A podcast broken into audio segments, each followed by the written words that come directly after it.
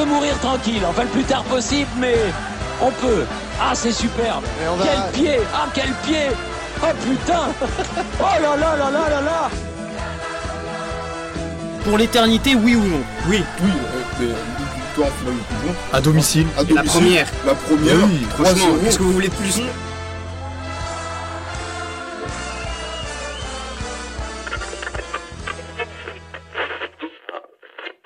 2002, le Brésil jouait alors sa troisième finale de mondial d'affilée. Profitant d'un vivier de joueurs de talent inestimable et inépuisable, il survole les compétitions. Et c'est sur cette domination sans partage que les libéraux reviennent aujourd'hui.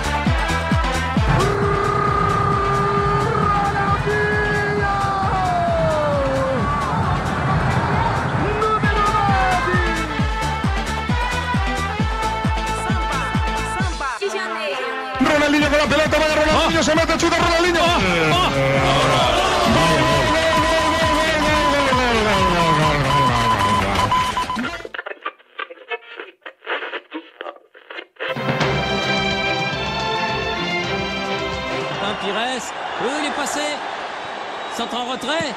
Et but Et but de Trezeguet Le but en or Trezeguet Cet euro-là, pour moi, c'est la, c'est la plus grosse, c'est la meilleure compétition que j'ai vue.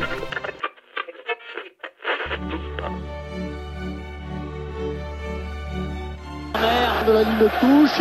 Et but Et but de Solskjaer Solskjaer qui marque deux buts et la Coupe d'Europe des clubs champions change de Oh. Et oh, c'est quelle fini. finale Ah, Quelle Quelle finale Quelle finale de la finale Salgado, Salgado et Hierro avec des écarts de 15 mètres. Un mec comme Nedved. Mais vous avez vu les écarts c'est inadmissible.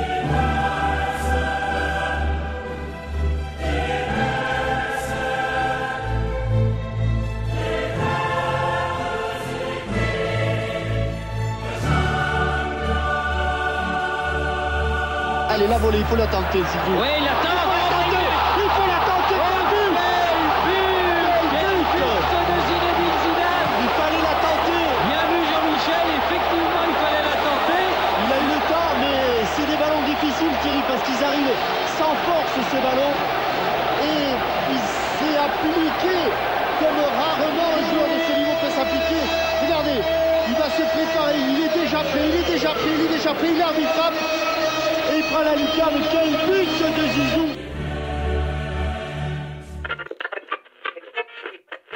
demi-finale de la Ligue des Champions à Old Trafford, c'est toujours un moment magique, surtout quand Manchester United accueille l'AC Milan, surtout quand le meilleur joueur du monde actuellement, le Portugais de Manchester, Cristiano Ronaldo, va se mesurer à l'actuel meilleur buteur de la compétition, le Brésilien du Milan, Kaka. Alors ne manquez pas ce Manchester United Milan dans ce théâtre des rêves, match à suivre en direct sur TF1 avec Jean-Michel Larquet et Romain Delbé. Ouh, ouh, Zinedine. Oh, Zinedine. Pas ça. Pas du tout avec Pas ça, Zinedine. Pas ça, Zinedine. Oh non. Oh non, pas ça. Pas aujourd'hui, pas maintenant, pas après tout ce que tu as fait. Il n'existe pas un mois depuis cette période-là où je ne regarde pas une vidéo ou quelque chose qui rappelle cette, la période de Gilardi à Canal, la TF1, etc. Mais Ah, parce que ça m'a, ça m'a toujours, ça m'a profondément euh, marqué. J'ai du mal à déjà à m'exprimer là sur ce, sur la fin de ce podcast. Très particulier de, de faire, de rendre hommage à, à ce type d'individu parce que c'est vraiment ça l'esprit de, de voilà des, des- des libéraux et c'est, ça fait. partie de ces voix, de ces gens qui nous ont euh, accompagnés. Les libéraux, les libéraux. Le podcast qui revient sur le football de notre enfance.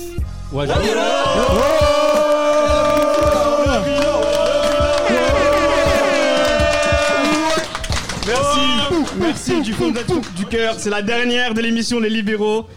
Ah déjà la dernière, un peu les émotions, les émotions comme dirait Zinedine Zidane dans un certain gif. Le bilan. euh, sur internet, le bilan, Johan. Euh, ouais, pour la dernière, hein, nous avons voulu d'ailleurs le faire avec vous, hein, le public euh, qui est avec nous, les auditeurs. Merci Ouais, beaucoup d'être là. mais- Ouais. On vous écoute. On, vous... Voulait sincèrement la dernière, la dernière, on voulait la passer avec vous. euh, non, franchement, c'est c'est à vous qu'on voulait le dédicacer le dernier parce que. Euh, les libéraux, c'est au départ une simple idée euh, de deux gonds qui, qui, qui marchent dans la rue. Et puis, euh, il y a des gens qui nous ont écoutés et qui euh, s'est passé d'une idée à, à quatre, pod- à quatre euh, saisons. Non, sois plus précis. euh, c'était une page. Sois plus écoutent. précis, c'était une page Ah, sur Facebook c'était une page qui sur s'appelait Facebook. Le Libéraux. Et après, c'est devenu autre chose. C'est devenu, bah, c'est devenu euh, l'histoire qu'on connaît maintenant et qui se termine aujourd'hui déjà euh, tous ensemble. hein. Je vais présenter un peu les garçons euh, qui sont avec moi. Les libéraux, vous les connaissez. Pour ceux qui sont dans l'audience avec nous, vous allez voir les visages. Vous connaissez déjà nos voix. On va faire un petit peu les visages, un petit tour de table. Il y a des, des gens qui ont la- le physique de leur voix. D'autres un peu moins. On va commencer. Gilles Christ, mon acolyte, comment ça va? Ça va, salut à tous. Tate à, à ses côtés? Bonsoir à tous et à toutes surtout. À toutes, on, on embrasse. que serait le- la dernière des libéraux sans les libertines hein, Donc on pense à elle. Merci beaucoup pour tout. Ah, je vous aime. Je vous aime, nous vous aimons. Continuez d'être comme vous êtes. Rafik aussi est avec nous. Bonsoir à tous. Mohamed Ali. Salut tout le monde. Johan. Hello, good afternoon, good afternoon, good afternoon. Nams. Ça, ton anglais, il est un peu bizarre. euh, Ouais, ouais, euh, salut à tous, salut à tous. Mazda aussi. La Ouais, star. bonsoir à tous, bonsoir à tous. Franchement, stylé l'équipe, on va tout donner. Aussi. Yes, yes, toujours du Toulouse. 94. Exactement, toujours, toujours. Donc il y a des gens du, du 94 qui ont des qualités. Ouais, parce qu'en fait, à la base, c'était une 9... c'est- c'était que des mecs du 9-2, fallait bien à un moment donné qu'on s'impose, là, ils nous font Voilà. Il y, a- il y a des gens- il y a des gens de la province aussi avec Oui, nous. Chartres, hein. Chartres, Le Amiens. 28, le 28, ouais. Le, le 91 aussi. Le, 80 le 91. Bonsoir à toutes et à tous. Il y a, il y a le Bonne 60 dédicace à aussi qui est les là. gens du 28 qui sont Toute avec la province. Orléans, mais En Linzo. euh, le football français sur la province, ce serait autre chose quand même. Donc euh, on, on pense Beaucoup de énormément. sur la province, Ouais, d'ailleurs. Exactement. bah, Steven Papin, tout ça. intéressant. Les histoires Euh, folkloriques. Juste, on va profiter aussi du fait qu'il y ait quand même des gens avec nous autour de la salle. Euh, On va faire une petite session tout à l'heure, euh, questions-réponses si vous voulez. On a eu l'occasion de le faire tout au long de la saison 4, de faire des petits enregistrements où vous nous posiez une petite question. Là, c'est l'occasion de le faire tous ensemble aussi. Donc, euh, je vous donnerai la parole tout à l'heure. hein. Donc, préparez déjà les interrogations surprises. Mais c'est vraiment des petites questions euh, comme ce que vous voulez. Si par exemple, il y a un truc qui vous a pas plu dans euh, une émission, un avis, etc., vous voulez le partager avec nous, il n'y a pas de souci. euh, euh, Dites-vous bien qu'aujourd'hui c'est une discussion football, hein, donc on n'est pas là pour parler de Macron ou je sais pas qui. Donc euh, c'est football total. Il dit ça parce que, comme si on allait dire des conneries, la dernière fois c'était le thème, hein, il avait écrit en gros dans les locaux. Pour qui vote les libéraux Quel menteur On va pas dire pour qui, mais la déception est grande. 28. bon, euh, le bilan. C'est comme ça qu'on a nommé un peu cette émission. On va faire le bilan euh, du football de notre enfance. On va essayer un peu de, donner la parole à, cette génération. On est tous plus ou moins de la même génération aujourd'hui. hein. On a grandi avec euh, France 98, France 2006. Donc c'est un petit peu à cette génération-là là, qu'on va rendre hommage dans, cette émission avec les sujets que, que l'on va traiter. Avec une grande thématique qui va résumer toute l'émission qu'on aura ensemble. Un seul. Une grande... Oui Ex- Exactement, c'est ici il en restait qu'un. Et s'il n'en restait qu'un. C'est la grande thématique de, de ce podcast-là. Donc, euh, donc euh, un seul joueur, un seul match, euh, une seule équipe, un seul coach, un seul maillot. Je pense que j'ai des idées sur moi présentement. une seule désillusion, un seul souvenir qui résume parfaitement notre génération. Et on va tracer ensemble les contours du football de notre enfance. Et on va commencer avec cette première question, la plus difficile, comme ça on s'en débarrasse. Et s'il ne fallait garder qu'un seul joueur? Karim, tu veux te débiner Parle en premier. Tu supportes Milan AC, comment tu peux fuir comme ça tes responsabilités Non, non, non, non, non, non, non, j'assume mes responsabilités, mais le problème c'est qu'on va être euh, à un moment donné pris par les émotions, et donc entre l'objectivité et les émotions, quand dans ton club tu as eu autant de grands joueurs, et qu'il y en a eu un qui a réglé pas mal de problèmes et pas mal de choses. Bien sûr. De- voilà, c'est c'est compliqué d'en sortir un. Après Reda, Reda il faudrait qu'on qu'on place euh, les choses tout de suite par rapport à, au débat de s'il devait en rester qu'un. Est-ce que on parle objectivement ou on est dans l'émotion? En fait, encore une fois, c'est notre génération. S'il en fallait qu'à- en rester qu'un, ça peut être. euh, Comment toi tu perçois cette, euh, cette définition? Ça peut être celui qui résume parfaitement cette génération-là, soit parce qu'il l'a dominé, soit parce que euh, il a il a fait de nous des fans du football, soit. Mais c'est pas forcément subjectif Moi, parce que c'est pas l'idée de, pas, parler de nos joueurs préférés, mais qui caractérise cette génération? Il n'y a, pas de suspense. Ah oui, voilà, c'est ça. point. Il n'y Bah a oui. pas de. Bah, Non, pas d'accord, pas d'accord. À la finale, pas d'accord, pas d'accord. Ah. Franchement. Il va, il va- il va dire Ça, quoi Non, Mais le même, problème- c'est sérieux. le problème, Mais non, mais non. Zidane, Le- encore. Le Allez. problème, c'est que voilà, on va tous dire chacun notre joueur. Moi, je vais le dire, ça va être Paolo Maldini. Bah voilà, voilà, c'est cohérent. Ouais, c'est cohérent. C'est très cohérent. C'est très très cohérent. 94-2010, voilà, c'est le, Mhm. c'est le, c'est le capitano. Mais voilà, à un moment donné, quand il faut régler des choses, il y, a un- il y a un monsieur avec une calvitie qui arrive et Non, voilà. Ce qui- on va faire tourner la parole, mais ce qui est intéressant avec Paolo Maldini par rapport à, à la, notre génération, c'est déjà, il est italien, c'est la fidélité avec un seul club, c'est une chevelure incroyable, c'est des yeux, euh, Des c'est yeux des bleus. yeux magnifiques. Bah oui. Euh, J'ai douté de mon hétérosexualité à plusieurs reprises à la vue de, à la vue de Paolo Maldini. Oh. C'est aussi un- le fait qu'il ait traversé toute cette génération-là. C'est c'est un symbole, Paolo Maldini. Bien sûr, bien sûr. Bah, comme on l'avait dit sur le podcast, il résume absolument tout l'esprit libéraux, longévité, fidélité, classe. Et très haut niveau. Bah, voilà, très haut niveau, longévité. Enfin, c'est super compliqué de faire, euh, faire mieux que lui. Euh, moi, j'entends Zidane. Je pense qu'en tant que Français, Zidane, c'est quelqu'un de plus qu'important. C'est une icône. Mais je vais pas, je vais pas répondre Zidane dans le sens où je pense qu'il y a un joueur avant lui qui a révolutionné l'ère du football. Ronaldo, il est phénoménal. On est obligé de penser à lui pendant cette période-là, puisque vraiment 94. Volume, volume, volume, volume. Mais Ronaldo, en plus 94, il est champion du monde cette année-là. C'est le début de l'éclosion du phénomène. Donc forcément, avec toutes ces histoires de Coupe du Monde, euh, une Coupe du Monde héroïque en 2002, et c'est sa période 94-99 qui pour moi euh, aura marqué définitivement le football moderne. Et en deuxième, si je peux en rajouter un deuxième du même pays, forcément, ce qui arrive un peu après, mais qui pour moi a plus marqué notre génération de, de bandeurs de, de football un peu rude, dribble, Ronaldinho. Bien sûr. On est ouais. obligé de On applaudit, Ronaldinho aussi. Parce que Ronaldinho, en dehors du palmarès, en dehors, de, en dehors de, de tout ce que on peut caractériser d'un grand joueur, il a apporté quelque chose que personne n'a pu apporter, c'est-à-dire l'insouciance, le sourire et la liberté de jouer, du plaisir. sur un terrain à 11 comme nous dans la rue et on voulait tous le copier. Et ça, je pense que c'est ce qui, a- on a dit nous un a joueur, marqué. on n'a pas dit ton 11. Deux joueurs, c'est tout, et je laisserai ma parole. Vas-y, Johan. Moi, franchement, c'est un crève-cœur parce que je n'ai pas, je ne porte pas tout mon amour sur ce mec, mais il faut reconnaître que le joueur de notre génération, ça me fait mal de dire, c'est Zinedine Zidane. Mais oui. Parce que hum, entre, d'ailleurs, j'en parlais tout à l'heure avec euh, avec mon meilleur pote, entre 96 et 2002, le mec a à minima une demi-finale d'une grande compétition. Bon. Ouais, bah oui, d'une grande compétition. Parce que regarde, il y a 96, t'as l'Euro 96. Je parle pas de la Coupe de l'UEFA, mais 96, t'as l'Euro 96. 97, t'as la Ligue des Champions. 98, t'as la Ligue des Champions, t'as la Coupe du Monde. 99, t'as la Ligue des Champions. Bon, 2000, c'est un peu plus Il y a compliqué. l'euro, il y a l'euro, il y a l'euro, toi aussi. Oui. J'ai- Mais j'ai pas fini. Mais j'ai pas Oh. fini. J'ai dit, c'est un peu. plus- J'allais dire, c'est un peu plus compliqué en club. Oui. Après, il y a- l'Euro 2000. 2001, pour le coup, c'est un peu plus compliqué parce qu'en Ligue des Champions et. Il y a le transfert. Et oui, mais c'est pas une demi-finale de, de coupe. un euh, titre. et bien sûr, en 2002, il y a voilà, en 2002, il y a, il y a, il y a ce qui, il y a ce qui se passe à, Hamden Park pour la Contre neuvième. Leverkusen C'est ça pour la neuvième. Ah, euh, ouais. ouais, petit bisou à toi, Julien, Leverkusen. Et oui, il y a ce qui se passe justement à Hamden Park et justement Zidane met tout le monde d'accord à ce moment-là. sûr. Pour ma part, euh, le joueur majeur euh, à retenir, c'est Ronaldo. Merci. C'est Ronaldo. C'est Bravo. Ronaldo. Pourquoi Et je vais même pas donner mon argumentation sur la base du football, mais sur la, sur même, c'est même une, devenu une figure identitaire.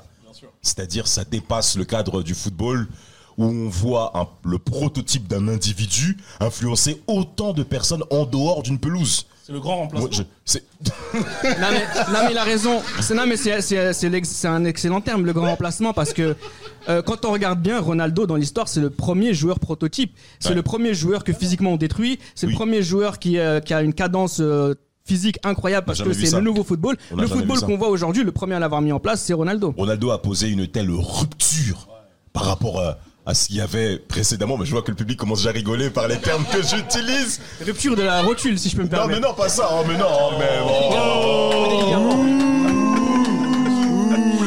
Eh, ça fait partie aussi du charme de Ronaldo, cette blessure. Encore une fois. Bah oui, ces mecs-là. Non, non, non, pour ma part, Les c'est- larmes Et, et, et, et ce qui est même intéressant, parce que certains de mes confrères, mes frères même ont mentionné le nom Zidane, c'est clairement les deux individus majeurs de toute cette question que Reda a mentionnée. Alors pour moi, je dirais bah, un joueur que j'apprécie pas forcément. J'apprécie pas forcément les joueurs brésiliens, c'est R9. Et quand on pense à R9, on pense à ce but contre Compostelle, SO Franck Passy, qui a tiré son C'est gratuit, c'est gratuit. Ces joueurs de Compostelle qui ont porté plainte contre Nike pour les droits à l'image. Parce que ce but est exceptionnel. Ce but est exceptionnel et résume l'ovni qu'il était. C'est un ovni. Il a, il a tout Dans changé. la, dans la vidéo. On a eu Jordan dans le basket, on a eu R9 dans le foot. Il a tout changé. La tête du coach Bobby Robson quand Ah il ouais. marque. Il en- il en C'est peut Bobby plus. Robson. Il en peut plus. La tête qui. Bah oui. Oh là là. Il se retourne. il- tête et tout. Moi, je voudrais rebondir aussi sur Ronaldinho. Euh, notre génération, c'est Ronaldinho 50 Cent. Non, mais Ah oui, c'est bah la bien vérité. sûr. Oui, bien sûr, été Mais c'est ça. bien sûr. C'est- la vérité. Bien sûr. Euh, 2005, Ronaldinho jusqu'à aussi, 2016, le- massacre, Le bien sûr, massacre, bien sûr. Et le- ballon d'or. Sûr. Attention, ils ont eu le même, euh, le même run en même temps, les deux. Hein, c'est Les mêmes déclins, les mêmes déclins. 2003, 2003, 2006 en même temps. Ah, tu 2005, mettais, un. Skyblog. 2006, le game est parti, il les a détruits. Fin. Ronaldinho 2006 après la Coupe du Monde. Fin, c'est fini. Sur internet, les Skyblog, MSN, c'était que des gifs de, de, de Ronaldinho. hein. C'était vraiment. Bah, c'est ça, On hein. s'identifiait à ce mec. Mais vraiment. Au quartier, c'était que ça. C'est. c'est-. Zidane pour avoir euh, marqué tellement de, de, de finales, de demi-finales, Ronaldo pour, pour sa blessure, pour le Brésil aussi. On parlera tout, tout à l'heure des sélections, des équipes qui, nous, qui font partie, qui résument parfaitement cette génération. On reviendra sur Ronaldo, je pense, à, à ce moment-là. Ronaldinho, évidemment, c'est les trois joueurs moi, que j'avais que j'avais notés. Dans ma liste, il y a Del Piro aussi, mais... Oh. Sa carrière s'arrête en 99 à Del Piro. C'est pour Oh. des raisons annexes, si je peux me permettre. Bien sûr. Mais bon, après, j'aurai l'occasion aussi de, de parler d'El Piro euh, tout à l'heure.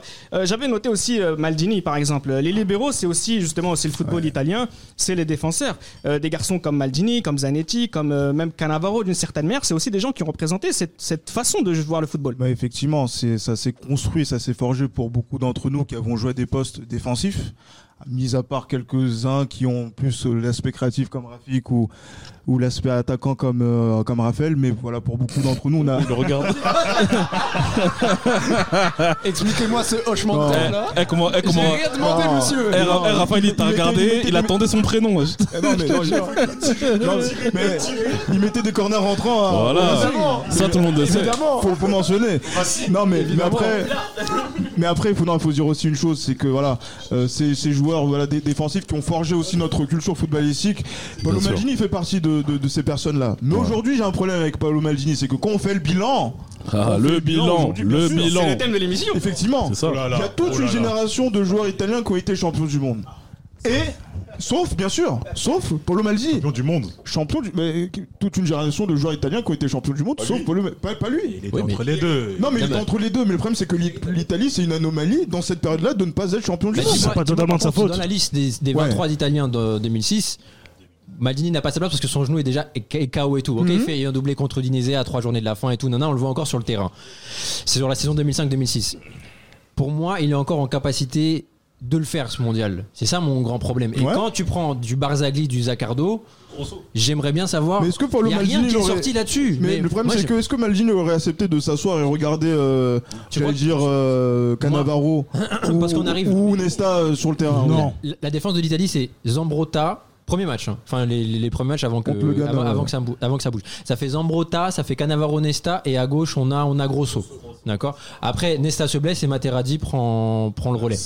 Zaccardo joue contre les contre les Contre il même lui Le contre, lui même Le contre son camp. Même le premier match, il joue, c'est Zambrota, il est blessé. Et après Zambrotta il revient. Enfin bref, tout ça pour dire que pour moi Maldini au moment même s'il était sur le blanc banc ou autre, pour moi je pense que dans, dans l'axe après la blessure de Nesta, il pouvait reprendre le poste sans problème. Sans problème. Mais Maldini, tu peux pas le- l'appeler pour une Coupe du Monde et le mettre sur le banc. Sur le banc, troisième Maldini, tu peux pas. Franchement. C'est une question de c'est pile ou face. Simplement, Maldini est tombé sur la génération 94 parce que l'Italie va tous les 12 ans en finale et gagne une finale sur deux. Mhm. C'est pile ou face. Il aurait été en 82 ou en 2006, il aurait été champion du monde. Si je peux me permettre, quand 94, l'équipe est c'est composée de Milanais, là il y a défaite. Quand l'équipe est composée de Turinois, l'équipe victoire. Non, euh, Pardon, en 2006, le milieu de terrain, c'était, il il sortait d'où le milieu de a, terrain euh, tu regardes dans les 23 le nombre de joueurs de quelle équipe appartiennent. C'est la Juve. La Juve et la colonne vertébrale. La colonne vertébrale, que ce soit Oui. Buffon, Cannavaro. Ouais, mais ils sont deux. Zine, euh, non, oui, mais C'est vrai que les titulaires, c'est vrai que les titulaires sont milanais au milieu de terrain avec euh, c'est la- Gattuso. La création. 82, Gattuso. 82, les années 30. Mais par contre, quand on est en 94 avec la meilleure équipe peut-être de, de l'Italie, comme il y a des Milanais, ça fait gagner les Brésiliens. Et Badjo, il jouait où en 94 Un Brésil bien nul en Badjo, plus. Badjo, il jouait où en 94 Badjo Il joue à Vita Club. Bon, je voudrais qu'on continue un petit peu aussi parce que euh, là on a parlé de ceux qui peut-être qui représentaient euh, la génération, mais est-ce que ça veut dire que c'était euh, les plus forts forcément?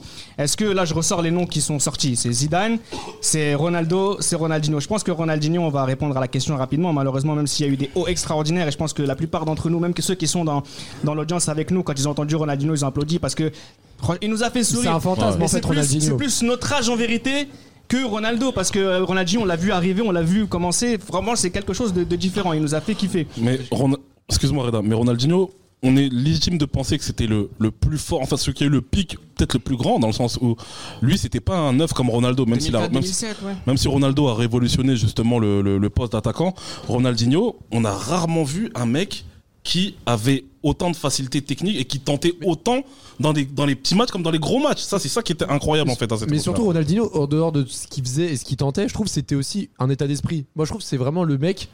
Personne ne le détestait, il faisait l'unanimité partout, il sourire, et on dirait qu'il jouait vraiment comme euh, il allait à l'entraînement, un Real Barça, il allait jouer. Tu- Moi, c'est ça, c'est ce qui Eh, dégageait qui moi, était je que c'est le incroyable. dernier mec pour lequel j'attendais un truc dès qu'il avait le ballon dans les pieds. Les gens payaient C'est- leur c'est billet vraiment pour le voir. C'est exact. J'ai vu cette magie où quand un mec avait le ballon, C'est vrai. Je m'attendais à quelque chose. C'est exactement ça, c'est le, pla- plaisir qu'il donnait. C'était dingue. Bah, je reprends le match sur Sport Plus contre Séville septembre 2003. Bien sûr. À minuit, grosse frappe Tout de le monde 30 est devant mètres, barre rentrante. Tu te dis, waouh, c'est comme ça qu'il se présente au Camp Nou. Et- C'est dingue. Et tu parles d'abord de Séville, mais moi, en tant que supporter de l'Olympique de Marseille, par rapport au Paris Saint-Germain et la défaite 0-3 que nous avons subi à Laquelle le, le match aller ou le match retour Euh, euh, Le match aller ou le match retour Mais en vérité, les Franck Leboeuf. Mais le bœuf Franck. Ah oui. Brahim, mais- Non, non, mais c'est. c'est- c'est- Non, Van mais non, mais- Buten Il grimace, la mais, grimace de Van mais- Buten c'est- mais c'est surtout le match retour qui fait plus, Oui. plus, Ouais, plus le marquant le match match retour. Alors et, que- et- et le pire, c'est que quand on regarde novembre 2005, euh, 19 novembre 2005, la défaite que Gilles Christ connaît bien entendu. euh, et en plus, il y a Rémi Garde qui commande sur Canal qui fait même le lien entre cette victoire de, de, de, de- Ronaldinho avec le PSG OM de, de, de 2003, mais, le surtout, 0-3. mais surtout que Damas, la victoire de Paris au Vélodrome, le PSG n'avait absolument rien à jouer, était totalement cuit. Exactement. Ils jouaient les Exactement. places européennes. Mais ils Le étaient- PSG était venu en touriste. Hein. Mais c'est mais le justement cette rencontre correspond à l'état d'esprit de Ronaldinho, comme tu l'as dit. Exactement. Parce que Il Ronaldinho envie. a la faculté de sortir de tout ce qui est pression. Résultat, une fois qu'il est en dehors de cet aspect-là, mais Il avait en envie, il avait il avait envie de tout baiser, il avait envie de baiser. Mais malheureusement, il n'a rien gagné avec le PSG. Ouais, et ça, et ça, c'est une anomalie énorme hein, dans l'histoire du Paris Saint-Germain. Bien sûr. Toute une Louis. génération qui. Il y, a- il y a des mecs claqués qui ont joué au Paris Saint-Germain dans cette période, y compris dans les libéraux. Mais 5 ans sans trophée au Paris Saint-Germain, c'était quasiment inédit. Et Ronaldo fait partie de cette période-là aussi. Euh, bah, la différence aussi que je fais entre Zinedine Zidane et, et Ronaldo, c'est que bon, c'est malgré lui, malheureusement, c'est une très grosse blessure qu'il a eu Ronaldo. Mais c'est ce que tu disais, Johan, tout à l'heure, c'est que Zidane, euh, surtout nous qui regardions le football uniquement à la télé en clair, pour la plupart d'entre nous, euh, à chaque fois qu'il y avait un match important sur TF1, sur euh, France Télévisions, il y avait Zinedine Zidane à ce niveau de la compétition. Et Deschamps euh, également. Mais non, mais c'est intéressant de parler aussi de Deschamps en tant que nous, Français. Ça peut être aussi un joueur qu'on qu'on aurait pu citer. Je pense à un autre, je pense à un autre Français. Je pense à Thierry Henry. Thierry Henry, pour des jeunes comme nous de, de banlieue qui, qui se projettent assez facilement sur les joueurs. Ce que dégageait Thierry Henry aussi, c'était ce qu'on voit beaucoup aujourd'hui dans l'équipe de France, c'est la possibilité aussi pour euh, les, les jeunes de, de, de, de- l'île de France de réussir. Euh, Thierry Henry, c'est aussi la toute première jeune star aussi, et ça, ça peut être euh, une façon aussi de, le mentionner. Moi, je voudrais parler aussi d'autres choses qui sont typiquement typiquement euh, les libéraux, c'est la nationalité typiquement libéraux, c'est les Argentins et les, les Néerlandais. Et je pense par exemple à quelqu'un comme, euh, comme Clarence Seedorf. Clarence Seedorf ou Edgar Davis, c'est aussi dans la tête des gens, en tout cas nous qui sommes ici autour de, cette émission, ça nous projette directement euh, sur, sur cette émission, euh, sur, cette, euh, sur cette période, sur cette génération. Mais bien sûr, c'est Oui. des têtes. euh, Qu'est-ce que tu veux faire? Quand tu vas nous parler des Pays-Bas, on va tout de suite penser à, Italie, Pays-Bas, Euro 2000. On, on est, on est martyrisé par ça. Des stades qui, pendant l'Euro 2000, étaient remplis de, de supporters orange. Et on Donc, pense, euh, Vas-y, je t'en prie. on pense aussi aussi là, à, à l'association David Sidorf qui a été très peu utilisée et ça c'est un très gros gâchis. C'est Problèmes un très, très sociaux, gros les gâchis. problèmes sociaux. Problèmes sociaux. Les propos, les propos de Franck Debourg où il disait vous avez de la chance vous de jouer avec nous etc. Ah. Enfin vous voyez.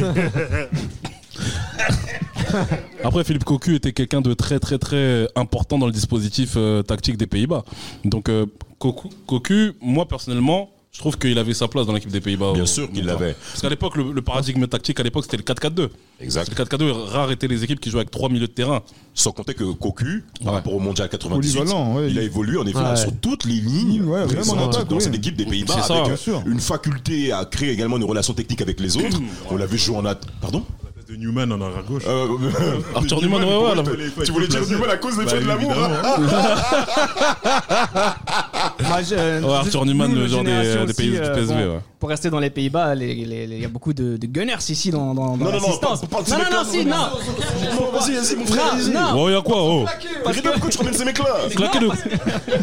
S'il vous plaît, respectez les gunners, s'il vous plaît. franchement. Non, non. Ah, respectez les Gunners. C'est- Oh. Non, non, non. S'il vous plaît, s'il vous plaît. Michael Debeuve. Michael Non, Debeuve. Parce que je pense à, je pense à Bergkamp, bien sûr. Bergkamp.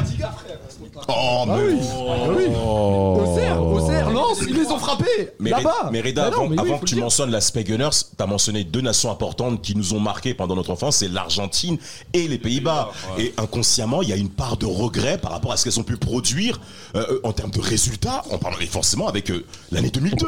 Bien sûr, L'Argentine, dire, tour. Et l'absence des Néerlandais pour le Mondial 2002. Moi encore aujourd'hui, c'est une frustration. Argentine-Pays-Bas 98 aussi. hein. Ce match-là, on parlait tout à l'heure. euh, ce match-là au Vélodrome, hein. Comme un symbole, c'était Oui, le incroyable. président y était, je crois. Donc, euh, Incroyable. Le, le Mais poteau de vraiment. Batistuta, il résonne encore tellement il a tapé fort. Ah, de le but de Bergkamp, le but de Bergkamp, qui est aussi un des buts euh, les plus marquants de cette période. Et le but de Claudio Lopez. Ce sera, justement, ce, sera, ce, sera un, ce sera un sujet tout à l'heure hein, sur les, les plus importants matchs. Euh, Je voulais, on a parlé, j'ai mentionné les Argentins.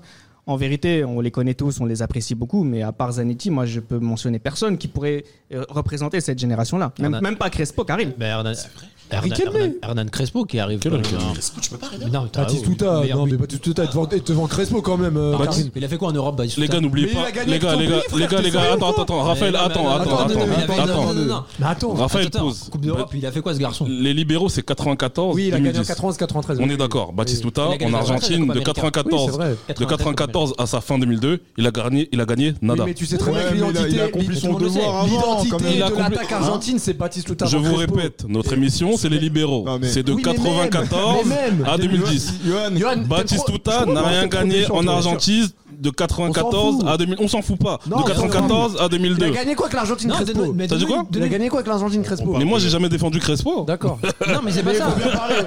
Moi, je te parle en club. À part son titre avec la Roma. les gars, on parle quand même du. Batistuta, du c'est- Mais je suis- non, mais je suis d'accord, mais Batistuta est, est super fort, mais il n'y a rien à dire là-dessus. Mais Batistuta, c'est il surtout en Serie A qu'il faut retenir quelque c'est chose. ça, oui, c'est ça. Mais Voilà. Avec quand des tu- champions, il a des références quand Il a même. des- mais en Barcelone, Manchester. Il a des références en poule. Il joue à la Fiorentina. Il a des références. Mais alors Et ses cheveux longs, c'est sa chevelure. Mais Ah. Ratatouille, tu voulais peut-être- Mais justement.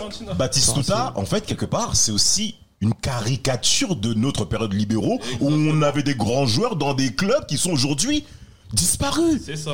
qui ne sont plus présents Mais dans les phases importantes telles que le mois de mars et le mois d'avril où les choses comptent doublement. Bati- voilà. Ba- moi, j'ai juste- Batistuta, en, pe- en passant autant de temps à la Fiorentina et qu'il a lui-même dit de sa propre bouche, j'aurais pu partir pour le Real Madrid. Eh, vas-y, frère. pu- Non, non, Mais moi, tu j'ai sais très bien qu'il aurait le niveau. Ça, Mais- c'est vrai. Mais le problème, c'est que dans les neufs de notre période, c'est pas la même chose qui se passe maintenant. Voilà, mon gars. Attends, tu crois que Raoul, il va avoir peur de Batistuta Jamais de la vie. J'ai je pas pense dit que- ça. moi, je mais pense mais que des mecs, aurait pu se très bien s'imposer. Mais il y a de la concurrence, malgré tout. Ah, j'ai pas dit le contraire. Laisse le, c'est laisse, parce que laisse là- le, laisse le gars là qui a commencé en série B italienne dans la- au début de la période libéraux. Laisse ça. Il est en prison, le Laisse ça. Il avait pas le choix. Il on avait pas le choix, le pauvre. Non, je sais, je rigole. Non, On parle quand même du meilleur buteur sur la période en Serie A quand même. On parle pas Bien de- sûr, bien sûr, un grand. championnat du monde. on Un grand de- monsieur. Un grand monsieur, un grand monsieur. Faut On respecter. aurait pu On citer. parle pas de euh, Pauletta au PSG. hein.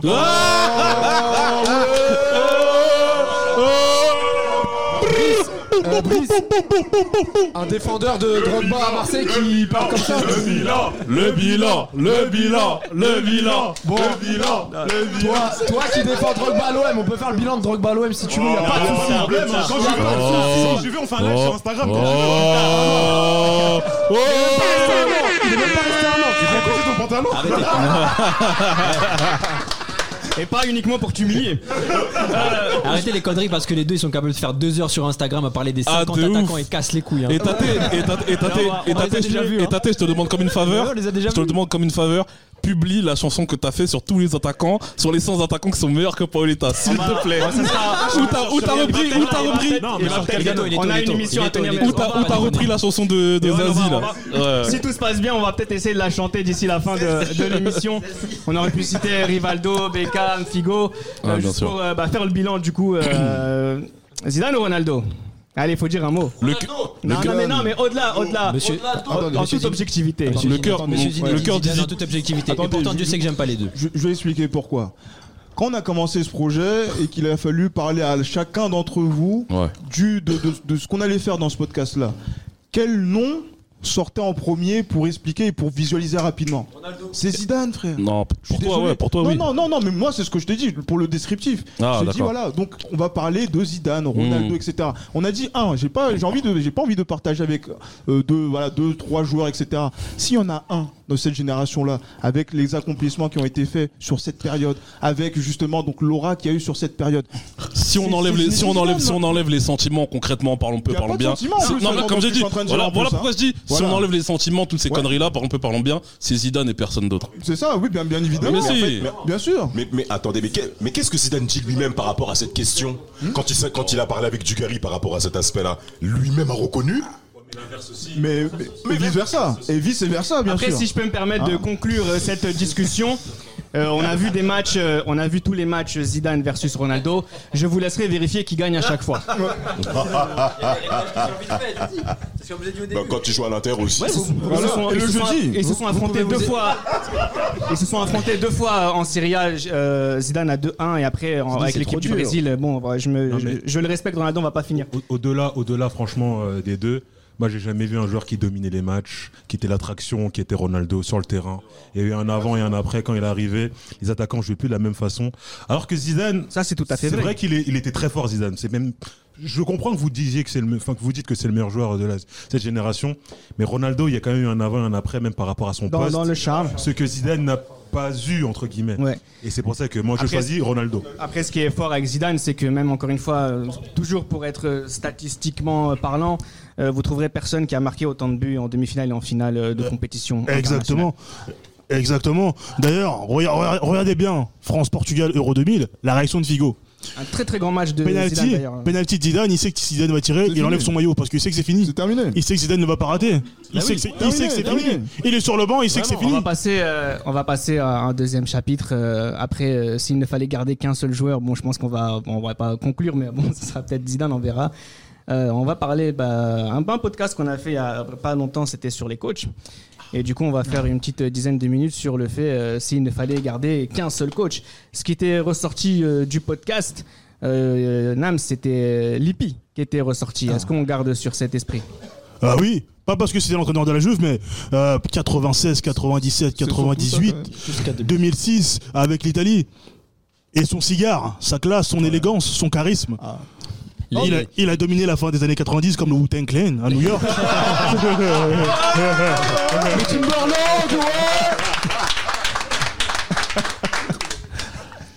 Vas-y, Yoann. Bon, il y en a un, bah après, c'est pas forcément euh, en rapport avec les titres ou quoi, mais c'est celui qui a enclenché la période libéraux, qui l'a fini, c'est Louis Van Gaal. Louis Van Gaal, comme j'ai Ah, dit, moi, je resterai éternellement sous le charme de ce qu'il a fait à l'Ajax Amsterdam. Je, sais, je suis chiant avec vous avec l'Ajax. Je sais, tout le temps, j'ajaxe un peu tout dans, mon, dans, mes, dans, mon, dans mes paroles. Mais Louis Van Gaal, faut dire la vérité, il commence, il commence justement la, la période libéraux avec la finale de la Ligue des Champions 95 à Vienne. Et il a fini avec la finale de la Ligue des Champions 2010, même s'il la perd euh, à Madrid euh, contre, euh, contre L'Inter. Milan. Un match Milan. nul. Ouais, très très nul. hein. Très mauvais. Ah. Moi, moi, mon, moi, moi, mon, choix, moi, mon choix, mon choix, il porte sur quelqu'un qui a toutes les cases, hein, que ce soit au niveau du palmarès. Et je sais, Johan, de, de qui, de qui je vais parler. Bon, pour moi, c'est Vicente Del Bosque. Un bon qui a meneur tout d'hommes. gagné. Qui a tout gagné. En, en club, mais bien sûr. Hein, qui a tout gagné avec le Real Madrid. Et qui a tout gagné avec l'équipe d'Espagne. Et juste, mais, mais bien évidemment, mais bien sûr, c'est- pas le cas de, c'est pas le cas de, de, de, de, de nombre de. C'est un, très- c'est un, très- c'est un très bon meneur d'hommes. hein. Mais c'est très Ouais, bien. Oui, mais un très très bon meneur d'homme. Mais ça- Ajoute deux, tu vois. Mais c'est un très très bon exemple, hein, Gilles Christ, hein, parce que si on se souvient des conflits qu'il y avait dans la sélection espagnole et de la capacité qu'il a eu à pouvoir unifier justement les différents joueurs de, de, de cette équipe, quand on connaît les talents individuels, il a réussi à faire un, un talent collectif. Et Del Bosque a montré un leadership, euh, a montré dans toutes les écoles de commerce. Et bien sûr, on va, et bien sûr, on va oublier euh, pour la petite pique, pour une petite pique à Gilles Christ, on va oublier bien sûr son passage à, à Beşiktaş. C'est pas très Moi, je- Euh, Ah, tu, tu vas, Raphaël? Non, vas-y, je t'en prie. Moi, euh, Carlo Ancelotti. Ah oui. Ancelotti au Milan. Ah oui, oui, oui, oui, oui, oui, oui, oui. Don, Don Carlo. C'est- C'est un entraîneur. Les je, hommes. je- je le dis devant les Madrilènes, c'est un entraîneur qui aurait pu gagner 5 Ligues des Champions d'affilée. Facilement. Facilement, Facilement. et malheureusement. Faut qu'il demande à Maldini comment ça s'est passé en 2004, par exemple. Ouais. En 2004 Il n'y a pas que lui. y a pas Et en que- 2005. La couronne, oui. Arrêtez vos En conneries. 2000, en 2000 Ah oui. Oui, ouais, Et en Ah, 2005 aussi. Les morts qui flanchent, monsieur. Ça fait monsieur beaucoup, hein. Les accidents. Deux remontadas en deux ans, c'est compliqué Ah, quand même. Pendant ce temps-là, ils étaient bloqués en huitième de finale Ligue des Exactement. Champions. Voilà. Ils étaient bloqués. Ils étaient bloqués. Ils étaient bloqués. Ils ont lutté contre le Verder. Ils étaient bloqués. Qu'est-ce que tu veux Non. Par, par rapport à mon choix, alors moi je voulais dire Carlo Ancelotti, tu m'as devancé. Ah, désolé. Euh, Pas de souci, mais j'avais un autre, mais j'avais un autre nom euh, que je voulais dire. Alors l'équipe ne porte pas dans mon cœur, mais je trouve qu'il représente toutes les valeurs du football, c'est-à-dire créer un projet et faire confiance à la formation et créer justement un projet sur le long terme, sur la scène nationale et européenne. Et il a fait devenir ce club un empire. Et après son départ, on a vu que le club est en déclin. Vous savez, Sir Alex Ferguson, pour bien moi, sûr, bien fait, sûr, bien sûr. C'est totalement Ouais. remarquable. Oh, oh. de, manage- de management. Et après son départ en 2013, quand on voit le déclin de Manchester, c'est tout sauf un hasard. Ouais, mais on a dit, on a dit entraîneur, pas manager. Ouais, ouais, ouais. Mais, mais. Arrête. Oui, oui, je force. Être chiant. Oui, Nams. Oui. faut dire que, faut dire que Ferguson a quand même laissé un, un champ de ruines. Et là, j'ai une pensée pour BR7. J'ai pensé, j'ai une pensée pour BR7. BR7, Tom, ah. Tom Cleverley, qui était le futur Scholes, hein. Et il s'est barré. Il s'est barré. Il a laissé des Chris Bowling, des Phil Jones. Il a laissé des Phil Jones, des Tom Cleverley, hein. C'est- Non mais c'est quand pas on possible. voit un club aussi incroyable que Manchester United et quand on voit l'impact que peut avoir un aussi grand entraîneur, le départ d'un aussi grand entra- entraîneur, ça montre quand même le, le poids, du, le poids du garçon. hein. De ouf. Euh, moi je voulais mentionner quelqu'un aussi qui est, qui, est, qui est né avec nous, entre guillemets, c'est euh, Mourinho José. Ah oui, faut respecter. Non, non, on applaudit, on applaudit. José Mourinho, tout à l'heure j'en parle. Vraiment, là, vraiment. C'est-à-dire personnalité. Oui, monsieur. tout à l'heure, tout à l'heure j'en parlais. euh, tout à l'heure j'en parlais avec un des tout à l'heure j'en parlais avec un des membres du public justement de José Mourinho. On s'est souvenu justement de la période 2003 à 2000, euh, allez on va dire 2003 à 2006, à la période où Mourinho il est vraiment au paroxysme de sa. Non, attends, laisse-moi finir. ah Oh. Toujours ce mec-là. Qui sera le plus chiant d'ici la fin, Tate ou Raphaël Oh. Ouais, ces hommes avec des pantalons à carreaux là. hein. J'espère qu'il y a personne qui a un pantalon à carreaux dans l'audience. Non, pour revenir à Mourinho, Si ce compte, pour revenir à ce Mou- qu'il y a en dessous. Donc, euh, pour, donc pour en revenir à, à José Mourinho, c'est vraiment en fait le prototype du. C'est la, c'est comment dire, c'est la trajectoire en fait surtout que l'on que l'on respecte parce que gagner deux coupes d'Europe de suite avec un club qui est situé soi-disant dans la deuxième zone du football européen comme le comme le FC Porto, gagner et battre surtout tous les clubs français du moment. Ah, il y a eu il y a eu Lens en, en Coupe de l'UEFA 2003, Marseille. Lyon, Monaco, Didier tout le monde. Il a battu Didier Deschamps. Oh C'est très grave. Non, mais, et puis bien sûr ce qu'il a fait de Chelsea. Parce que pour moi, la victoire de Chelsea en Ligue des Champions 2012, la base du travail, c'est celui de José, c'est celui de José Mourinho. les mecs sont là. Parlons, parlons bien. Il a fait de. Il a fait de, il a fait, laisse ton inter tranquille. Il a fait, il a fait de Lampard, il a fait de Lampard, il a fait de Terry de très très grands joueurs. Et il faut, il faut remercier et il faut féliciter surtout ce, ce, ce grand monsieur du football, même si aujourd'hui il est devenu cuit. Il a fait gagner un club qui ne gagnait jamais en Ligue des Champions depuis Bien sûr. des décennies. Il a fait un excellent travail à l'Inter et Bah oui. surtout le recrutement, quand vous voyez le recrutement qu'il fait en 2009. Samuel Eto'o. Il n'y a aucune star à part Samuel Eto'o qui vient, Diego Snyder- Milito, Sny- Schneider, Snyder, etc. Donc c'est pas mal. ouais. Dans ces cas-là, il faut met Benitez aussi.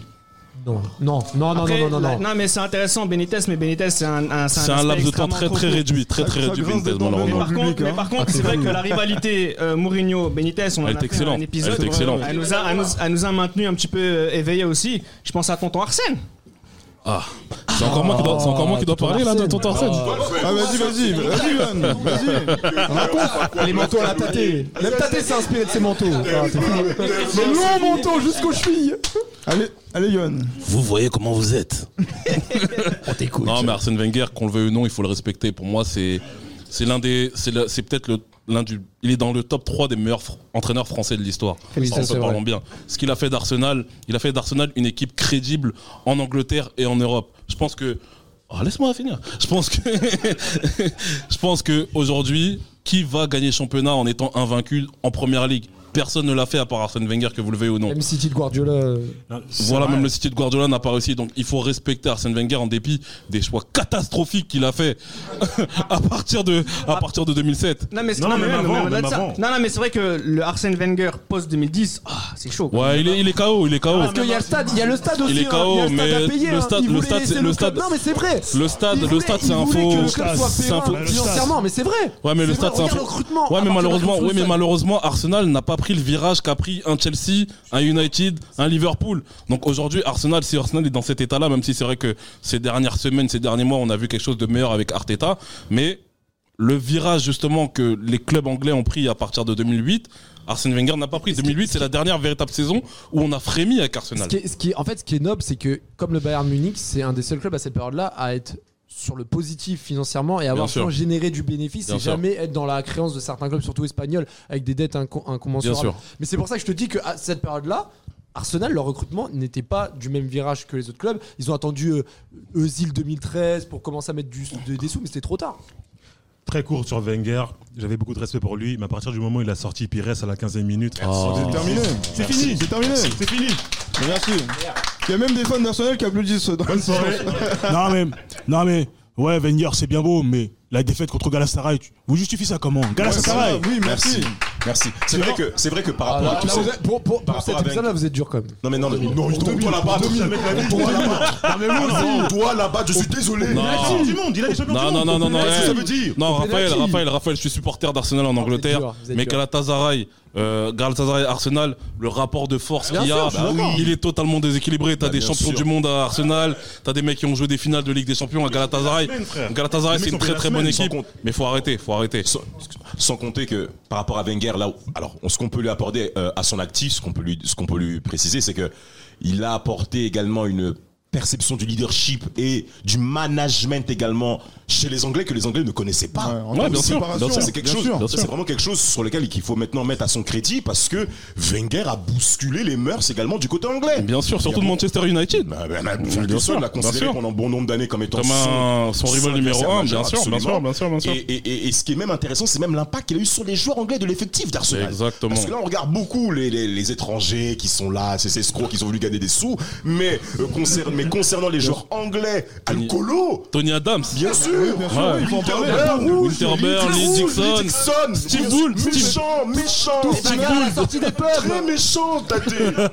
Winterburn aussi. Ouais, Winterburn, Steve Bould aussi, Steve Bould, ouais. Par lourd, lourd.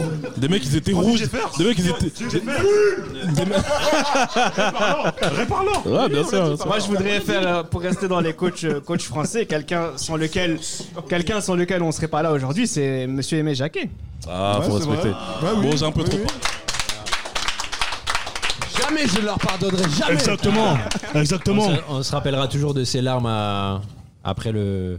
Fiasco de- Ouais, vraiment. Après, Vraiment. Il sait. Ah. par Il sait, rapport bien à sûr. Aimé Jacquet, la, la seule limite que j'apporterais par rapport à ça, c'est que même s'il arrive en finale de la Coupe du Monde et qu'on la gagne, cette Coupe du Monde, il arrive à créer un, un groupe contre, contre vents et marées, c'est qu'on est sur un laps de deux ans. Aimé Jacquet, ça reste quand Ouais, même, c'est euh, léger, ça reste. se- un entraîneur d'une génération euh, précédente. Parmi les, les coachs qu'on a vus, on avait aussi euh, Otmar Hitzfeld, on a vu qui encore euh, On qu'on aurait pu mentionner. On avait vu Hector Cooper aussi. Ouais, ouf, mais hein, mais c'est des mecs qu'on a Gussi vus. Dink, ils ont fait Gussi des Dink, gros on avait fait, oui. Il a fait chier. Fabio Capello. Fabio Capello, Fabio Capello aussi, encore une fois, c'est le, c'est le trident italien, hein, Capello, Ancelotti, euh, Lippi, euh, qui, a, qui, a, qui a vraiment euh, résumé cette, cette, génération. Après, on s'est pas mis, euh, s'est pas mis d'accord. Euh, Otto Rehagel aussi, Ouais, avec la Grèce en, vrai. en 2004. On a fait faire un épisode sur lui. Il y a aussi euh, Scolari. Luis Felipe. Scolari. Scolari qu'on a vu euh, gagner Le euh, copieur la de Coupe du la Monde composition 2002. d'Argentine de Bielsa pour gagner la Coupe du Monde 2002. Non, mais après, il vient. Il vient Faut le il vient- dire, faut le dire, faut le dire. Il vient. Non, bien ça, non. Ah non, c'est- trop loin, ouais. Il vient. Non, on aime bien. Ça avec poteau, mais non. Oh, on a. J'allais dire. euh, je- Force à toi dans par tes rapport projets. à Scolari, ce qui est intéressant aussi, qu'il a réussi à gagner une Coupe du Monde avec une équipe du Brésil complètement, euh, euh, complètement détruite. Oui, il faut rappeler d'ailleurs que le Brésil arrive avec des éliminatoires KO et que euh, quand il calque la composition de Bielsa qui a mis les éliminatoires KO et que l'Argentine était les premiers, le premier pays qualifié pour la Coupe du Monde 2002, euh, Luis Felipe Scalari, vous avez juste à calquer les schémas de Bielsa. Roberto Carlos prend la place de Sorin, à droite Cafu prend la place de Zanetti et après c'est c'est copier-coller. Et allez, bon courage, c'est entre les mains de Dieu maintenant et il a réussi sa Coupe du Monde avec les trois mecs devant. C'est pas une Coupe du Monde fameuse, c'est réducteur mais c'est vrai. Faut pas négliger l'apport de Gilberto Silva et de Kleberson. aussi Le milieu de terrain, le milieu de terrain, Gilbert Silva et Kleberson ont Euh, J'ai forcément, forcément une pensée pour Emerson. Euh, Une mention pour moi, Reza. Euh, Frank Rijkaard, euh, c'est quand même un entraîneur de, de couleur qui a quand même euh, régné sur, sur, sur l'Europe pendant quelques années. Et, euh, et ensuite, il a été remplacé par Guardiola qui, euh, qui termine la période libéraux très très fort et qui ensuite va régner sur le, le football euh, euh, sur les années suivantes. Ce qui est intéressant avec Rijkaard, finalement, c'est peut-être aussi quelque chose. Non, mais si je vais le dire, c'est que par rapport à. C'est que bah, c'est le seul coach noir qu'on a vu entraîner une aussi grande équipe. Et ça, c'est une idée qui n'a pas été prise par la suite aussi. Frank Rijkaard était un imposteur. Frank Rijkaard est un imposteur. Quand je vous dis- pourquoi, pourquoi je vous dis qu'il était un imposteur? Je sais pas si vous connaissez bien sa carrière d'entraîneur à Le ce Laurent monsieur. Blanc du riche. Le Laurent Blanc du riche, comme vous le dites. Frank Rijkaard, même déjà à la sélection des Pays-Bas, il a été pistonné par, par Johan Cruyff. Pistonné tout le temps. Avec Johan Cruyff à la sélection des Pays-Bas. Bon, bien sûr, il est à la tête quand même d'une très très belle équipe qui fait, un, qui, fait un demi qui fait une demi-finale de l'Euro. Mais à Barcelone, c'est incroyable. Ce qu'il qu'il faut, pas oublier, c'est qu'entre les Pays-Bas et Barcelone, il a une pige avec le Sparta Rotterdam.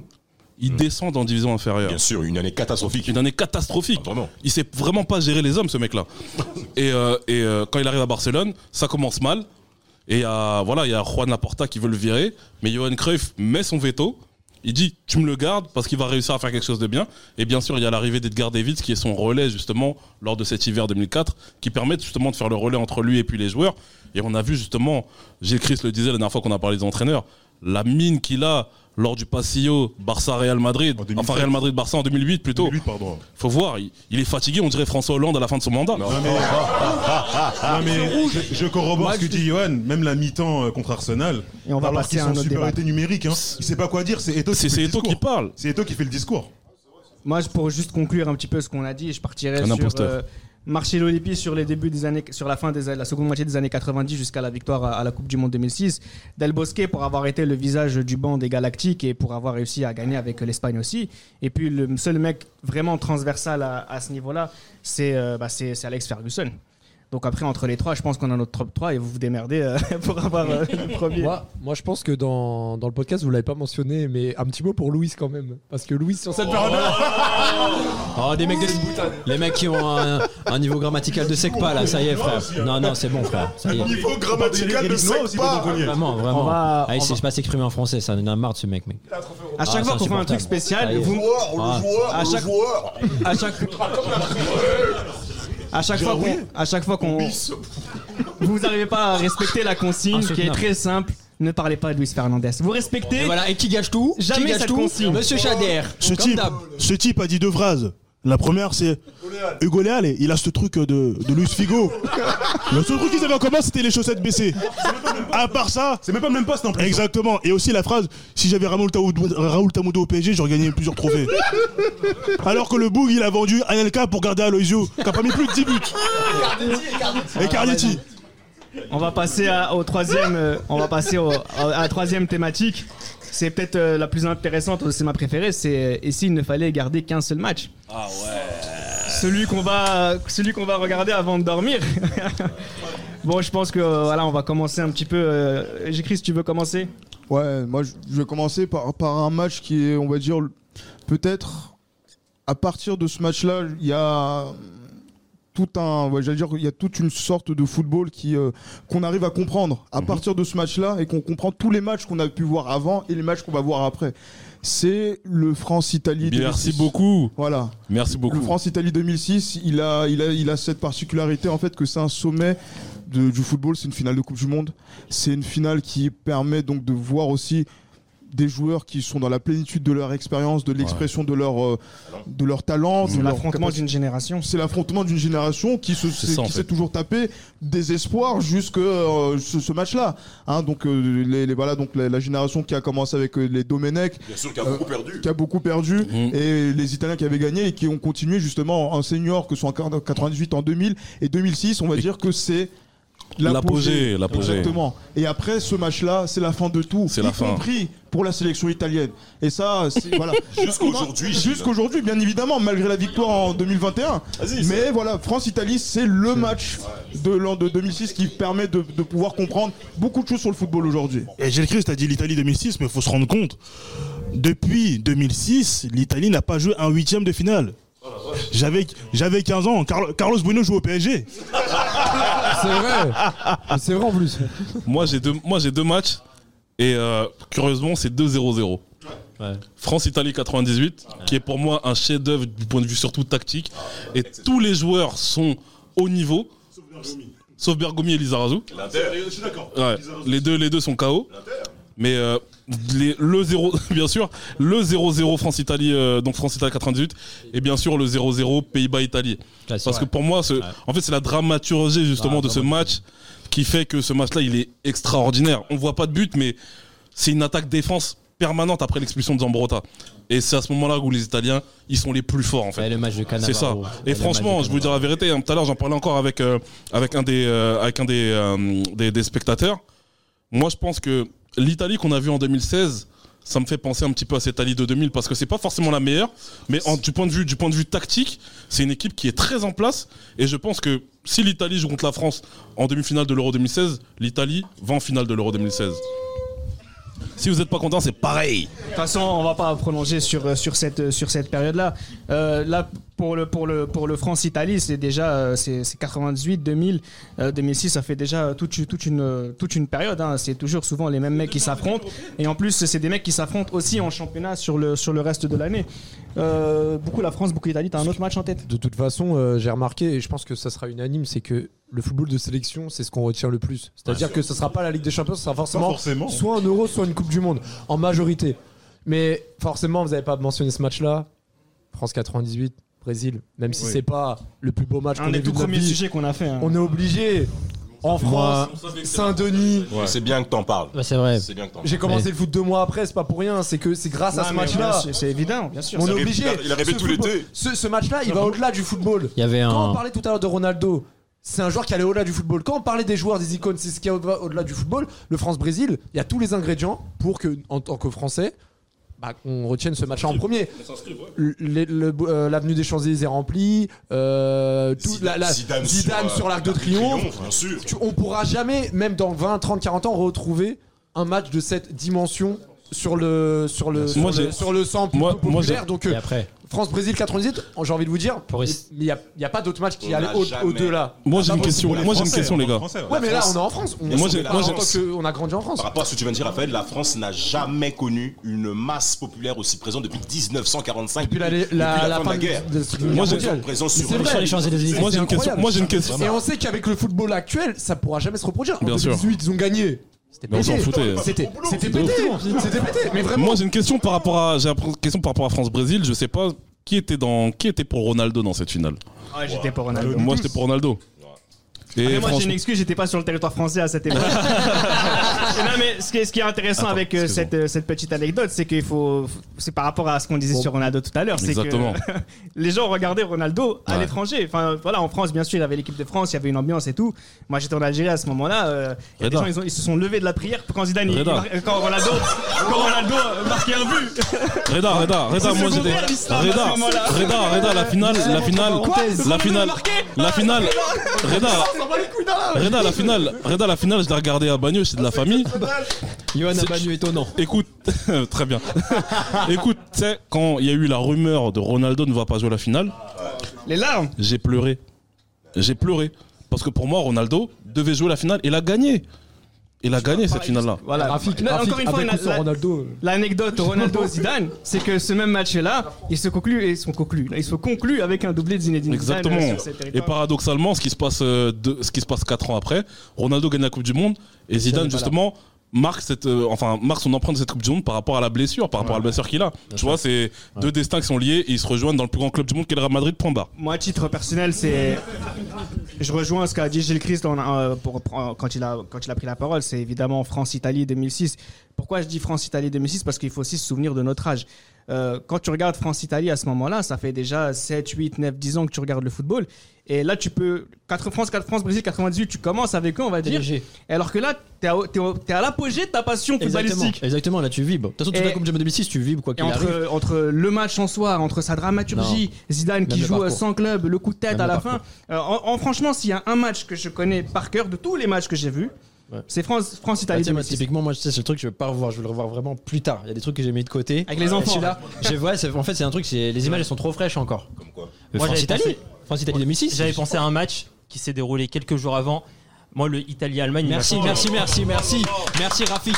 Eh, t'es un ouf. Vraiment, c'est euh, c'est le match qui me vient directement en tête. Le match de Cannavaro, là, Franchement, c'est le- c'est le mais, mur de Berlin après. Sa sortie là sur le but, là, comment il sort. Mais oui, il fait la tête. Après, il fait la passe à Totti. Ouais. Après, il fait la passe à Totti. Après, c'est Gilardino qui décale la défense. Franchement, C'est la fin. Ouais. C'est à ce match-là, je me suis dit, ça y est, c'est l'Italie qui va gagner la Coupe du Monde. Bien sûr. C'est Bien sûr. Là, et là, je me suis dit, mais franchement, cette équipe de l'Italie, elle est trop forte. Elle est trop forte. Elle est toujours en contrôle émotionnel. Elle Cannavaro. Elle est très létale. Quand il faut finir. En plus, en Allemagne, ils ont fini devant les Allemands. Les- Il y avait des pleurs. Il y avait, tu voyais des. Oui, la- j'ai pris du la- plaisir. Mais la fille qui pleure. En Westphalie. Ouais. En Westphalie. Oui, Et, euh, c'est l'arme. J'ai En pris du. Westphalie. C'est l'arme. J'ai pris du plaisir. mais Justement, mais, mais, mais, t'es- mais t'es mal l'équipe d'Allemagne aussi. Hein non, non, mais t'es mal l'équipe d'Allemagne Non, aussi. c'est une équipe d'emmerdeurs, Gilles. Ouais, Ils ont mais l'Argentine. elle elle n'a- Ils ont fait chier concrètement- l'Argentine. concrètement, elle a- non, mais justement, l'Argentine a merdé. Non. Ah, merci. Non, Peckerman a merdé. Peckerman a a merdé. cassé- Peckerman l'enculé. Peckerman. Oh, mais oui. Oui, Riquelme doit pas sortir. Non, non, Mais oui. Peckerman enculé. D'autant plus qu'il fait jouer Coloccini arrière droit, ce qui est du jamais vu. Non, ouais, je suis complètement d'accord avec Raphaël. Peckerman a merdé. Comme Villepin a merdé avec les streams. Non, moi, Comme Jospin en 2002. non, comme la gauche en Non, et 2002. qu'il a laissé surtout. Il faut, il faut rappeler que Messi était sur le banc jusqu'à la fin de la rencontre et qu'il est jamais rentré. Ouais, Euh, mais, mais- Alors qu'il rentrait même contre la Serbie Non, bien sûr. euh, pour euh, s'amuser, là, là, là. Et là, contre l'Allemagne, il aurait pu vraiment faire mal parce que Maxi Rodriguez, Maxi Rodriguez était encore là. Alors que bon, Là, on a parlé de, de trois nations, hein, la France, l'Italie et, le Brésil. Euh, moi, j'ai noté aussi Argentine-Pays-Bas, par exemple, euh, comme match aussi de, de 98. Ouais. Mmh, on a, Ouais. on a- il y, a- y a aussi le Italie-Pays-Bas. On n'a pas fait beaucoup de Twitch euh, les libéraux, sinon on lui a consacré euh, Disons, on, a- on a- on en a parlé, ouais. de l'Euro 2000. Euh, il y a aussi. euh, mais après, là, c'est- Argentine-Angleterre, hein. Hein Argentine-Angleterre 98. Argentine, ouais. Angleterre 98. Après, ça tourne autour Il y a- de la Coupe du Monde 98 et la, et la Coupe du Monde de 2006. 2006. Euh, on a parlé beaucoup de sélections. Raphaël le disait très bien, c'est qu'effectivement, on a peut-être plus de, de- de- de- on a peut-être plus de, de- de- d'attachement avec les, les matchs de sélection à cette époque-là. Je voudrais quand même qu'on cite quelques matchs euh, de club aussi. Là, le Real, le Real Manchester United euh, euh, 2003. euh, Ouais, c'est- légendaire. c'est quelque chose. Liverpool-Milan 2005. ta gueule, ta gueule. Je vais sortir ta gueule sur le côté, Vraiment, il venait du cœur. Non, non, parce que les mecs qu'on a mis de côté en quart de finale, ça y est, frère. Non. Et y est. alors Eh, Et ils alors ont jeté des fumigènes comme les mecs qui étaient de la PS2 là. Tu sais, quand t'es en train de jour les où gommer Dida, 3-0, euh, c'est fini. Dida n'est plus. Première les mecs, ils étaient sur le côté. La première mi-temps du Milan ce jour-là, on parle de Barcelone, on parle de Barcelone, mais la première mi-temps, le La passe- 3-0 du la Milan. passe- la passe de Kaka Mais la saison, la Elle saison, est Tate. XXL, je suis désolé. La- notre saison elle s'arrête à la mi-temps. Quelle de- équipe a été meilleure que ce Milan-là Mais bien à sûr, cette mais mi-temps-là personne, personne. Quelle équipe Personne, le Milan AC. Aucune, même pas les Galactiques. La saison, elle s'est finie 2004-2005 à la mi-temps de Liverpool. C'est là, là où saison c'est fini. Mais c'est la meilleure équipe Sans- des années sans 2000. le trophée. Ouais, mais vous avez pas gagné, vous avez perdu. de la part du Milan de terminer une saison sans trophée comme ça. Alors, alors rappelons aussi le contexte Calciopoli déjà par rapport au championnat. Je m'en- on- Déjà, non, mais il faut Non, donner. on va- on va- Non, mais si, c'est vrai. Oui, Nams. Bah, un un match, euh, un match assez légendaire qu'on a tous vu sur TF1. Les reins de Fernando Hierro s'en souviennent encore jusqu'à aujourd'hui. T'es un gamin, vas-y. Un, un, un aller simple pour Bolton. Avec Oui, Ivan Campo. Exactement. C'est le Juve, c'est le Juve Real, le Juve Real de 2003. Le chiffre réel, ouais. Où Nedved, Nedved se régale. Où Nedved montre pourquoi il prend le ballon d'or et je veux pas entendre Thierry Henry. Là, je veux pas entendre. Si Ah, quelqu'un dit Thierry Henry dans le public, on va se battre. On va se battre. on va se battre. Nedved a montré pourquoi il a pris le ballon d'or. Et, et ce but de Del Piro, il est dans la légende. Ce but de Del Piro, il a, il a plus, il a plus cette vitesse, il a plus cette faculté, mais il brille sur ce match-là et c'est un match légendaire. Non, mais tout le monde se souvient de où est-ce qu'il était pendant le Arsenal Barcelone de 2006. Tout le monde se souvient de où est-ce qu'il était quand il y a eu le quand il y a eu Milan le Milan Liverpool 2005. Bien évidemment, euh, il euh, y a aussi euh, le but le, le, les Verkusen 2002 aussi avec. Je ne suis euh, pas d'accord. Hein je ne suis pas d'accord. Déjà, de part, je, si je peux me permettre de m'exprimer parce que j'ai pas encore donné mon avis, Reda. Je ne suis pas d'accord avec Milan AC Liverpool oh, parce wow. que Liverpool, je suis désolé, en termes de football, n'était pas une. Ils ont rien montré. Qualité. Damas, Damas, Damas. Non, non, non, non, non, non, non, non. On parle de joueurs, on parle, on parle. Parce qu'il y avait Milan en face, c'est pour ça que c'était pas une équipe de qualité. Le match, mais, mais, le match sur tout le parcours. Hein. Liverpool. Euh, dans 20 ans, on s'en rappellera comme si c'était du match. Mais ils perdent à Monaco. Liverpool ne fait pas une grande compétition. Je suis désolé. Cette finale-là, Comme le Real le. Milan AC qui, qui passe à côté, qui passe clairement au travers malgré le courage de Gérard. Et il passe à la dernière minute contre l'Olympiakos en phase de poule. Merci. Mais C'est Damas, pas qu'est-ce Damas, qu'il y a depuis tout, à l'heure, on parle de matchs. depuis tout, à- l'heure, on parle de matchs iconiques, mais qui vont au-delà du football. Ça, ça a été encore au-delà du football. T'es d'accord ou pas? Oui, mais le problème, c'est que c'est Mais on s'en encore- rappellera dans 30 ans de ce Oui, mais match. c'est les émotions dont on se souvient. C'est pas footballistiquement qu'on s'en souvient, c'est ça le problème. Mais non, justement. Bah, on est les libéraux. On est les libéraux. Mais dans ce cas, on va faire un podcast le PSG. Pourquoi ton PSG 2010 son frère Ouais, mais non, mais attends, attends. Damas. Non, non, non, non. Non, là où je. Non, mais non, mais je vais donner mon argumentation là-dessus. Pourquoi je, pourquoi je dis que ça- pourquoi je dis ça? Le problème de ce Milan AC Liverpool, c'est que c'est émotionnellement qu'on a été touché. C'est pas footballistiquement. Si on se réunit nous en tant que libéraux, c'est parce que footballistiquement, on a vu des choses qui dépassaient le cadre de- du spectacle. C'est vrai, c'est et vrai, de c'est vrai. l'inouï, de la spontanéité. Donc frère, commence pas à me raconter des dingueries. Manchester Bayern, attends, Manchester Bayern 99. Oui. Pour toi, c'est un match légendaire ou pas? Par le scénario, ça touche. Mais Bah c'est en oui, dessous- c'est en mais dessous on de s'en certains. rappellera dans 50 ans Mais c'est- Ouais, en dessous de ouais, moi je vois, je vois ce que des- je vois ce que veut dire. Moi je vois. eu Tu mets une com- En tu fait- mets une compilation YouTube de Raphaël, plus grands matchs, Raphaël, ils y sont. mais t'es ce que tu racontes, Mais c'est vrai T'es ce que tu Mais c'est racontes. vrai Tu me parles de YouTube, gros. Mais arrête Mais on est pas des mecs YouTube, nous. On est pas des mecs comme ça, gros. Tu rigoles D'accord, ok. Mais non, mais non, mais non, mais non, Liverpool, des- mais c'est un des- match légendaire. Des Jawad Zahiri versus Ronaldinho. Je vais t'expliquer.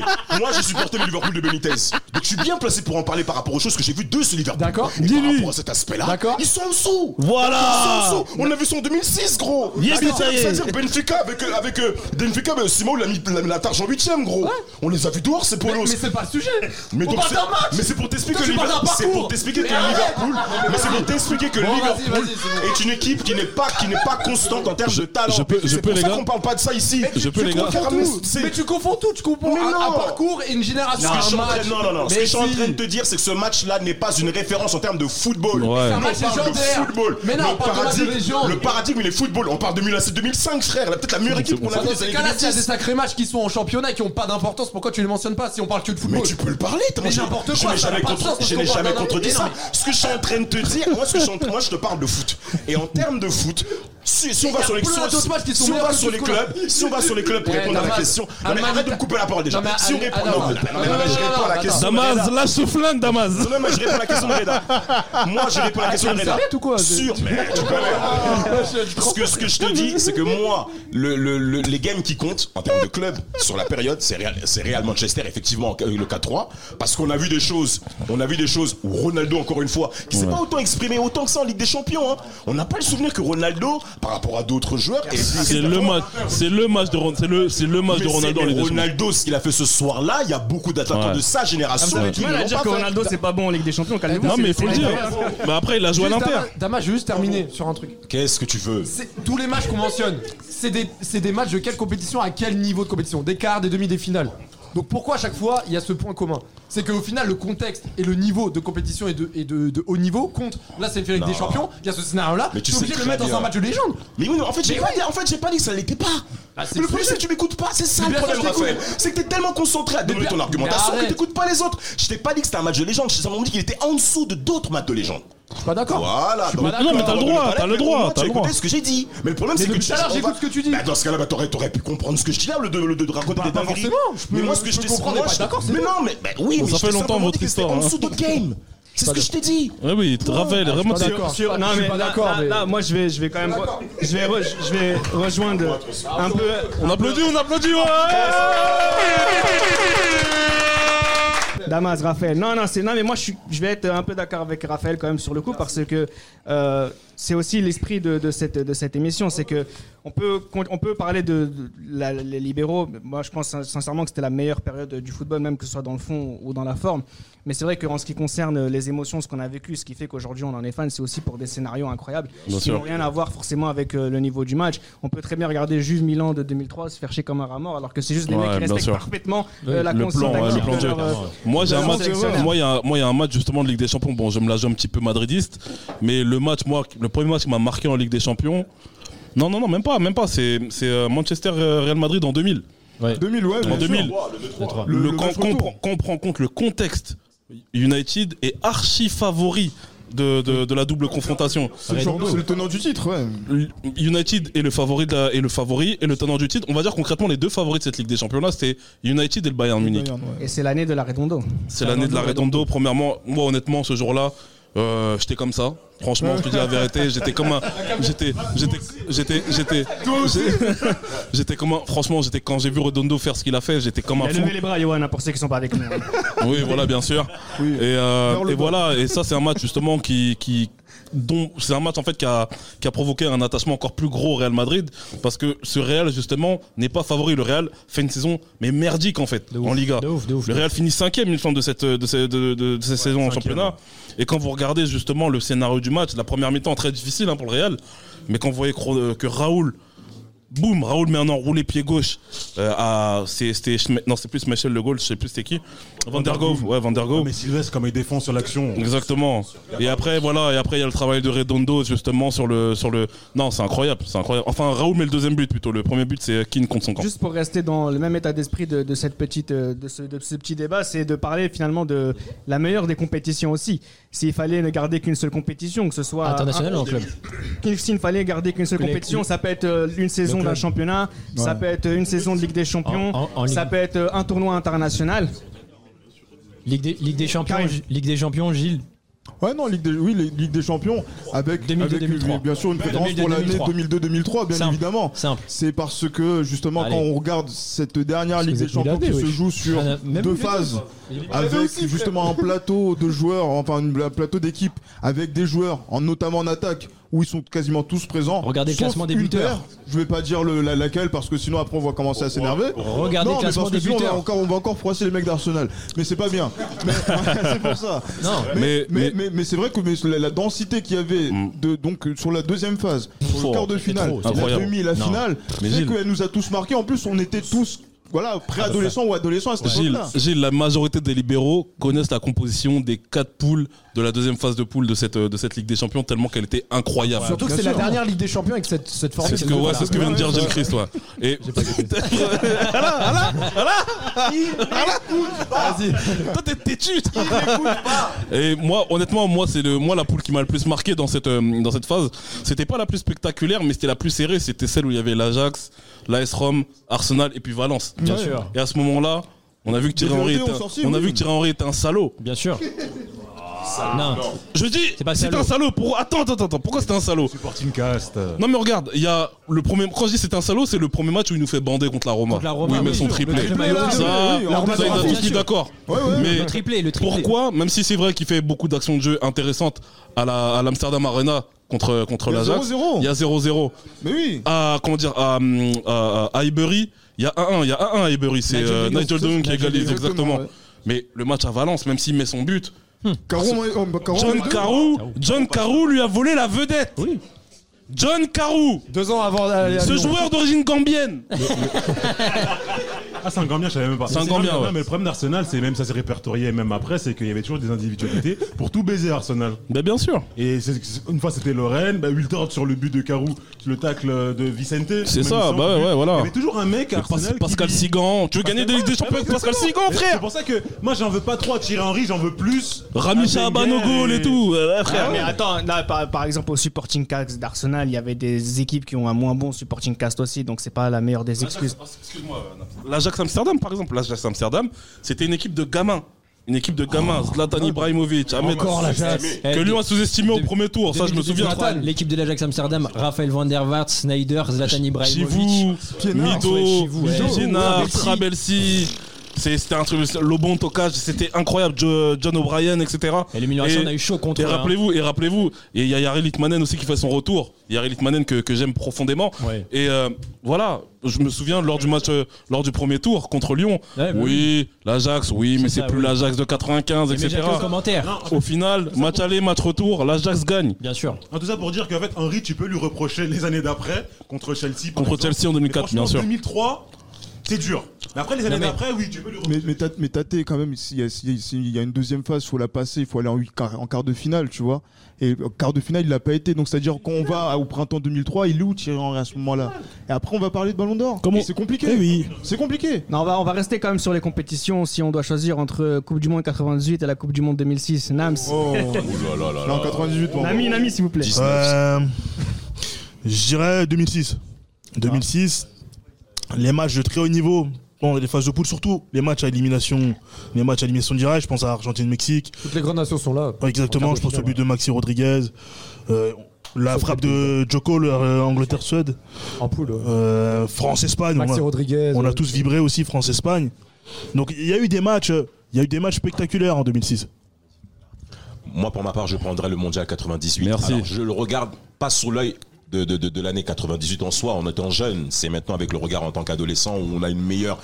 où on a un meilleur esprit analytique pour Incroyable. percevoir par- en effet les choses. Et moi, ce que- et pourquoi je dis 98 Parce que les compositions d'équipe durant ce mondial-là permettaient à ce qu'on ait des numéros 10. Terrible. Et quand on a des numéros 10 dans une équipe et qu'on permet à ce que des joueurs créatifs puissent s'exprimer au mieux que euh, où les années vont arriver au fur et à mesure du temps, où le poste numéro 10 va commencer en effet bah, à s'évaporer, ben on s'aperçoit que la qualité de jeu en elle-même est très trop, intéressante. c'est trop, Et quand trop. on regarde même les, pro- les matchs du premier tour du mondial 98, Incroyable. il y a des équipes qui, n'ont- qui ne sont pas continues. Je pense par exemple au Chili et le coup franc que prend Jacques Songo par Sierra. le Chili. Sierra. Par Sierra, Mais- ouais. mais quel coup franc Ah, incroyable. Il n'y a plus de coup À la franc. Il Incroyable. n'y en a plus. À Songo plonge, mais c'est Ouais, fini. C'est terminé. Il finit dans les filets, c'est terminé. Mais c'est terminé. Il se mange le poteau. Hein. Mais, mais, mais, mais oui Ouais. Mais quand vous regardez le nombre de numéros 10 qui sont présents, et c'est important. Valderrama, il ne passe pas le premier tour, par Hadji. exemple, avec... euh, Enfin, Hadji passe le premier tour, mais il y a Hadji. Mais avec Moustapha Hadji, on se souvient la Non, peine des... Georges, Ah, Georges. Georges, oh merde merde, excusez-moi Mais, mais ils sont là les deux. Hein. Ouais, les deux sont là, bien sûr. Et Moustapha Hadji qui met un but magnifique face à, face à Norvège. Mais c'est même bien. J'ai fait le parallèle par exemple avec Hadji pour Mondial 98. Vous vous Magnifique. la peine des Marocains d'élimination Contre les après le match face à les- Ah, ah, Geoffroy. Guichard. Ils sont dribblés, ils sont dribblés, bien Mais il y a- sûr. mais il y a pénalty pour la Norvège. Mais Il y a la plus- pénalty. Même en parlant de rectal, tu sonnes rectal. Ouais, qui est du Regdal, ouais, bien sûr. Mais, tiens, les mecs. mais moi, mais moi, mais moi, honnêtement, le- le- l'équipe, moi, qui, qui, qui, qui, qui me laisse le, le, le souvenir le plus, euh, le plus gros, je pense, de cette Coupe du Monde, c'est la Croatie. La Croatie, c'est déjà les maillots à damier, les gars. Les maillots à damier, incroyables. Il y a surtout Personne celui, et celui qui m'a, qui m'a fait, qui m'a procuré beaucoup d'émotions, surtout avec le- après le ballon d'or de Modric, Zvonimir Boban. Incroyable. oui. Ce mec-là était trop stylé. Un Milanais. Ce mec-là était trop stylé, ouais. Raphaël, il y a personne qui a mentionné l'Euro 2000. L'Euro 2000, c'est la meilleure compétition. Attends, attends, attends, la meilleure attends. compétition. 16, 16 Ah oui. équipes. On rappelle le format A16 avec 16 équipes de qualité, des poules homogènes, des scénarios, même en poule, Espagne-Yougoslavie. Tout à fait. Le 4-3, euh, les matchs, le niveau de l'équipe de France exercé pendant cette compétition, le Pays-Bas-Italie qu'on a mentionné tout à l'heure, le, le, le quadruplé de Kluivert contre la Yougoslavie également. Beaucoup, beaucoup de rêves sur cette compétition qui pour moi étaient... Et en plus, les stades en Belgique et aux Pays-Bas, pour moi, c'était des très beaux stades, un peu à l'anglaise, etc. Akan Choukour, son but contre Deville de, euh, contre la Belgique. Il y a eu il y a beaucoup Ouais. d'anecdotes. Ouais, voilà, c'est ça. Bah, tu, tu parles d'Espagne, Espagne, Espagne, euh, Yougoslavie. Je pense aussi. Ouais, mais Espagne, Yougoslavie, je pense que c'est l'un des matchs. Ah ouais. Tu regardes en étant neutre. Je pense que c'est l'un des matchs. J'ai 31 ans, je pense que c'est l'un des matchs qui m'a fait le plus vibrer. Le but d'Alfonso. Le but, le c'est but- beaucoup. c'est ça, le but d'Alfonso. L'Espagne Ouais. n'est pas qualifiée. Euh, le but d'Alfonso, à la dernière minute, il qualifie l'Espagne. Il y a Slovénie-Yougoslavie où il y a 3-0 et ça finit à 3-0 3-3. Zaovic. Exactement. Angleterre-Portugal. Portugal, Angleterre-Portugal, euh, quand Nuno quand l'Angleterre mène de bourg à Bernard Lama. c'est ça aussi. Oh, et quand bah, l'Angleterre Angleterre. mène 2-0, tu dis pas que le Portugal va revenir. Et le Portugal fait un retour il y a aussi- magnifique. Il y a aussi la sensation, euh, il y a aussi la sensation de ce groupe A parce que dans ce groupe A, il y a l'Angleterre, il y a l'Allemagne Le tenante but du titre. Laisse-moi finir. Il y a- Oui. l'Angleterre, il y a l'Angleterre, il y a l'Allemagne tenante du titre et le. Portugal qui joue sa première, euh, qui joue sa première compétition avec la génération de, de jeunes, euh, voilà, de, de la fin des années 80, début 90. Enfin, la première, on va dire, la- où ils sont tous confirmés, on va dire. Exactement. Et il y a la Roumanie et qui finit. Les, qui finit les deux premiers, c'est la Roumanie et le Portugal. La confirmation Parce que l'Allemagne est KO. L'Allemagne est KO. Lothar. Matthäus, 40 ans, Mobutu de la, de la sélection. Exactement. Libéraux. Exactement. Libéraux, 40, numéro 10. Mais, Et le- mais, mais derrière, mais derrière, la Roumanie qui confirme sa, sa belle perf en 98. Et Exactement. aussi une petite dédicace que même dans le générique du jeu Euro 2000 le- le- de Julien, on en avait parlé lors de mon trade. Ouais. Le, le générique du jeu était incroyable également. Genre, Ah, même dans les petits détails, Mm. pour moi, cet euro, c'est quasi la perfection. Et la France qui gagne, bah, but très aiguë en finale. Et quel en finale Et voilà. scénario en finale Magnifique. Moi, j'ai beaucoup aimé, euh, juste pour euh, agrémenter un peu la discussion, l'Euro 2004. Je me, souviens, je me souviens très bien aussi de la manière comment je l'ai suivi. J'ai beaucoup aimé la- le contexte de, de- de- de cette compétition aussi. Après, ça vaut pas l'Euro l'Euro 2000, bien entendu. Mais c'est vrai que moi, l'Euro 2004, euh, j'ai vraiment beaucoup apprécié. Même, même Zidane, le ballon, la publicité, les maillots. Le, euh, le ballon Rotero, c'est le début des galères des ballons. L'été Il faut en 2004, parler. l'été 2004 c'était très 2002. intéressant aussi. Moi, je, moi, trouve que la, la compétition à- au niveau de, de l'Euro 2004, l'Italie pas présente, la France fatiguée, beaucoup de gros, enfin, l'Espagne fatiguée. tchèque, ok, y a pas Et en fait, en on était animé par la République tchèque, le Portugal et la Grèce. Moi, c'est ce que je retiens en fait de, de- de cet euro. Le Portugal, vous vous rappelez du Portugal-Pays-Bas, et ce qui était plutôt pas mal, mais on avait un Pays-Bas-Suède dégueulasse qui a fini au tir au but. Horrible. Je crois que j'ai, ouais, je crois que j'avais, je crois, je crois que j'avais dormi. Non, il n'y avait pas beaucoup de matchs de qualité. Par contre, juste pour revenir à un petit détail, à la Coupe du Monde 2006, si on regarde bien au niveau des demi-finales, on n'a que des Européens. Donc pour moi, la Coupe du Monde 2006 à partir des demi-finales, c'est un euro. Mais alors, c'est parce que l'Argentine et le Brésil, ils déçoivent aussi. Mais ça fait, ça fait quoi? C'est dire que c'est une Coupe du Monde. Ça, mais, ça empêche, mais ça empêche pas les gens d'arriver en demi-finale. Ça, hein. Ça empêche pas les gens d'arriver en demi-finale. C'est beaucoup. hein. Euh, je bon euh, des championnats, des championnats qui vous restent à l'esprit. Je sais qu'on a on a consacré un épisode sur l'Euro, Mais euh, sur la je- Serie A 2001, N- Nami. 2000 2001. Est-ce qu'il y a eu un autre championnat aussi où on a été tenu en haleine jusque- jusqu'à la fin de la compétition Bah, la, la Liga 2002-2003, la Serie A 2002-2003, La Ligue 1 2003, la Liga 2000 la Liga 2002-2003 et la première, la première Ligue 2002-2003. En gros, Moi- la- La Bundesliga 2002 aussi. Moi, c'est la Liga. Moi, c'est la, Li- moi, c'est la Liga 2000. La Liga 2000, en termes d'indécision, c'est un truc de malade. Tout le monde perd contre tout le monde et gagne contre tout le monde. La Liga 2000, ce qu'il faut pas oublier, c'est que c'est le Deportivo La Corogne qui gagne cette Liga-là. Avec combien? Je pense plus de 10 défaites cette saison-là. Le Deportivo La Corogne, et il y avait, c'est là où on a, il y a eu pas mal de révélations. On a vu aussi la révélation du FC Valence de euh, d'Hector Cuper qui va en finale avec des champions, que le Real Madrid gagne, bien sûr. Il faut le rappeler, hein, quand même. Il faut, il faut toujours le rappeler ce, ce, ce- ce- ce résultat. Mais la Liga 2000, franchement, on a, c'était vraiment la Liga la plus indécise de l'histoire. Et on a même qui, j'ai même vu il y a pas longtemps un, un, un petit, un petit documentaire espagnol, un petit documentaire espagnol sur, sur, sur, sur YouTube. Ils disent que la Liga, ils disent que toute la saison 2000, c'est la saison où il y a eu forcément des rebondissements. On a vu bien sûr en Serie A, malheureusement pour la, pour la Juventus, ce match à, à Pérouse où il y a, où il y a Calori justement qui met ce but et qui donne la, qui donne la Liga, qui donne la, euh, la Liga, la, la- la- le, comment on appelle ça, le, Le Scudetto, le Scudetto à la, à la Lazio. Et bien sûr, c'est en 2000, bien sûr, il y a, la- il y a aussi euh, la, la, la, la domination sans partage de l'AS Monaco. Oh, merci. Ah oui. Encore, ouais. mais Très il beau champion. de Manchester. United, de. Manchester, de, Man- de Manchester United aussi. Ah, Moi, je pense euh, à la Serie A 2001-2002 aussi avec son fameux finale. Ravissant, L'Inter. Et Milan. mais c'est Et Roma, pardon. Mais Alors, alors celui-ci c'est le plus hilarant parce qu'on se souvient tous qu'à l'époque avec le premier tour des présidentielles qui est arrivé et le, le, et le tremblement de terre que nous avons eu en France. Jean-Marie. Jean-Marie qui passe au deuxième tour, Jospin qui échoue. Et en Italie, On a l'Inter et les larmes de Ronaldo. Eh oui. Mais les larmes Gresco. Beaucoup, beaucoup d'échecs Ronaldo quand même. hein. Ah, c'est. c'est- Non, mais, non, mais Bah- c'est c'est vraiment marquant. Oui, moi, moi j'ai moi j'ai pris du plaisir sur ces larmes. J'ai pris du plaisir. Je suis désolé, mais je suis pas un grand fan de Ronaldo. Mais Et pour, j'ai ma pris part, mais pour ma part, le championnat qui m'a le plus marqué, avant que Tate puisse reprendre la parole, c'est vraiment la saison 2004-2005 et la finale Milan AC Juve à San Siro. Un match d'une vraiment mais d'une qualité. d'une- C'était difficile, mais le- et pourtant, moi je pense que le Milan était plus armé techniquement que la Juve. Mais pour marquer contre cette Juve. Ouais, Oh et, la, et passe, et la passe, la passe de Del Piero. Revoyez la passe de Del Piero. Totti ne peut pas faire ça. Là, on est, on est- faut savoir sur ce match, on était déjà assez, assez fatigué parce que je crois qu'on revient du PSV. Là, on a le, c'est le match où on a le plus, le, le- j'ai vu le, plus 3, se faire devant une télé. Ah là là, Euh, le le 3 PSV. qu'on a pris à la Philips Arena. Merci Ambrosini, merci Euh, Ambrosini. ouais, Li- Coucou. Lyon. Lyon Pio qui a fait l'amour à Cafou tout le match, Ouais. euh, j'en avais, c'est insupportable. Bref, on s'en sort je ne sais comment, merci Ambrosini. Et on arrive déjà cuit euh, contre vous. Et on arrive, il y a Inzaghi qui, qui revient, je sais même pas Crespo Shevchenko qui joue devant. Il Ouais. y a Inzaghi cuit qui, qui est devant. Et je crois même qu'on. Il a fait marquer, Derrière, on a Kaladze, on a même on a Kaladze qui joue arrière gauche, je crois, ce match-là. On était, pas, on était cuit, franchement, on était cuit.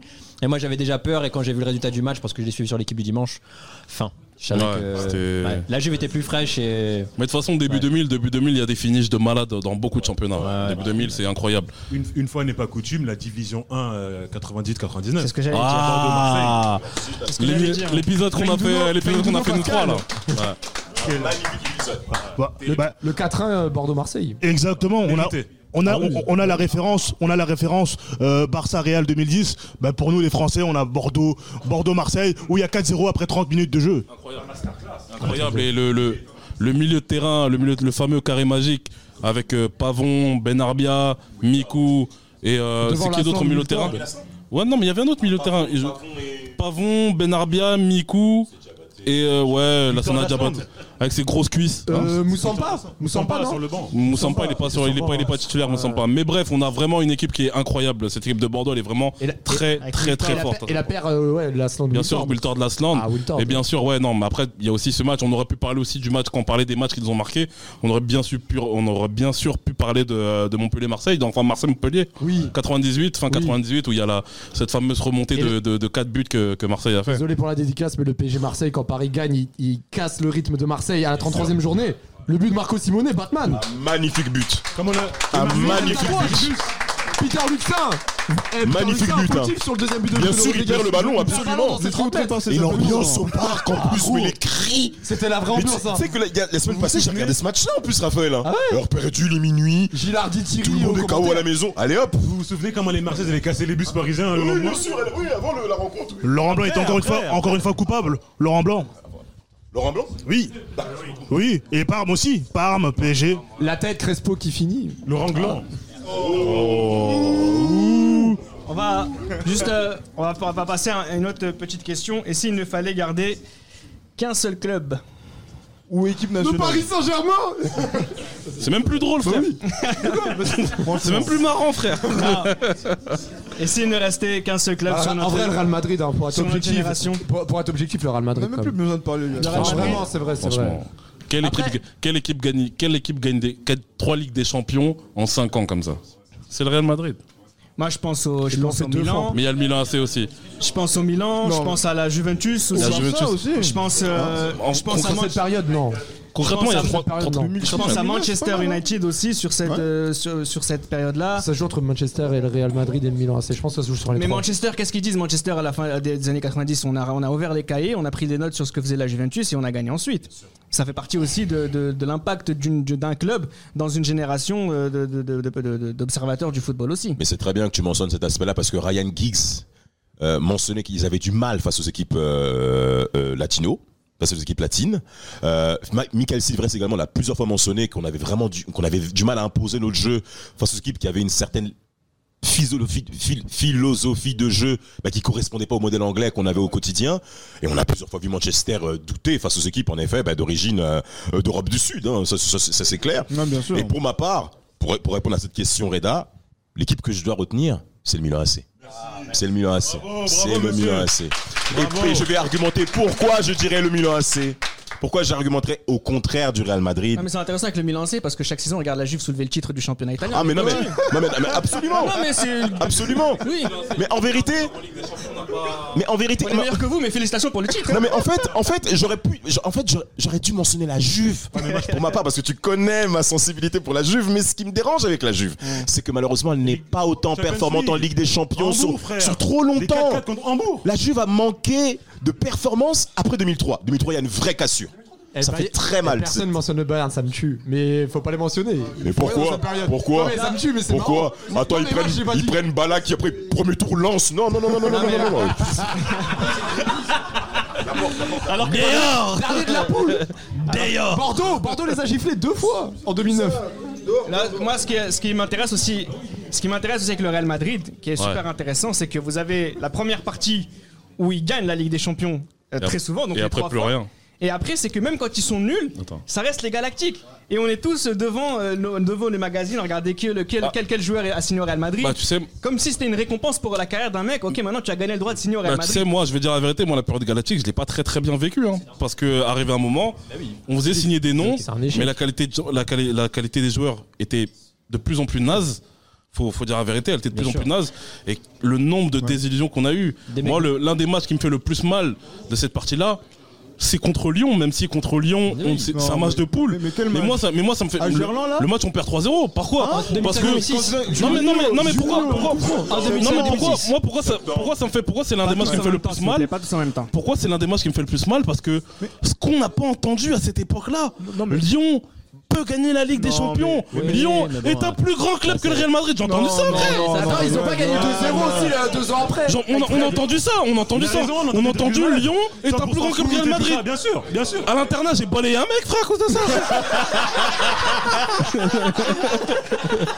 en plus, le pire, c'est que je l'ai balayé, je l'ai relevé, je l'ai rebalayé, frère.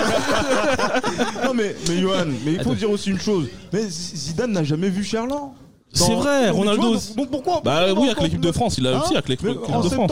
en septembre, on sait que le Real Madrid, c'est la saison commence, la, prépara- la préparation commence à se mettre en route. Quand C'est tu à ce moment-là qu'on va faire les, les différences, alors que les Lyonnais sont prêts depuis le début août. Quand tu vis dans un, quand tu vis, quand tu vis, quand tu vis, quand tu vis dans un, Gilles, Gilles, quand tu vis dans un pays où il y a une culture foot qui est très mauvaise, il suffit juste de ces matchs-là pour qu'on te dise que Lyon est un plus grand club que le Real. Qu'est-ce qu'on n'a pas entendu avant mais- le Lyon Milan AC justement de en quart de finale de avec le Pa- T'as avec dit quoi le Paris Saint-Germain après donc dans, les mêmes Mais dans bien les sûr. mêmes- dans les- dans les mais on va dire du point de vue. on est habitué Mais on va dire du point de vue purement, on va dire sportif. Moi, le match qui pour moi qui, qui, qui me fait le plus mal vraiment.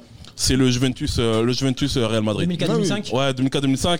On sent vraiment c'est que c'est la fin. On sent vraiment que c'est la fin des, des Galactiques. Bien sûr, bien sûr. Ce match, déjà, on va dire le- l'entame de la fin des Galactiques, ça a été Lyon, euh, ça a été Juventus. euh, je parle de Lyon encore. Ça a été Juventus Real en 2003 Accentué par Monaco. accentué par Monaco et on a sonné le glas, le glas définitif lors de euh, lors du match en en prolongation. 2005. Ouais, c'est ça Et le exactement. couvercle a été refermé, Thierry Henry euh, Mais, mais pour. mais- au Santiago Bernabéu. Mais c'était un huitième de finale, c'était en février.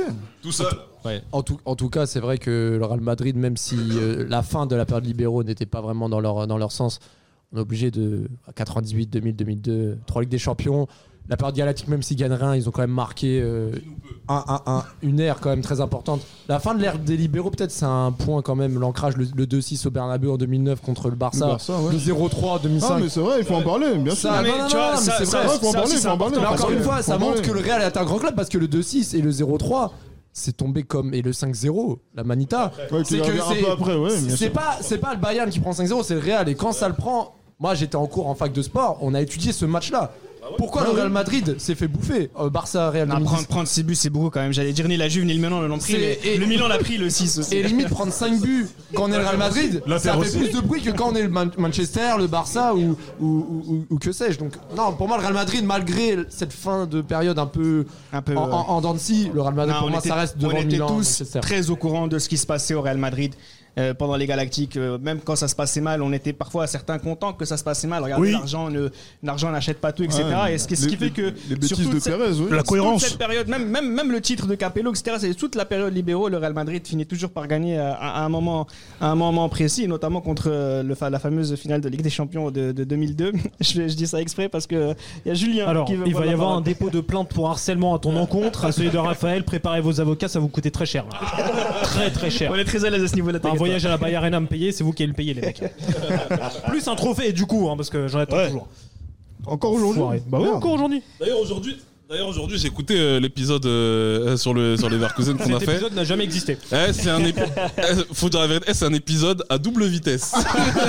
parlons peu, parlons bien. Eh, tu nous as sorti toute ta science sur les Verkusen, les deux. Euh, ouais, bon bah. euh. Ce jour-là, c'est ouais, mais là, après Écoute, c'est c'était. la, c'est la seule fois dans cette émission où j'ai pu parler pour éviter de dire non les gars pas tous en même temps. Donc tu vois, j'en Oh. profite. Non, c'est moi qui ai cette Ah, galère. Raphaël Ah tâté Non, non, non, là, c'est Raphaël et Damas, ça, c'est pas moi. Non mais c'est- justement c'est intéressant de parler de Leverkusen de 2001-2002 parce qu'on pourrait mentionner euh, dans cette période-là que ce soit Leeds, que ce soit la Lazio, que ce soit Valence. Pareil, quand vous quand vous parlez de la Lazio, il y a plein de gens qui vous disent ah ouais la Lazio c'était lourd. Des fois, tu- non mais si c'est vrai, parle, parle. Des fois vous marchez, vous, vous parlez avec quelqu'un dans la rue, etc. Vous dites ah ouais mais c'est vrai la Lazio ils étaient La super forts, etc. Donc ça fait partie aussi de, de ces petits Enfin, labels. excu- Excuse-moi, qui on parle quand même d'une équipe qui ont à Intertoto notre- après un doublé d'Andrés Mendoza là, en 2005. On parle Entre autres, Effectivement. entre autres, entre autres, Entre autres. Voilà. entre autres. Parce que si on doit garder une compétition, on peut garder la coupe Intertoto aussi. La compétition Intertoto aussi qui a été Un titre pour le Racing Club de Lens, un titre pour les Stacks. euh, La, la France, bah, pour une fois que la France est extraordinaire en, en Si tu Coupe d'Europe, c'était notamment en Coupe Intertoto. Bon, je pense qu'on va se mettre d'accord pour dire que c'est le Real Madrid qu'on va garder quand même à ce niveau-là. Non, Non. non. Mais perm- Permets-moi quand même, mon, cher, mon cher Eda, de, de- de faire une petite, euh, petite digression de sélection. C'est ce que j'allais. euh, pour cette période-là, bah, c'est- c'est c'est magnifique. Mais je pense que je vais énerver beaucoup de, de- de libéraux Ouais. et de, de- de spectateurs, spectatrices ici, parce que, mine de rien, notre période libéraux est une période aussi d'héritage. Un héritage footballistique, un héritage de résultats, mais aussi dans la conception du football qu'on a aujourd'hui, dans notre regard. Mais il y a bien une sélection qui incarne cet héritage-là, pas forcément bien, c'est Grèce 2004.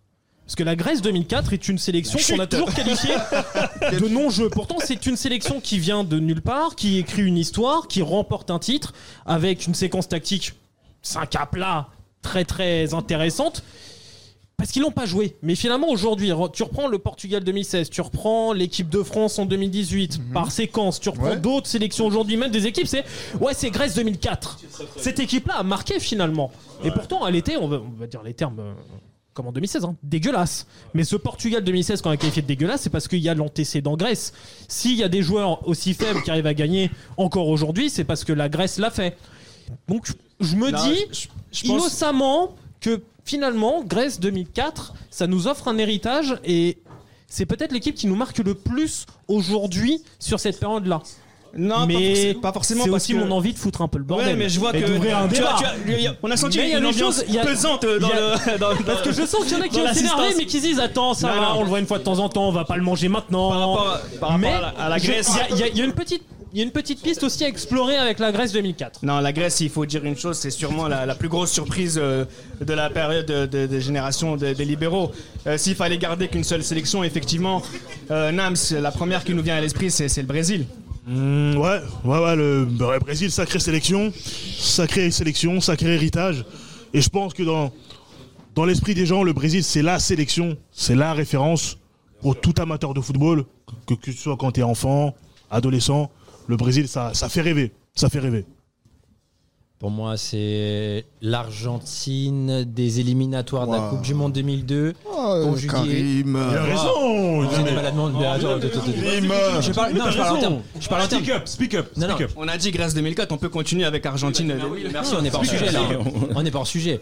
Ensuite, ensuite l'Argentine de 2004 à 2006. Ah, J'ai beaucoup aimé. Karim. Qui s'est arrêté la, qui s'est Non, arrêté là, la Copa. América Non, là- 2007. là, tu forces pas. Non, mais elle joue. quoi, Karim Mais elle joue. Ah, Elle a réglé, elle a réglé le Brésil, le du Gabonito 3-1. Fini.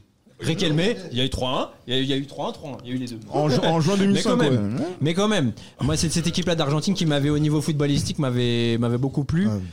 Et euh, si j'en avais d'autres en national, non, moi il n'y a que l'Argentine qui m'a marqué en, Hmm. en, en qualité. Karim. L'abus. C'est Moi, la, j'adore l'Argentine, mais c'est la deuxième personne qui intervient abuse. qui abuse. Est-ce que tu vas abuser, euh, Yoann Non, moi, moi je pense que la- la- l'équipe moi qui m'a le plus marqué, et c'était la moins attendue, c'est l'Espagne de, de la fin des années 2000. hein. L'Espagne de la fin des années 2000. Ils mettent tout le monde d'accord. Et moi, ce que j'aime en fait par rapport à l'Espagne, c'est que il y a ce process qui commence avec l'arrivée de Luis Aragonès après l'Euro 2004. Luis Aragonès qui arrive dans la tête des joueurs. Wesh les gars, vous n'êtes pas moins forts que eux tous. Juste, on va changer notre manière de jouer.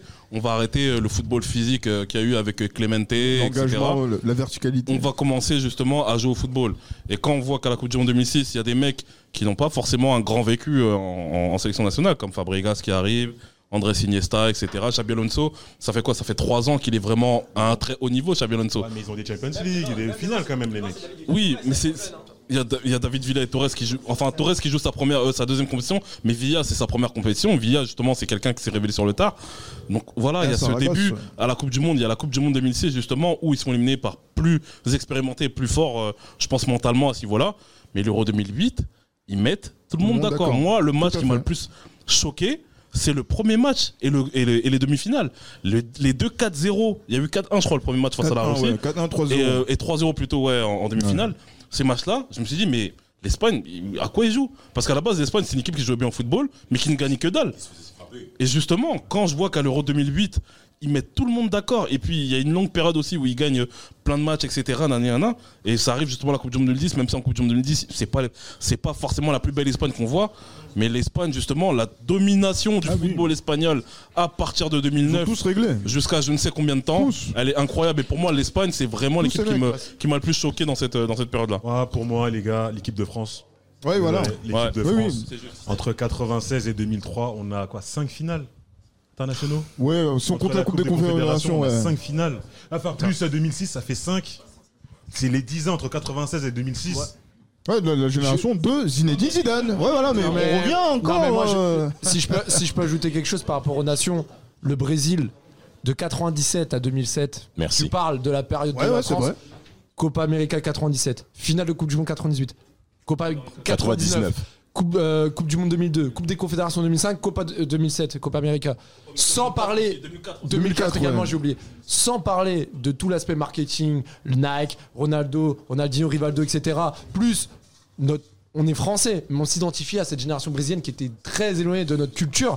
Je suis désolé, Non, c'est Là, le. Brésil c'est devant la France. Sur tout point, sportif, euh, marketing, image et plaisir du football. Ce qui nous a caractérisé, c'est-à-dire le jeu vers l'avant avec des solistes. et- C'est bien vu. et- non, c'est vrai, il a raison. J'ai pas écouté, pardon, qui a cité la France? Moi. Ok, Et je non, vais- c'est non parce que bravo le Brésil. Mais au-delà, au-delà, moi, ce qui, moi forcément, j'ai mis, moi j'ai mis l'équipe de France. Pourquoi je pense à l'équipe de France? Parce que s'il y a une équipe, ou même je dirais même plus, une génération Prêche, prêche, pasteur. qui a battu tout le monde, Bien sûr. C'est la génération qui a- Bien c'est la sûr. 60 c'est la- cette génération française. Bien le sûr. Brésil, bravo, vous êtes les meilleurs, vous avez- etc. On les a vus en 98, on les a vus en 2006. Qui les tape La France. Ouais, mais Reda, ouais, mais Reda, Reda, Reda. Non, non, Et- s'il vous plaît. Non, pas tous en même temps, s'il vous plaît. juste par rapport à, à cette génération-là. La deuxième chose qui est intéressante aussi avec l'équipe de France, c'est qu'on l'a vu en 98 et on l'a vu aussi en 2006. C'est c'est pas donné à tout le monde de faire autant de Coupes du Monde différentes parce que le Brésil en 94, c'est pas l'équipe de 2002. Bien sûr. Ah non. alors que l'équipe de France de 94, euh, de 98 pardon, et celle de l'équipe de 2006, c'est la même. Ce qui est incroyable avec cette génération, je crois que c'est Chris qui a parlé de génération, c'est que Zidane vous tape à chaque fois. Barthez vous tape à chaque fois. Thuram vous tape à chaque fois, Le vous tape à chaque fois. C'est c'est ça aussi. Parce que que ce soit que ce soit que ce soit l'Argentine, c'est romantique, félicitations. En 2002, vous avez fait quoi? Que la France aussi, mais la France, elle a eu le droit Voilà. à, à- à- à- à- Un le droit échec. se Ouais, mais il y a un tromper. bémol. Moi, le bémol, c'est. Excuse-moi de t'avoir coupé, mais le bémol, c'est le creux qu'il y a entre 2002 et, 2000 et 2005-2006. C'est deux compétitions. Ouais, mais regarde. C'est deux compétitions, sachant qu'à côté de ça, il y a aussi la Coupe des Ouais, Confédérations mais- des Français mais où c'est l'équipe B qui gagne. Je veux bien, Bah mais oui. deux compétitions, Reda, deux compétitions. Le Brésil n'a pas connu ce. Dans, dans la période qu'on a évoquée, le Brésil, le Brésil n'a pas connu ce creux et un désastre aussi gros qu'il y a eu en 2002 par exemple, ou en 2004 aussi par exemple pour l'équipe de Vu- France, parce que 2004, vu l'équipe- 2004 c'est un désastre quand même 2004. 2004, c'est un désastre. Ouais, non, mais par contre, après, c'est la- c'est la- l'euro aussi qui est, qui est particulier aussi. C'est pour ça que Julien nous a parlé de cette Grèce 2004 où on peut citer beaucoup d'équipes aussi qui ont ont, qui ont, qui ont, qui ont perdu comme une équipe de, comme l'Angleterre, qui est, qui est l'équipe de la loose de cette génération-là. On va s'en occuper de Non, ce mais- bolos. Non, mais ce qui est, ce qui est intéressant aussi avec euh, cette équipe de France, euh, cette équipe de France aussi, c'est justement ce, ce- ce- ce- ce nombre de joueurs différents. Et moi, sur le point sur lequel j'aimerais qu'on insiste vraiment, parce que ça peut être aussi le cas des Pays-Bas qu'on n'a pas vu à de gros. Il y a rien à dire sur ces gens-là. Moi, je voulais parler aussi de l'Italie, de l'Italie qui a été très présente aussi sur cette période-là. Les matchs France-Italie ont toujours été extraordinaires. Toujours, toujours. La France a beaucoup gagné aussi ces matchs-là. vraiment, mais Et vraiment. L'Italie a enfin réussi à gagner sa, sa victoire en, en 2006. Euh, euh, c'est au penalty. Zidane n'est plus là. Il y a plein de Bah, choses. Moi, j'étais très matchs, content hein. de la victoire de, de l'Italie. Bien Mais sûr. c'est- match, il y a eu des matchs nuls. dans la tête de cette génération-là, je pense que quand ils se regardent dans les yeux, ils doivent se dire Ah, heureusement que ça s'est fini comme Mais- ça, tu vois. Et c'est même bien que tu mentionnes cet aspect-là, Reda, et moi je vais te suivre par rapport, à par rapport à- au choix français. C'est très générationnel, hein, Je l'équipe de France, continue moi-même à confirmer que l'équipe de France est l'équipe générationnelle des libéraux. Pourquoi? Parce que, au-delà des arguments en termes de résultats que vous avez tous mentionnés, messieurs. Notamment du Brésil, ouais. Pardon Notamment du Brésil. Notamment ouais. du Brésil. Mais c'est surtout l'aspect psychologique que les Français ont instauré auprès de toutes les équipes présentes. mecs. Brésil, c'est pareil, Toutes, hein. Toutes, toutes, toutes, toutes.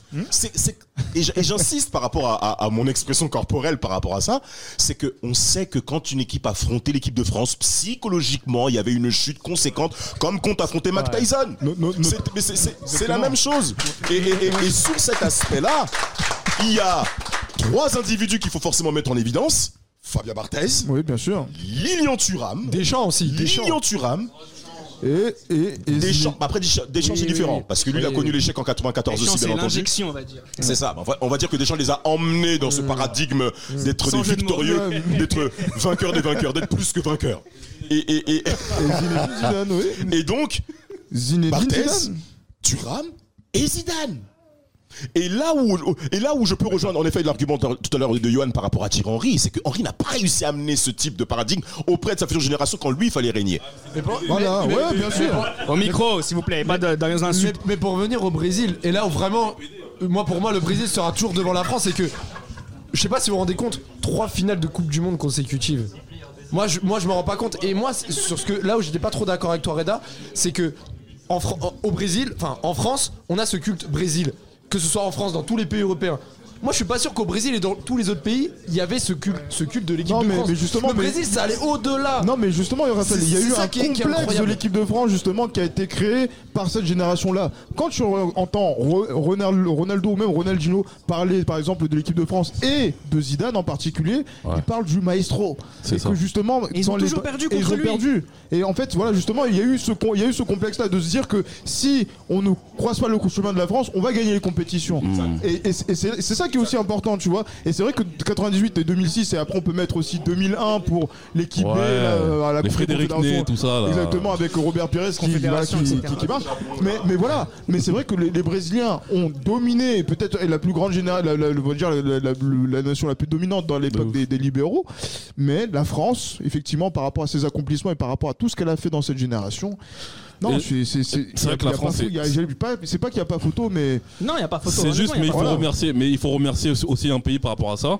C'est l'Italie. L'Italie. L'Italie qui a fait de la France une très très grande équipe de une très, une très grande nation de football au niveau en termes de nation de football, parce que on parlait souvent de, de cette force qu'avaient les Français à tuer leurs adversaires comme euh, le faisait Mike, bah, Mike Tyson. Mm. Ce qui est important aussi avec cette équipe de France, c'est que nous, on est Français. On, on dit souvent que la culture football française, elle est KO, qu'on est des losers. Il y a beaucoup de choses négatives comme ça autour de notre football. Cette génération de l'équipe de France, par exemple, le Brésil, le, battre le Brésil 3-0 chez soi, c'était comme le dernier niveau d'un d'un jeu vidéo. La France l'a fait. Ils ont 3-0. tapé les Brésiliens au 3-0. summum de leur, de leur niveau. La- Le Brésil 98 euh, poste par poste, c'est des, c'est des joueurs extraordinaires. Ouais, mm. Ils sont, la France les a baffés. Et c'est Ah. c'est assez incroyable, je pense que dans- pour résumer assez, cette- assez fortement cette génération, c'est que la génération de l'équipe de France, il faut que nous, on soit aussi fiers de pouvoir le dire. Mm. On n'a pas beaucoup l'occasion de dire euh, du bien du football français. Là, je suis désolé. Mais quand tu- Euh, la, mais la quand- France du football, elle a mis KO tout le monde. Mais quand tu regardes bien la phase, fi- la phase finale de la Coupe du Monde 98, la France sait battre les petites équipes qu'elle était capable de perdre quelques années auparavant. On va dire la République tchèque, admettons en 96, c'était pas une grande équipe, mais c'était une très bonne équipe. La France a perdu au tir au but. La France contre le Paraguay arrive à battre, euh, arrive à gagner.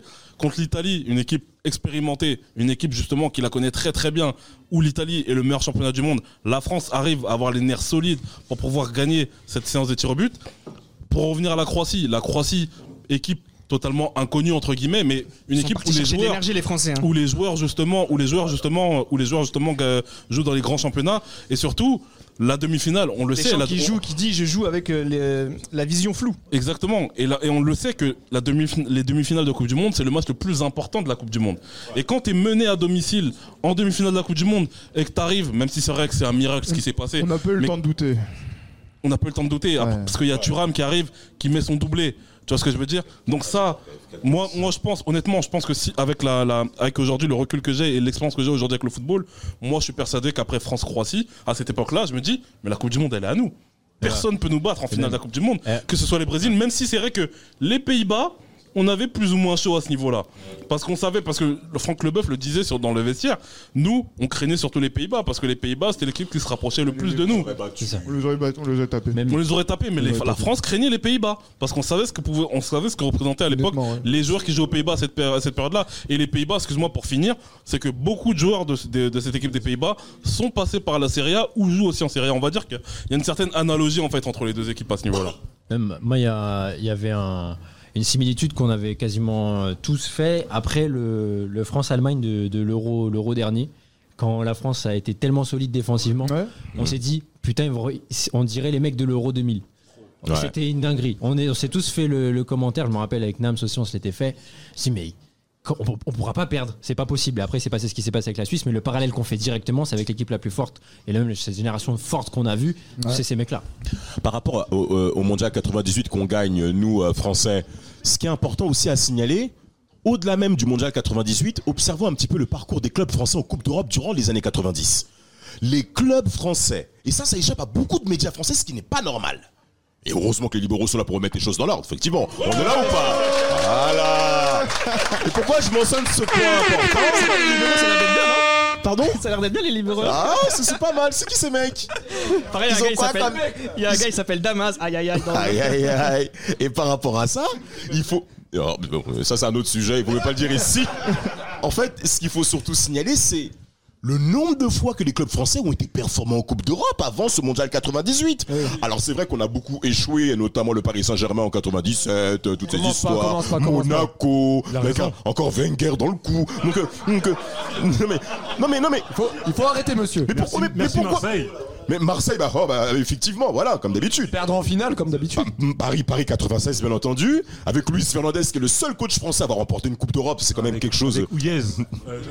Avec, avec c'est surtout Yannick Noël en Il y a Yannick Noël qui a, qui a repris le leadership clairement de l'équipe.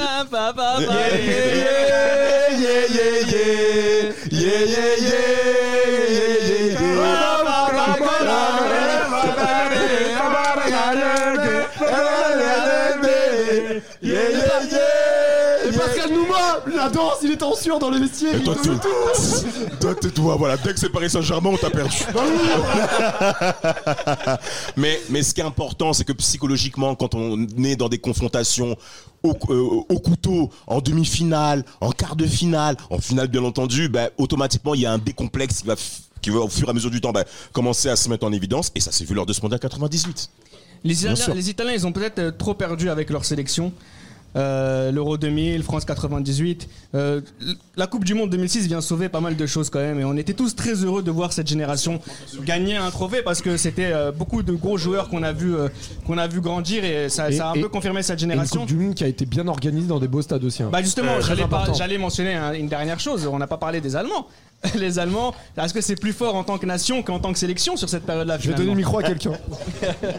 Bah, si, si tu, si tu tiens à parler de l'Allemagne 2006, faut que tu parles de l'Allemagne 2004 déjà. Faut que, faut, que tu parles de, 98 de- aussi, de Denis. l'énorme. Bah ouais, mais pas, pas tant que ça, pas tant que ça 98 au final. 98, tu as, des gars qui sont quand même sur une fin de cycle et tu commences aussi à récupérer les mecs de l'Allemagne réunifiée. Où là, tu as tous les gars de l'Est qui commencent à arriver à composer vraiment la sélection. 2002, la finale perdue. Et 2004, c'est le cataclysme. C'est Ouais, le cataclysme au niveau complet du football allemand. Mais excuse-moi, Julien, là, 2002, quand on regarde le parcours de l'Allemagne en 2002, Arabie Saoudite, Cameroun, Ah oui, merci, Irlande, Paraguay, je te contredirai États-Unis, absolument pas Corée. sur ça. Je te contredirai absolument pas sur ça. Mais Mais 1-0, quand, serré, quand serré. bien même, quand Mais bien même, t'as une une, autoroute sans péage entre l'autobahn, Ils, ils y sont vont, quand ils même vont au bout. au bout. Ils vont au bout, ils vont Ils au sont bout. quand même arrivés au bout. On Ils en connaît des nations avec un parcours comme ça qui sont éliminés avant même d'arriver dans le groupe. C'est vrai, c'est vrai, c'est vrai. Bon, au moins, on va leur dire. Bravo, vous avez fait votre finale. Mais 2004, t'as tout le football allemand qui structurellement Bien sûr. est Et au au bord bout. du Eh précipice. bah, bien sûr. Donc réussir à organiser cette Coupe du Monde là en 2006 sans le moindre accro. Mm. Arriver en demi et avec en plus un scénario, vous l'avez mentionné tout à l'heure, les gars, encore, absolument fou en, euh, dans, dans, dans, dans cette demi-finale là. Il y a 2008, 2010, bref, on a une, une génération allemande, mais au-delà même du football, c'est c'est tout le. Football de sélection, c'est football de club De aussi club qui aussi, fonctionne ouais. bien. C'est une structure de formation qui fonctionne Des- super des- bien encore aujourd'hui. Bien sûr. remplis à 99% à chaque fois. Là, Mais il y a, c'est il y a un phénomène nation culturel aussi, mais c'est voilà, là c'est- ça rejoint cette idée que on a une nation de foot, mais plus globalement une nation de sport avec Exactement. Et ça, Mais Julien, tu ne le retrouveras pas forcément dans d'autres pays. Et c'est là Pas en que Italie par exemple. je ne parlerai pas de l'Italie. J'ai Non, envie de rentrer c'est- chez moi vivant ce soir. L'Europe du Mais Sud. Je, il y a- je vois tes grands yeux, Damas. mais tu, tu, tu vas mettre un bémol forcément sur la France avec ça. Parce Bien que sûr. même si la France nous laisse euh, des, des- des souvenirs impérissables, même si 98 c'est c'est formidable, même si en 2006 il y a cette finale perdue, mais quel est l'engouement véritable autour de 2006 il n'y a pas eu. Ouais. Pas tant que ça C'est vrai, c'est vrai. que ça. Et Et 2006, tu- ça tu se vas- réveille qu'en huitième? Et encore. Rappelez-vous. Et encore. Comment Moi, j'ai- craché dessus. Hein. Et, encore. Huitième, c'est une fois que, tu passes. moi, personnellement, c'est l'Espagne. C'est là où ça m'a touché aussi parce qu'il y a l'histoire avec Aragonès sur le banc, tout ça. Oui, parce que t'as envoyé Zidane à la retraite. Parce que t'as. un peu de la chance en Ouais, c'est vrai que, ouais. Moi, je trouve que c'est vraiment le Brésil aussi. Je pense le Brésil. T'as le côté euh, toujours un petit peu euh, drôle, entre guillemets pour les Français de on a tapé les Espingouins. Voilà, une fois que t'as passé ça, il n'y a pas véritablement d'engouement. C'est le quart. C'est le quart finalement parce que tu dis C'est Zidane. Ouais, Zidane, il est vraiment pas à la retraite. Ouais. Zidane nous sort encore un match fabuleux et ouais, on tape le Brésil en quart d'une Coupe du Monde où là, ça se réveille. Mais le, le véritable moment où t'as un engouement en 2006, c'est quand le dimanche matin de la finale à 10h du mat, t'as les Champs-Élysées qui sont blindés parce que les gens vont à la boutique Adidas acheter le maillot Floquet Ribéry. C'est un truc de ouf. Parce que t'avais un duplex spécial de TF1 pour dire regardez, il y a des gens qui sont venus même de banlieue pour acheter le C'est un maillot truc de ouf. Ribéry. C'est un truc de ouf. C'est ouais. là, c'est là le moment où tu te dis que bah il y a On aurait un pu se réveiller plus tôt, oui, nation. bien sûr, bien sûr, bien sûr. Pourquoi il n'y a pas d'engouement avant alors que t'as as des pays qui allaient se faire canner au premier tour, qui Mmh, avaient mmh. beaucoup plus d'engouement, de faire populaire, de suivi médiatique cohérent Ouais. par rapport à ce que nous on a fait en Je peux 2006. répondre C'est la faute d'un Oui, tu peux tâter, vas-y, t'as peux. Raymond Domenech. Voilà, c'est un- Voilà, la faute d'un seul homme, Raymond Domenech. Oui, oui, C'est oui. ma- C'est marrant, mais ça me rappelle des épisodes dans la saison 1 où même quand il n'y avait pas de Domenech, tu me parlais de Domenech. Robert- C'est le diable en personne, ce mec. Exactement, Raymond Domenech. Sourcil. Euh, raison, pour la, raison pour laquelle moi je n'étais absolument pas triste de voir la France perdre. J'étais triste pour Tonton Maquet. J'étais triste pour lui, mais je pouvais pas, je pouvais pas voir, je pouvais pas, je pouvais pas voir Est-ce que c'est Domenech pas- champion du monde. Est-ce que c'est pas aussi parce qu'on sait que cette génération, pour la plupart d'entre eux, ils avaient déjà gagné la Coupe du Monde, donc on va dire que la blessure, elle allait C'est pas ça, être ouais, incroyable. c'est ça, Mais c'est si, ça. mais si la France elle est pas champion du monde 98, euh, ya ya Raymond, vas-y frérot, on, va- on est à fond derrière toi. Mais hein. pour, mais pour en avoir parlé avec, euh, avec euh, Manardo, François Manardo, il m'a dit clairement, il y a beaucoup de gens qui étaient satisfaits de ne pas voir Domenech gagner la Coupe du Monde 2006. Vous, maintenant, imaginez, imaginez un seul instant Raymond Domenech qui est l'entraîneur qui a fait gagner la deuxième étoile à l'équipe de France. Imaginez-vous les conséquences Ah, de qu'il y aurait aujourd'hui. On va, on, on va pas, on va, Ce serait incroyable. essayer- on va pas essayer d'imaginer. euh, Ce serait pire. horreur. Ce serait pire que l'entrée de la FDL au, au Zaïre en 97. Attends. Au pire, pour te consoler, dis-toi que le président actuel de la FFF a une deuxième étoile. Ouais, putain. La prostate. Oh, oh, oh. On rappelle. Ouais, S'il vous plaît, on rappelle que le cancer de la prostate est quelque chose d'extrêmement sérieux. Et à cause, et à, et à cause, et à cause d'une virilité mal placée, beaucoup de personnes refusent d'aller faire des tests. C'est pour ça qu'il y a beaucoup de gens qui meurent d'ama. Je te prierai de t'excuser. Euh, Les excuses. Je m'excuse. auprès, auprès. Pas du tout crédible. J'ouvre euh, auprès de tous. Merci. J'ai été blanchi. on va passer à, à un autre sujet, un très rapide aussi. Euh, on s'est on a- on s'est beaucoup amusé aussi avec euh, ça à l'époque. C'est s'il ne fallait garder qu'un seul maillot. S'il ne fallait garder qu'un seul maillot. Euh, J'ai la réponse. Non, mais vas-y, Le- n'hésite pas, frérot. Le PSG 96-97. Non, 97-98, Ouais, l'Opel. bah vas-y, ok, ok, 97. L'Opel. Vas-y, ouais, ouais, Le ouais, Opel. ouais, ok. Bleu. Ok. Bande Echter, bande Oui, blanche, oui, col, oui. roule, Oui, col oui. relevé, Nike, Oui. rail 10 Oui. derrière. Oui, oui, oui. Je ne veux rien entendre. Oui. Merci, au revoir. Mais il a réussi à le convaincre, donc c'est bon. C'est bon. Et même les Marseillais l'admettront. Les maillots de Paris sont beaux. Ah oui, oui, oui. Si. Ah oui, oui, oui, je, je arrête. Merci, Paris, Tate. il y a deux choses qui sont au-dessus de ce Marseille, Le c'est le stade et les maillots. Et les maillots. Bien Sinon, sûr. le reste. euh, Honnêtement, honnêtement, moi, si je, si je devais parler, de- si, je devais, Antoine, il va si, dire. je devais par- si je devais parler justement d'un maillot du PSG, moi, ce serait plutôt le gris de 99-2000. Aussi. Avec le, Aussi, le- mais la c'est bande pas- blanche, ouais, Opel. mais c'est- Ouais, la bande blanche, symbolique. Mais honnêtement, moi, l'un des maillots, moi, l'un des maillots que j'ai le plus kiffé, paradoxalement, c'est celui de, de Palerme quand ils sont montés en Série A. Le maillot rose, Lotto, Palerme, floqué 30, Luca Toni, mais je le voulais ce maillot-là. C'était incroyable. Palerme, c'était un très très beau maillot. ouais. Brice. OM, euh, OM 98-99, le centenaire en or. C'est vrai là que les là trois maillots étaient de toute façon très beaux. Merci. Les trois étaient magnifiques. C'est vrai que le or, le couleur or est très beau. ouais. Le or, il est dingue. Il y a, il y a également une équipe dont on se souvient tous, c'est Auxerre PlayStation. Oh là là là là là. Il va dire l'Italie. Il va dire l'Italie, on le connaît. Kappa, Italie 2002. Les maillots Kappa. Les ma- Italia,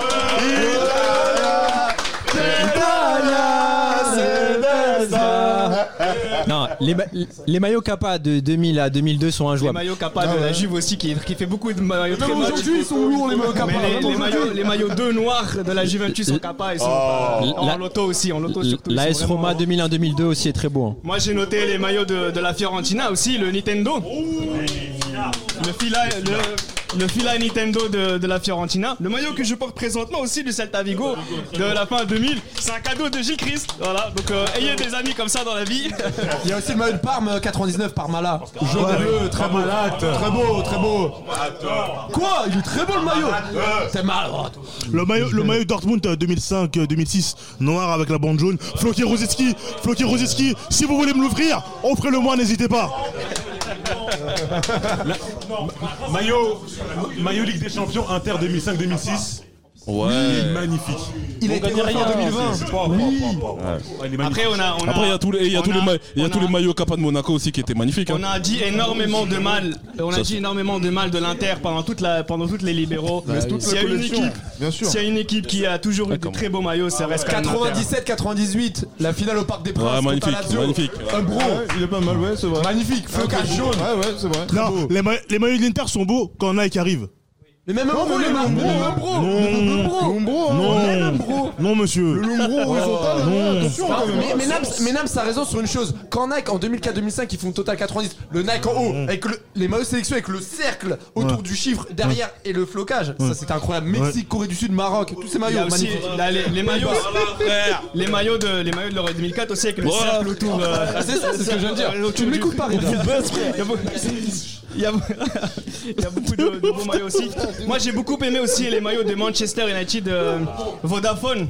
Les Vodafone, Ouais, euh, de Vodafone. Ouais, mais moi j'aimais pas, moi j'aimais pas trop parce que, ben, parce que Benfica, on dirait que c'était le même. Parce que Benfica c'était Vodafone aussi à l'époque. Sauf que eux c'était Adidas, euh, Adidas. Benfica. Eh, mais tu te rappelles le flocage de Van Nistelrooy avec le, avec le maillot Ambro Incroyable. Il était trop long, mon Ah, pote. ouais, ah ouais, de ouf, Eh, il il prenait tout le. Il prenait. Bah, rappelle-toi le maillot de, du PSV Eindhoven, euh, Venegor Fosselink. Officiel, 2004-2005 il rentrait pas. Ils non frère. les lettres. Mais le maillot du PSV il était très beau aussi. hein, Le maillot PSV. 98-99, le Marco Simone extérieur PSG, le blanc et rouge. Ouais. Incroyable aussi. Celui du, fait, celui du Feyenoord Rotterdam, euh, finale de Coupe de UEFA 2000, euh, 2002 aussi, il est pas mal. Voilà, J'ai- donc. Ce- euh, celui de la Lazio aussi, 99, de- 98-99. maillots, la Lazio, Le c'est jaune vrai. et bleu là. Celui du Congo aussi. Lequel Le 2002 où on a dansé Tchakouli Bondas quand on a éliminé la Côte d'Ivoire en, match de- en phase de poule. Bon. Et le du Cameroun aussi. Ouais, Cameroun, bien sans sûr. Le. Le Nigeria, Nigeria, Nigeria, Ah oui. Nigeria, Nigeria, Nigeria 96. Si, si, non, Nigeria Cameroun, 96, non, Nigeria non, 96 aussi. Nigeria aussi, il a raison. Cameroun Attendez. sans manche, seule Ouais. sélection à se faire kicker par la FIFA et se dire non, tu mets des manches frérot, ils voulaient aller au Et ils conflit étaient quand encore plus stylés avec les manches, avec les manches De qu'ils ont ouf. rajouté. Et après, Finalement, le Mais maintenant- maintenant, pas style. On a rajouté les manches, c'était encore plus stylé. Mais maintenant, est-ce que vous vous rappelez du maillot Portugal, Côte d'Ivoire, Coupe du Monde 2010 comment il était moulant. Et des mecs comme des Guy Demel, frère. Eh, ils étaient balèzes. Quand, quand elle a voulu. T'imagines, un gros crâne chauve comme ça. Eh, eh, il, avait des, eh, il avait des muscles qu'on connaissait même pas, gros. Quand il fait le tête à tête avec Ronaldo, gros. Il allait niquer des mères, gros. Il avait des boules dans la nuque. Et je me rappelle, et je me rappelle qu'on a parlé de ça. Et, et je me rappelle qu'on a parlé de ça. Tata, il avait dit quoi? Ça, c'est des mecs qui doivent être durs au lit. Ah, mais, ah, mais, mais, mais, mais, mais. On, a, eh, on, a, on a contraint ce monsieur, ça peut très très mal se passer. Là, eh, On a contraint. même, même tonton Jérémy aussi avec le maillot de. Cameroun. Jérémy Njitap. Le géomètre Njitap. Le géomètre avec le maillot du Cameroun. Mais il avait des boules ici. Raymond, Raymond omoplates. Raymond Kala. Kalapango. Mais vous savez, le, le Cameroun, ce qui est quand même marquant par rapport à leur maillot, notamment la pub avec Samuel Eto'o. Bah, bien sûr. Mais c'est- ce que- et, et- et- et ce qui nous avait même marqué, c'est même Serena Williams sur le terrain du tennis qui oui, à Roland Garros, ouais. De ouf. C'est- En 2002, avec ouais. l'ensemble camerounais. C'était- à fait. c'est- À l'époque, les Camerounais étaient très fiers de ça pour dire à tel point qu'il était important dans le sport euh, en général. Serena est camerounaise. Un maillot aussi qu'il faut noter, c'est pas le plus beau évidemment, mais un maillot qui m'a marqué, c'est les maillots folklore des gardiens, Campos le mexicain. Ouais, Jorge c'est le Campos. maillot coloré. Ça, Mais en m'avait Amérique bien du Sud, marqué en. Amérique du Sud, en Amérique du Sud. Oui, oui, oui. En Amérique du Sud, il y a- 98, ça. en Amérique du Sud, il y avait beaucoup de gardiens de but comme ça. Il y avait mon, Pour déstabiliser les attaquants. il y avait, euh, mon- il y avait un gardien qui s'appelait Montoya, je crois qu'il jouait à, au Boca Junior, je crois, il avait aussi un maillot comme ça à l'époque. Bah tiens, si on est sur maillot gardien, Jérémy Janot. Ah oui, ah oui, ah ouais. Ah, ah, Jérémy, Surtout, ah ouais, ouais. Jérémy Janot, c'était Duarig hein, qui faisait les maillots. Ouais, ah C'est Duharig, ouais, Duharig, ouais. Avec son tatouage, tatouage, c'était euh, Ulsport, Fabien Cole avec les coudières. Là, on Ouais, a l'impression ouais. qu'il faisait du skateboard. Avec les- non, non, les pantalons. Et le jo- bah oui, à la, à la Gabor Kirani. Mais non, là, c'est Fabien Cole. euh, c'est- c'était dégueulasse. Et derrière, t'as Jeannot, Spider-Man. Enfin, euh, il avait, Le il maillot- avait fait plein. le maillot Il avait- vert de- mais il avait même pris la cagoule. Le, il était le en maillot face vert de Tafarel aussi en 98, il était pas mal, hein. ça allait bien, ça allait, ça bien en plus avec ses crampons qui étaient verts et jaunes, Le maillot etc. du Brésil 98, il est très beau aussi. hein. Ouais, magnifique, Tout à fait. magnifique, il est sobre. Le maillot des Pays-Bas aussi. De toute façon, les, euh, de toute façon, les Nike, les Nike 98 sont magnifiques. l'Ajax 2004, le doré. Ouais, le doré, ouais, bien sûr. Très, très joli aussi. Je lui demande un maillot de l'Ajax depuis. Il y a rien, y a rien. Je, je, je t'attends. On va, on va changer un peu d'ambiance pour la, la dernière thématique. Enfin, pour- on va changer un peu d'ambiance avec euh, la, la- la thématique un peu euh, qu'on va, qu'on va traverser maintenant. C'est que s'il fallait, euh, s'il fallait garder qu'une seule blessure. Et quand je parle de blessure, je ne parle pas forcément de blessure physique. C'est qu'on va faire un tour de table, on va s'écouter, messieurs. Euh, un regret éternel qu'on n'oubliera jamais euh, de cette, de cette période-là. Ça peut être une défaite d'une équipe, ça peut être euh, peu importe ce que c'est. On va faire un tour de table, on va commencer par un Nams. Euh, moi, en 2004, j'avais du sang tchèque en moi. Et... Eh, Il y en avait beaucoup qui en avaient. Hein. Yeah. Encore les. Non, non, non. Quand Nedved, quand Nedved se blesse et sort, je comprends que ça va être compliqué. En plus, c'est Rosicky qui frappe sur la barre. Quand il sort, je comprends que ça va être un peu compliqué pour la République tchèque. Et s'il n'était pas sorti, je pense qu'il aurait pris son deuxième ballon d'or. Moi, je pense à deux ballons d'or de, de, de, de- Et je pense, que, Nedved. et je pense que Dieu sait pourquoi il a pas eu le deuxième ballon d'or. Parce que j'aurais refait l'histoire. Et moi, dans mon livre, Nedved, il est pas loin de Zidane. Un livre bien Ouais, nul. dès là, dès-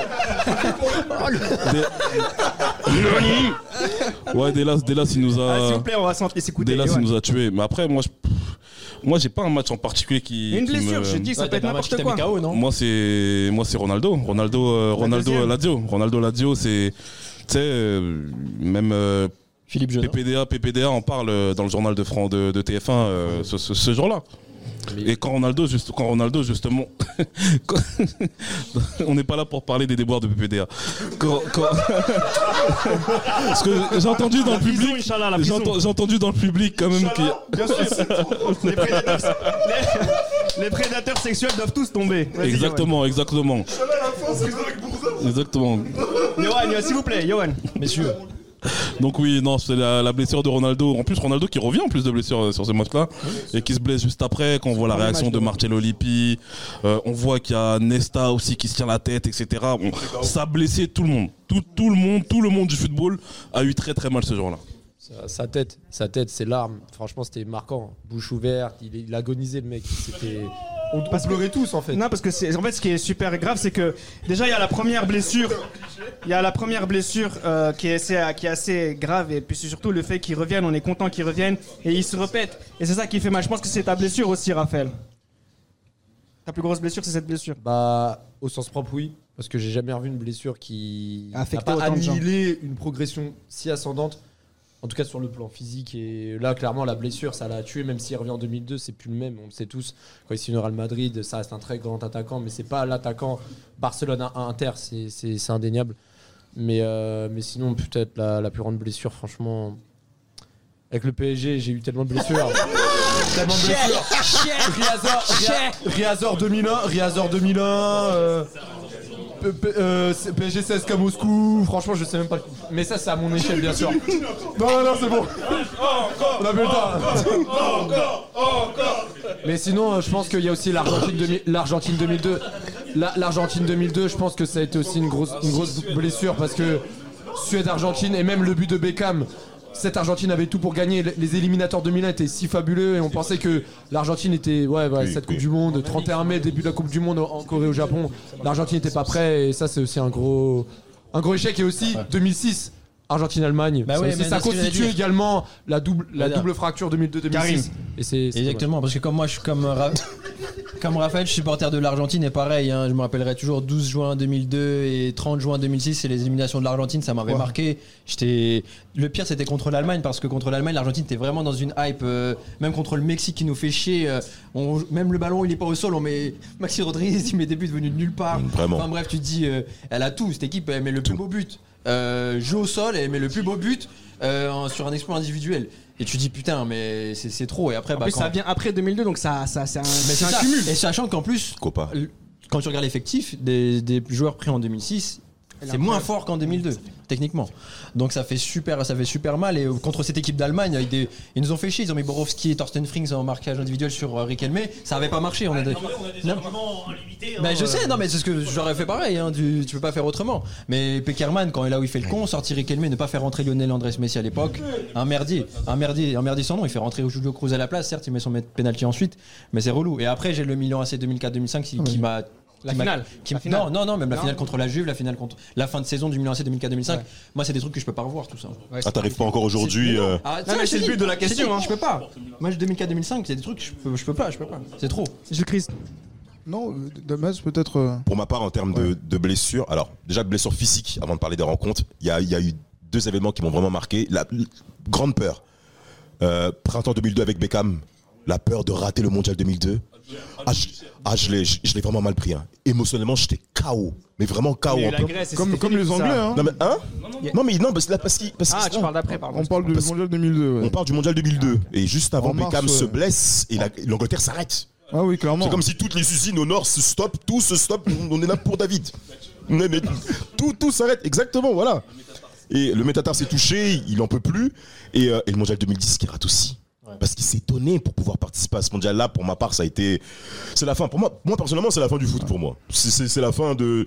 Le Milan AC échoue, euh, n'existe plus, il rate le titre en 2010 avec, devant le Milan, devant l'Inter. C'est compliqué. Et au terme de, de match coup près, il y a Dortmund 2002. Ça me fait très, très, très. Cette blessure, ce match perdu contre le Feyenoord et le coup franc devant une donc, ça a été.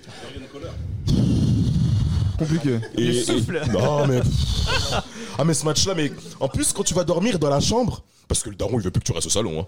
Euh, tu, tu- tu rentres, t'arrives pas à dormir, t'arrives pas à trouver le sommeil, t'es énervé, t'es énervé contre chaud. dans la chambre, et tu vois tous tes, tous tes, tous tes héros échouer en finale en plus, bah, en plus, euh, euh, au Side Cup en plus. ça- ah, ça- Exactement, Jurgen Klopp, c'est c'est la fin, des Metzelder, tous ces mecs-là. Enfin bref. Et, et, et, Liverpool qui rate le titre en 2002 face à, face à Arsenal. Putain, toujours, toujours ces mecs-là. Voilà. Ouais, non, moi j'ai deux, choses. Je la, la première, c'est plus lié au terrain. Mais c'est vrai que le France-Italie 2006, justement, le, le dénouement, j'ai mis quand même énormément de temps à m'en remettre. Il nous sonne le match. C'est vrai, c'est vrai que en fait le, le- le scénario du match, il est, il est ce qu'il est. La- La France ne gagne pas la Coupe du Monde pour les raisons dont on a, on a évoqué, parce que voilà, on est sur un match comme celui-ci. Euh, mais, mais surtout, moi, on est au bled à ce moment-là. Et c'est vrai qu'il y a eu tout. Il y a eu pendant, pendant deux mois, on a, on a entendu tout et n'importe quoi sur cette rencontre. Ouais, on va la rejouer cette rencontre parce que ouais, Zidane et tout, etc. Mais c'est le bled, hein, c'est ça en fait. Cameroun, Cameroun Algérie. Et tu vois Merci pour cette dernière, les libéraux. C'était un grand plaisir que vous êtes avec nous. Et après, Hmm. mais après, voilà, ju- justement. Et donc, moi, je crois que j'avais mis à peu près. J'allais dire, même après la rentrée. Ouais, non, mais non, pas 3 ans, non, mais on va dire au moins 4 mois avant de voir un match normalement de foot et reprendre le rythme de la saison. Mais j'étais vraiment cuit en fait, tu vois. Même- non, pas de nom de ces deux présidents ivoiriens euh, dans, notre, dans le podcast. Non, non. Et après, la deuxième chose. Euh, c'est euh, ouais là en fait là c'est vraiment une blessure de, de l'âme personnellement parce que moi je pense qu'à ce moment-là c'est vraiment la fin de mon enfance footballistique et même quasiment même la fin de mon enfance. C'est euh, le 25 mars 2008 le décès de Thierry Gilardi. Ah. et, et en fait, là, à ce, moment-là, effectivement, et c'est vrai qu'on en parlait avec euh, Raphaël, on avait, moi j'avais du mal à terminer l'épisode. J'ai même à un moment donné, je me On suis l'entend, on l'entend dans l'épisode, on l'entend. Ouais, on l'entend. C'est voilà, donc du coup, c'est vrai que c'est voilà une voix qui accompagne parce que c'est vrai qu'il y a ceux qui ont qui ont entendu sa voix euh, entre euh, voilà donc euh, début 2005 jusque 2008, mais il y a ceux aussi qui ont eu Canal voilà, depuis plusieurs années qui l'ont qui ont accompagné suivi, parce qu'il y a une voix en fait. Et c'est vrai que lui, il a contribué d'une certaine manière à appuyer encore. Voilà, donc il y a des sons en fait que moi j'ai en, que j'ai en, que j'ai en tête en mémoire de, de, de lui où le RAL gagne, le sûr. RAL joue. euh, et après aussi des, des grandes rencontres de championnat, PSG Marseille et tout, Les etc. avant-matchs de la Ligue des Champions de Les oui, c'est- voilà, sur le- en plateau, c'est- les Jeux Olympiques, c'est etc. L'équipe du dimanche où il va chez David Ginola, tout Ouais, ça. Non mais voilà le, le rugby et Rugby après et 2007. c'est vrai que à ce moment-là donc là je me dis ouais c'est fi- c'est fini. C'est en Ouais. fait moi en fait la période on dit c'est jusqu'à 2010. Moi dans mon esprit à ce moment-là C'est en fait, compliqué. ouais, Mm. l'enfance part en fait. C'est terminé. Ouais, c'est terminé à ce, à ce- à ce niveau-là. Et c'est vrai que même j'ai eu du mal à extérioriser cette, euh, cette émotion parce qu'en fait, intérieurement, c'est quelque chose dans lequel je me suis pas tellement remis en fait, encore même aujourd'hui. C'est un peu compliqué, mais c'est vrai que là, c'est vraiment quelque chose en fait dans la façon dont on conçoit le sport ici en France. Ben, en fait, cette, euh, cette disparition, en fait, elle a permis, à- enfin, elle a permis à des gens médiocres de pouvoir euh, prospérer dans carrière. Parler tous les soirs. Là, Voilà. Parler tous les soirs. Bien sûr. Là, Et c'est pour. Et c'est. Ouais, ouais. Et c'est pas le pire. Et c'est ça pas le pire. L'avant-match du match de la demi-finale euh, AC Milan euh, United. Manchester United. On l'a 2007. tous, on l'a tous dans la tête. Tout le monde C'est- l'a. c'est- ça vaut, l'a ça tous. vaut, ça À vaut le match. Ça vaut le match. Et la Coupe du Monde 2006, ça n'a pas le même goût euh, sans Thierry. Et juste, je- parmi, parmi les matchs aussi qui, qui ont blessé, juste pour faire un petit, euh, une petite parenthèse, il y a bien sûr une- un match qui a blessé tous les Africains ce jour-là. Au Stade de France en 98. Tate, tu voulais en parler? Bah vas-y, je te laisse en parler, vas-y. Bah c'est Danemark-Nigeria. Danemark, Nigeria-Danemark, ça c'est un match, honnêtement, nous, qu'on était petits, tous nos darons nous ont mis une hagra après ce match-là. Non, c'est la vérité. Il fallait pas. Fallait pas rester au salon. Quand, quand Ebessand, quand Il fallait- il la fallait pas se chambre, moquer, oui. quand, quand, quand Thomas, quand Thomas Elveg, quand Thomas Elveg met le quatrième but, là, on est parti. Mon daron, On est parti. très autoritaire, me dit, faut aller dormir. Parce que on- c'est fini en fait, c'est la honte en fait, c'est la honte. C'est les vacances. Mais c'est ça, mais c'est les vacances. C'est les vacances. En primaire, en primaire, t'as que des bonnes notes, mais tu te prends Hagra quand même après ce match-là. Tu comprends pas, t'as rien fait. Le lendemain, noir, en fait, le lendemain, t'as dit quoi Juste parce que t'es noir d'Africa, c'est Mais c'est ça, c'est ça, t'as rien fait, mais tu comprends pas. Le daron te dit va dormir. Et bien sûr, mais et ce match-là, moi, honnêtement, il y a pas longtemps, j'ai réécouté, euh, j'ai réécouté l'épisode justement qu'il y a eu sur le, le hors-série sur le Nigeria. Ce match-là, on sent que ça met une fin, mais brutale en fait, de toutes les illusions et, toutes les illusions qu'on a envers le Nigeria. On pense vraiment, comme on dit, après, moi je me mets, je me mets aujourd'hui à la place d'un supporter nigérian ou à la place d'un Nigérian tout simplement. On voit déjà en quart de finale un Brésil-Nigeria et on sait que ça va être un match qui va être fabuleux et qui va rester dans l'histoire. Mais malheureusement, comme Damas le sait très bien, les mecs sont venus à Château Rouge, ils ont pris leur petite. Ils sont rentrés à l'hôtel. Hein ils ont pris la- non ils ont pris leur petite ils ont fait la nuit toute la ils ont fait la, la- la folie toute la nuit à l'hôtel et, et voilà et comme euh, Damas a crié dans le dans, dans l'épisode ah Après, il faut expliquer aussi pourquoi ils ont fait ça, parce qu'avant la Coupe du Monde, ils ont perdu leur président. Sania Bacha, Ils ouais. étaient en deuil, et donc ça les a un peu plombé le début, même s'ils gagnent les matchs. Ça les a un peu. Ils avaient besoin de ça. Tate, entre guillemets. Tate, Tate, entre toi et moi t'es nigérian Sania Bacha il meurt je pense que t'es pas malheureux frère. Quelqu'un qui a quelqu'un qui a quelqu'un qui a quelqu'un qui a pendu un, un- un opposant Je pense que t'es Ah, pas malheureux. C'est comme un lundi. Tu n'es pas. Non, non. Petite, petite, petite, petite digression. Tu n'es pas malheureux. Le contexte autour de la sélection, un contexte de deuil. Il est pesant, il est pesant, il est pesant. et C'est ils vrai que avaient c'est besoin, pesant. entre guillemets, de la compétition, de- d'évacuer. C'est vrai. Malheureusement, ils l'ont fait avant le match. pas le, le poids du deuil en Afrique. Exactement. Exactement, le deuil. Georges ça. Finidi. Georges Finidi. C'est très important. Alors, alors moi, Ah, bah, un autre. Yann a volé mon idée, donc il a brillamment euh, dit. Moi, je dirais le PSG banlieue. Le PSG banlieue en 2000. Non, c'est vrai, c'est vrai. Ça a contribué euh, ma détestation du PSG euh, encore aujourd'hui. Et Nicolas Nelka, tout simplement. Nicolas Nelka et le PSG et le PSG banlieue. Parce que je peux vous dire que j'avais j'avais 9 ans et ce fameux PSG Corinthians à 22h en été, en juillet, en août pardon, avec le maillot avec Laurent Perper et avec son son haut sans manche euh, en mouton et, et, le- et le- et le- et le- et son pantalon relevé présenté. Je, je, je, je mou- je mouillais quand j'étais petit, vraiment. Et ce qui s'est passé après, non, je, le PSG, c'est un club maudit. Julien a une blessure? Deux. La première est plutôt évidente et, et merci Gilles Cris euh, d'y avoir euh, contribué. Donc, merci les libéraux de m'avoir emmerdé toutes ces années avec la putain de volée de Zidane contre Ouais, Leverkusen c'est pas en notre faute, 2002. c'est le plus but de tous les temps. Et blessure, blessure d'autant plus grosse que ce match-là, pour rappel, il n'était pas en direct sur la télé française. Il était en différé parce que la finale Real Madrid Leverkusen de 2002. Tout le monde s'en foutait, il disait le Real va gagner allègrement, ça va faire 4-5-0, c'est une équipe de peintre en face. TF1 avait maintenu son journal de 20h normal. Et coup d'envoi à 21h, 21h05. Ah bon 20h45, normalement, ils avaient diffusé le match en différé. Finale de Ligue des Champions. Donc ça, bon, niveau respect de la Ligue des Champions de Leverkusen. Et le pire, c'est que cette blessure-là dans le club aujourd'hui, elle est toujours pas refermée. Hein. Tout le monde nous parle de Neverkusen, de Fitzkusen. Dernière finale en 2020, bah, perdu comme d'hab. euh, voilà. Donc ça, grosse blessure. Mais une autre blessure que, que je vais partager avec des Marseillais ici et peut-être aussi avec le football français, c'est le 19 mai 2004. La finale Marseille-Valence. Déjà, blessure personnelle, c'était mon anniversaire, donc compliqué. compliqué quand on dit joyeux anniversaire. Oh putain, penalty, carton rouge. Ouais, bah, bof, le cadeau quand même. salaud. Bon, tiens, vas-y, on traîne, on traîne tes cadeaux et tout. T'as- T'ouvres ton cadeau, tu vois, la- tu, tu vois mis ça, Colina, eh, tu veux pas plus encore. Mais bref, moi personnellement, compliqué, mais compliqué aussi pour le football français derrière, parce que une semaine plus tard, le 26 mai, Monaco. On s'est dit, bah non, Porto, ils vont pas tabasser trois clubs français dans la même année en Ligue des Champions. Porto, plafond de verre. Monaco, grande équipe. Hugo Ibarra, allez, 3-0, merci, au revoir. Donc bon. Et derrière, combien de finales européennes pour les clubs français? Fallait attendre Rudy Garcia. 2018 2018 Rudy Garcia, plan de jeu incroyable, blessure paillette. Et après 2020, confinement.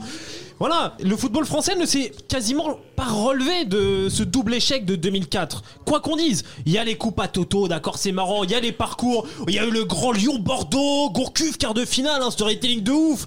Ouais, mais en fait, à part ça, il y a rien eu. Il y a rien eu. Et c'est- une blessure qu'on a au niveau des clubs entre Marseillais naturellement, qu'on partage un peu avec les trois monégasques qui se battent en duel, mais tout le football français de club souffre encore de ce double échec de 2004 et n'ayons pas peur de le dire aujourd'hui. Bravo, monsieur. Moi, le, moi, le jour. Mais ça, l'UEFA va. Moi, le jour. bah, la plus grosse blessure à titre personnel, ça reste le calciopoli. Où, euh, Non, mais c'est vrai, c'est assez- parce que je me suis dit, ah, mais en fait, le football, c'est pas que des bonnes choses, en fait, tu vois. non, mais c'est vrai, parce que jusqu'à t'es là, ah, c'est lourd, ah, ouais, Ouais, le ah, calcio- ah, le calciopoli. Non, non, le calciopoli- là, Nami va continuer à, à- faire, euh, à parler, mais c'est parce que oui, effectivement, moi, le calciopoli, il m'a mis une grosse baffe aussi, c'est ce qui, c'est ce qui fait qu'aussi que la victoire italienne, c'est un peu un petit soulagement. Mais après, il fallait, il fallait assumer la série B ensuite, il fallait trouver le moyen de la regarder, c'était pas facile. Et euh, on a perdu beaucoup de temps aussi en tant que supporter turnois et euh, beaucoup de crédit aussi. C'était un peu difficile. Moi, c'est le Calciopoli qui m'a fait, qui m'a, qui m'a beaucoup blessé. Ouais, c'était bien compliqué. J'avais un supporter au collège qui était pour le Milan et qui me cassait les couilles tous les jours. Ah, c'est des connards, très certains. Exactement. Euh, Et j'avais des, j'avais des potes aussi qui essayaient de me convertir, dont BR7. deviens pour Manchester, deviens pour Manchester United tous les jours sur MSN. Deviens pour support Manchester United.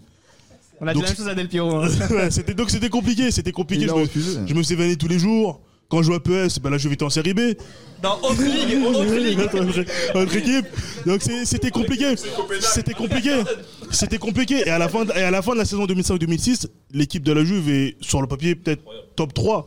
Et tu te dis, Mondial, si la ouais. Juve ne descend pas, est-ce qu'elle peut se renforcer, comment elle va se renforcer la saison d'après? Ouais, Et est-ce qu'elle peut aller au bout en Ligue des Champions? Parce que l'équipe était C'est pas, le sujet. Est-ce que l'équipe était très crédible Donc c'est- une sacrée blessure. Et j'en ai une autre, c'était. J'avais 10 ans. C'est Raphaël en a un peu parlé, mais euh, le Riazor. euh, 3-0. Le- Il y a un contexte, il y a- y, y un contexte. magnifique. Il y a un contexte. il y a- Bon, déjà, quand je vois au coach à marquer, je dis, oh, c'est bizarre, parce que le départ, c'est le champion d'Espagne en titre. Le PG en roue libre. Bon, ok. Après, t'as le roi qui met son but. Troisième but. Ma mère elle me dit, bon, lobby classe. mais moi, mais, j'ai dit, mais laisse-moi regarder le match jusqu'au bout. On Non, a, mais eu la, pas- on a eu la même Et galère. elle me dit, mais. T'as C'est pas bon. le Lingala aussi, t'as Elle me dit, vas-y, c'est Non. bon. Elle me dit, c'est bon, ils ont gagné. Et ils ont gagné. Et quand je me réveille le lendemain matin, elle me dit, ma soeur me dit, ton équipe de tocards là, ils ont perdu. J'ai, t'es pas drôle. Moi, je, je vais prendre ma douche, je me rose par matin, la déblague, je vois que des buts de la tête. Pondiani, Pondiani. tu sais que non mais tu sais que moi j'ai réussi à avoir le score à y aller en secret. J'allume la télé, je vois le 3-3 et le corner qui suit le 4-3. Je suis moi-même parti me coucher. J'ai même pas vu la fin du match. Et le lendemain matin, morning live, Michael Youn. Il n'a pas parlé de 7h à 9h. Il a fermé sa gueule. Il était en deuil. C'est- Moi, ça m'a marqué le matin. Tu vois ça, tu te dis non, vraiment, c'était. Moi c'est sur le C'était- télé, moi c'est c'était sur le, grave. moi c'est sur le télétexte en fait que j'ai vu qu'il y avait 4-3. C'est grave. Parce que je m'étais, parce que à l'école on commençait à quelle heure en primaire? À 8h, 8h30, 8h30 par là. Ouais. Et justement t'as le temps vite fait de regarder le télétexte et tout, voir les résultats. Et justement sur le sur le télétexte on écrit quoi? La débâcle du PSG. Et le PSG qui perd 4-3 au Réazor c'est c'est incroyable. Mais c'est ce que je disais tout à l'heure en fait. Et le moi, coaching remarquable de Luis Fernandez justement. euh, Je- moi, en fait, moi, pour les blessures de tout ça, moi, je Ouais. pense que c'est la période jusqu'à 2008. Ça commence au Riazor. Il y a la finale 2003 contre Auxerre en Coupe de France. Et ça finit à Bonal. Il y a le CSKA Moscou en 2005. Mm. Il y a bon, il y a la victoire contre l'OM en 2006. Mais après, c'est les deux saisons 2006, 2007 Ouais. et 2007, 2008. En fait, c'est des blessures qui s'étalent. Et, et Rafik, on en parlait pour rigoler, c'est que tous les lundis. Tous les lundis, oui. Se, tous ca- les- se cacher. Ouais, voilà, tous les lundis. C'était. Voilà, vous avez perdu contre Le Mans 2-0 au stade du Ray. Bakikone vous a fait l'amour. On menait 2 au parc, on prend 3-2. Faut défendre sa race, C'est enfoiré. toutes les semaines. En fait, c'est pas une grosse blessure. C'est une blessure qui a duré des années. Mais le pire, Mais mais, des le, grosses mais, blessures. mais le pire, c'est que le pire, c'est qu'à chaque, à chaque début de saison, t'avais des supporters parisiens qui, cassent- qui cassaient les couilles. Ouais, vous allez voir, Rosenal, il est grave chaud. David Elbuik Ouais, Bueno, il est grave chaud. Christian Rodriguez Tous ces mecs t'as pas vu la frappe qu'il a mis gauche, contre Guingamp là gauche Il est grave chaud, tu vas voir Ouais. contre Monaco, il va vous mettre des frappes. Vas-y, frère. Ah, c'est comme ça. Mais, mais en 2022, c'est pareil. Les meilleures périodes où on borne, c'est juin, juillet, août. C'est ça. Mais après, le 15 août, on joue le Paredes et Herrera. Rien n'a changé. d'aujourd'hui. hein. Rien n'a changé. Rien n'a changé. Mais au mois de mars, la saison est finie. Rien n'a changé. Ça me rappelle le PSG. Rien. on va passer, euh, on va passer à une dernière- un, petit moment. Euh, sur cette saison 4, on a, on a fait une petite, euh, on a, on a une petite pastille qu'on a ajoutée au podcast où on, on demandait aux gens de nous envoyer une petite question euh, pour qu'on la passe euh, à l'antenne. Bon là, on profite du fait qu'il y a du monde avec nous. Donc euh, si, Et merci, euh, hein. si, si, si- s'il y a quelqu'un qui veut se lancer sur une question, débattre avec nous pour pas que vous soyez juste là à, nous- à- à regarder, pour qu'on discute tous ensemble. S'il y a quelqu'un qui aurait un avis à donner, euh, si- à- re- se plonger sur quelque chose, rebondir sur ce qu'on a dit. On va si juste a dit une dinguerie. On va juste vous demander de vous rapprocher, les gars. Tu viens prendre le micro Bonsoir les gars. Bonsoir. Bonsoir, Pouvez-vous décliner votre identité, s'il vous plaît? Je m'appelle Kaou. Bonjour. Enchanté. Du Real. Voilà. Merci Euh, d'être pas venu. On va passer à une autre question. Euh, Tout à l'heure, bah, vous parlez des coachs.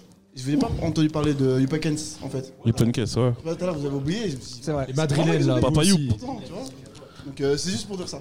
Alors, pour You Penkes, c'est c'est à ce que quelqu'un veut, veut répondre. Ouais. Oui Oui, Yohan. On peut si vous voulez. Yupenkes, euh, Gilles, je je te- on, on peut échanger hein, dessus. bien, hein. bien évidemment. On a des choses à dire En une, aussi, deux, hein. ouais. C'est vraiment quelqu'un qui. quand il est revenu, Julien, au bah, Bayern- moi, au c'est Bayern, juste le- c'était- Ah, tu n'es tu n'es pas décédé Moi, c'est le pro- prosélytisme Leverkusen. Si Jupp Heynckes n'était pas venu pour redresser l'équipe qui était quand même au gouffre à un moment de la relégation en, en D2, Mm.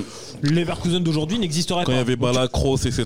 Et Tony Kroos qui aurait dû rester à. Leverkusen, qui aurait Mm. dû être transféré pour une bouchée de pain. Sauf que le Bayern, euh, en voyant que Heynckes faisait des miracles avec une équipe de tocards, il a dit Ouais, reviens. Finalement, on va. Ouais, ouais, Non, ouais. Reviens, s'il te plaît. Ok, Mais mais, du coup, Tony Kroos, bah, ouais, bah, après, c'est vrai que par rapport à Youpenkes, et on- voilà, le Real Madrid sait ce qu'il lui doit. Ouais, Donc exactement. euh, 32 ans de disette, c'est lui l'entrepreneur quand même euh, qui, Qui a mis de l'ordre un petit peu, champions à- Mm. à, à Madrid. Mais ap- après, c'est vrai que par rapport à aussi voilà le travail qu'il a fait aussi le- les années auparavant au, au, au Celta de Vigo. On a l'impression qu'on est plus, Encore- on a plus affaire à un pompier de service. pardon, excuse-moi. On a l'impression Ouais. d'avoir affaire à un pompier de service plus qu'autre chose. Peut-être c'est ce qui Ah, manque à Youpenkes. On, on est peut-être sur, cette, sur cet aspect, sur cet aspect-là, surtout à, à Madrid, parce qu'en fait, il sait quand il gagne euh, la Septima qu'il va se faire virer, fini, euh, par Lorenzo, le- voilà donc euh, Lorenzo. Lorenzo Sanz. Ouais. Donc du coup, c'est vrai que là, à ce niveau-là, après quand il, va- il- il va, il va au Bayern et qu'il fait justement par, par la suite dans la décennie suivante euh, ce, voilà, triplé. ce triplé en 2013. Incroyable. Voilà. Quel est- niveau de jeu du Bayern on est, on est vraiment sur voilà, une équipe qui, euh, est, euh, on va dire, et qui parfaite, intense aussi également.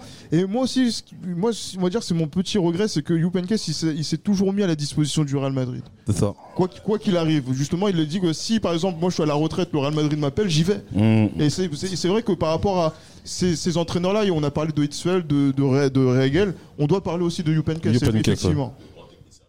Oui, les Allemands qui ont beaucoup euh, apporté euh, tactiquement à, à- à cette génération. Est-ce que quelqu'un voudrait rebondir sur ce qu'on a pu dire euh, Bonsoir. Bonsoir les gars. Comment tu t'intitules Elvis. Je suis Elvis. Elvis, supporter parisien. Donc Elvis. Comme le fils les de- comme le fils- de Kofi. Parce que je sais que vous êtes tous un petit peu amateurs aussi de, de- de rap et de la culture un peu différente. Et euh, je voulais dire, si on pouvait faire un parallèle avec le rap, donc ce qu'on appelle euh, généralement les rois sans couronne, qui sont la génération Nesbill, très bon. Salif, etc. Euh, dans, le, dans le foot, qui sont pour vous les rois sans couronne? C'est-à-dire en gros les mecs qui n'ont pas forcément eu de titre, qui n'ont pas forcément été reconnus à leur juste valeur et qui sont qui pourraient rentrer dans cette catégorie-là de rois sans couronne. Merci beaucoup Elvis. On laisse Il y aura des Néerlandais déjà. Les Néerlandais, les Argentins. Damas et Karim vont te répondre. Euh, pour ma part, euh, à mon grand regret, grand non, vas-y, j'en ouf moi. Euh, Fran- Francesco Totti. Ah, je pensais qu'il allait parler, oui. Francesco Totti. Et Qu'en pourquoi penses-tu, Chris? Parce que pour ma part, il s'est contenté de bien peu par rapport au talent dans lequel il est, euh, par rapport, par rapport. Mais il a le droit de- de- de- d'être contre mon avis, mais. Je, je- je considère que s'arrêter sur le titre de 2001 uniquement en se disant que c'est une effervescence absolue. c'est- Pardon? Ouais, voilà, euh, comme le Cantella l'a mentionné, on a fêté le titre pendant 4 ans à Rome par rapport à ça. Pour ma part, pour ma part, quand, quand, en fait, quand t'es Stuttgart et que t'es champion d'Allemagne ou Wolfsburg, moi je peux comprendre que là on peut dire, franchement, tout le monde s'incline. Mais quand l'Aistrom, qui se positionnait début 2000 comme étant une équipe majeure, avec Capello aux manettes et avec des hommes de devoir dans le vestiaire, s'arrêter en se disant uniquement après 20 ans de carrière, ah le titre 2001 c'est un bête de truc, je pouvais pas faire ça ailleurs et tout. Non, non, non, non, mon gars, pour ma part, je considère ça trop insuffisant et donc je le mets comme étant roi sans couronne. Karim, Karim, va, Karim va répondre. Vas-y, je t'en prie, vas-y, Rafik, vas-y, Rafik. Sur euh, Totti. Ouais, Totti. Moi, je pense que euh, le, le- le titre qui aurait fait du bien à Totti, c'est l'Euro 2000. Je pense que si l'Italie avait gagné cet Euro 2000, Il passe un cap. Totti, vraiment, Totti, il, il aurait passé un cap. Et vraiment, ça l'aurait mis euh, Ballon d'or. Mais bon, Et Del si- Piero, Del et si- Piero, et si voilà, surtout- dans la il, a, hiérarchie. il a tout baisé. Et mais si, bon, si la Roma, si la Roma avait tenu tête à l'Inter de Milan saison 2004. 2006, 2007 et, 2004. et 9-10, 2004. si, 2004 Milan AC. et même 2007, 2008. Et parce que 2004 c'était- Milan AC aussi. Ouais aussi, s'ils avaient pu nous faire chier à, à ce point-là, là Totti aurait été ouais un, un level. euh, Tu as, tu, Totti, as, c'est tu, as, tu as des noms en tête, euh, Karim, sur les, Ouais. les rois sans couronne. Bergkamp pour Riquelme. Ouais, on va pas faire, on va faire le cas des deux, mais Riquelme. euh, pff, c'est un cas super spécifique, Riquelme, dans le sens où à Barcelone, il est arrivé dans un contexte euh, super, super chaud. Euh, je me rappelle. Il est tombé. Après, il est roi d'Amérique du Sud. Hein. Hein Voilà. Il est roi d'Amérique du Sud, hein, Riquelme. Ah oui, non, mais Riquelme, moi je te parle par rapport à son passage en Europe. Oui, bien sûr. C'est là où il aurait fait Mais- l'unanimité parce que là, Riquelme t'en parle aujourd'hui. À part nous qui l'avons vu, en fi- la les gens ont, ont arrêté de voir Riquelme à la Coupe du Monde 2006. Ils ont pas vu Boca Junior 2007 avec Mm. Ever Banega derrière et tout. Tout ça, ils ont pas vu tout ce qu'il a fait. Et même encore ses coups francs. Mais Riquelme, le problème, le problème de Riquelme au Barça, c'est c'est une personne. C'est le Van le Van Gaal. Gaal. C'est ton gars oui, encore. Oui, bien sûr, c'est mon gars, le Van Gaal, bien sûr. Mais moi, justement, par rapport au, au, au Roi sans couronne, rapidement, c'est la, la génération, la génération des Pays-Bas euh, post euh, victoire 95 de l'Ajax Amsterdam. C'est pour ça que j'ai dit Bergkamp, euh, aussi. Bien sûr. C'est pour ça que c'était deux mecs qui représentaient deux grosses nations et qui ont. Bah, Bergkamp pour moi aussi, putain, Mm. un merdier sans nom. T'as un Argentin en tête, Raphaël. On en parlait tout à l'heure, mais le meilleur buteur de cette période Serie A, Gabriel Batistuta, même si ses choix de carrière ont fait que, il gagne avec la Roma en 2001, certes, mais je suis désolé, au vu de son talent et de son aura et de ce qu'il a apporté, surtout en championnat italien, Batistuta, c'est un- pour moi, c'est le parfait exemple du roi sans couronne, dans le sens où on sait très bien que dans un autre contexte, il aurait pu avoir justement une ligne, une ligne très importante sur son palmarès à l'étendue de son talent et de ce qu'il a apporté, aussi bien en sélection, même s'il a gagné euh, début des années 90 que, que club, même s'il gagne vers la fin de son, de son règne, entre guillemets, à la, à la Roma en 2001. C'est vrai que lui, son talent et ce qu'il a apporté ne sont pas, ne sont pas proportionnels à son, à son CV, à son palmarès euh, en proprement parler. Alors moi, Paul Scholes, avec l'équipe d'Angleterre, il n'y a jamais Les eu Anglais, un les moment. Anglais. Il y a, Ah, il y mais a il a beaucoup jamais. gagné, mais il a beaucoup gagné en club. Il a quand même beaucoup gagné en club. Il a- n'y a, jamais eu un moment où un sélectionneur est arrivé et a construit l'équipe autour de lui, malheureusement. Voilà. Moi, j'ai un roi sans couronne qui a même malgré malheureusement une, une très mauvaise, euh, très mauvaise réputation. C'est Michael Ballack. Ah oui. Ah oui. Il a raison, il a raison. Ballack est un joueur euh, raison, extraordinaire. Alors Ballack est un qui est un joueur extraordinaire, qui tactiquement est extraordinaire. C'est quelqu'un qui est complet, qui peut jouer euh, milieu central, milieu offensif, qui est excellent de Même la tête, libéraux, hein. énorme frappe, Même libéraux. toujours présent dans les derniers instants d'une compétition. Et malheureusement, malheureusement, il manque euh, ce fameux titre. Et ce qui est grave avec lui, c'est justement ces défaites en, en finale qui vont lui donner une réputation de loser. Alors que moi, en tant que supporter turinois, je considère ce qu'il y a de plus difficile dans une dans une saison, c'est d'atteindre la finale. Régulièrement, pardon. Mais c'est dur, mais c'est dur pour Balak, hein, parce que en termes de panoplie de footballeurs, Il est incroyable, ce mec. franchement, je trouve que c'est l'un des joueurs les plus absolus sur les postes d'axe. Ah, non, mais c'est- en tant que libéraux, il est capable tout. de jouer stopper, capable de jouer 6, 8, 10, même 9,5 comme il a fait en fin de carrière du côté de Leverkusen. Et malheureusement, bah, il manque les titres parce que Iniesta et Xavi l'ont frappé. C'est un chat noir. Mais il en, il en a des titres après. Ah, au mais niveau on a- on bien sûr. Kaiserslautern. Et même Chelsea, euh, même le Bayern, hein, d'une certaine manière. Mais, mais, mais Ouais, mais le, le- le gros problème avec Michael Ballack, c'est que finalement, on résume sa carrière à ses échecs. qui est injuste. À Leverkusen, qu'on pourrait plutôt qualifier de réussite, parce qu'il a quand même réussi à amener Leverkusen en finale de Ligue des Champions, en Liverpool, c'est finale très de bien DFB. Pokal, Gérard, et aussi très bien à la seconde place. Exactement. Et Gérard, on va pas forcément le considérer comme roi sans couronne. Et donc, je trouve que c'est un petit peu dur pour Michael Ballack de le considérer comme ça, même si, oui, il perd euh, beaucoup avec Leverkusen, mais mettre un club à un tel niveau, c'est déjà une consécration, surtout ce club-là. c'est vrai, c'est vrai, mais je pense qu'en fait, c'est. Lui, il perd tout. Lucho, il se console avec la Coupe du Monde. Euh, Lucho. Lucho. Non, il, Lucho- non, ouais, il perd tout. Joueur de Jordan Vertu la suite. Non, non, non, Balak, perd tout. Balak, Balak, il perd, il perd- perd absolument tout ce qu'il peut prendre sur l'année 2002. Lucho se console avec la, la Coupe du Monde 2002, mais ça l'a remis dans une dimension assez incroyable. Et ça, c'est c'est- vraiment dommage. C'est vraiment dommage pour l'Allemagne, il apporte parce que contre la Corée du Sud, il me semble Alors que c'est lui le meilleur joueur, oui. Il marque contre la Corée, il marque contre les États-Unis. Et tous les 1-0, c'est Il est- lui. Il est décisif. Et il rate la finale. Est-ce que quelqu'un aurait une autre intervention à, à nous proposer? Bonsoir les libéraux. Bonsoir, votre identité Euh, Jack Bauer sur Twitter. Jack Bauer. Bon, bon, bon, bon. Ah bah, mais ça, c'est vrai en plus, oui, c'est lui. Allez. Et tu- tu n'as pas 24 heures pour Non. poser cette question. Supporter parisien comme Raphaël Hennas. Et messieurs, c'est bon. c'est bon. tu C'est as bon. d'autres qualités. Ouais, c'est bon. En fait, moi, j'ai- moi, ma question, en fait, c'est surtout par rapport en fait, au, au club français. En fait, on a remarqué qu'on bah, on perd très souvent, tout le temps. Et malgré ça, j'ai remarqué une certaine arrogance. Tout à l'heure, vous avez parlé de Porto. Je me rappelle qu'ils ont cogné Lens, Marseille et Lyon et Monaco, d'ailleurs. Mais d'où sort cette arrogance? On a que deux coupes d'Europe. Oui, absolument. Mais sinon, mais sinon. Que, que masse. Il y, a- y y eu un manque de culture qui est Merci, parti dans le, dans public et ça on, peut- on peut, qui est on très peut juste. que être d'accord.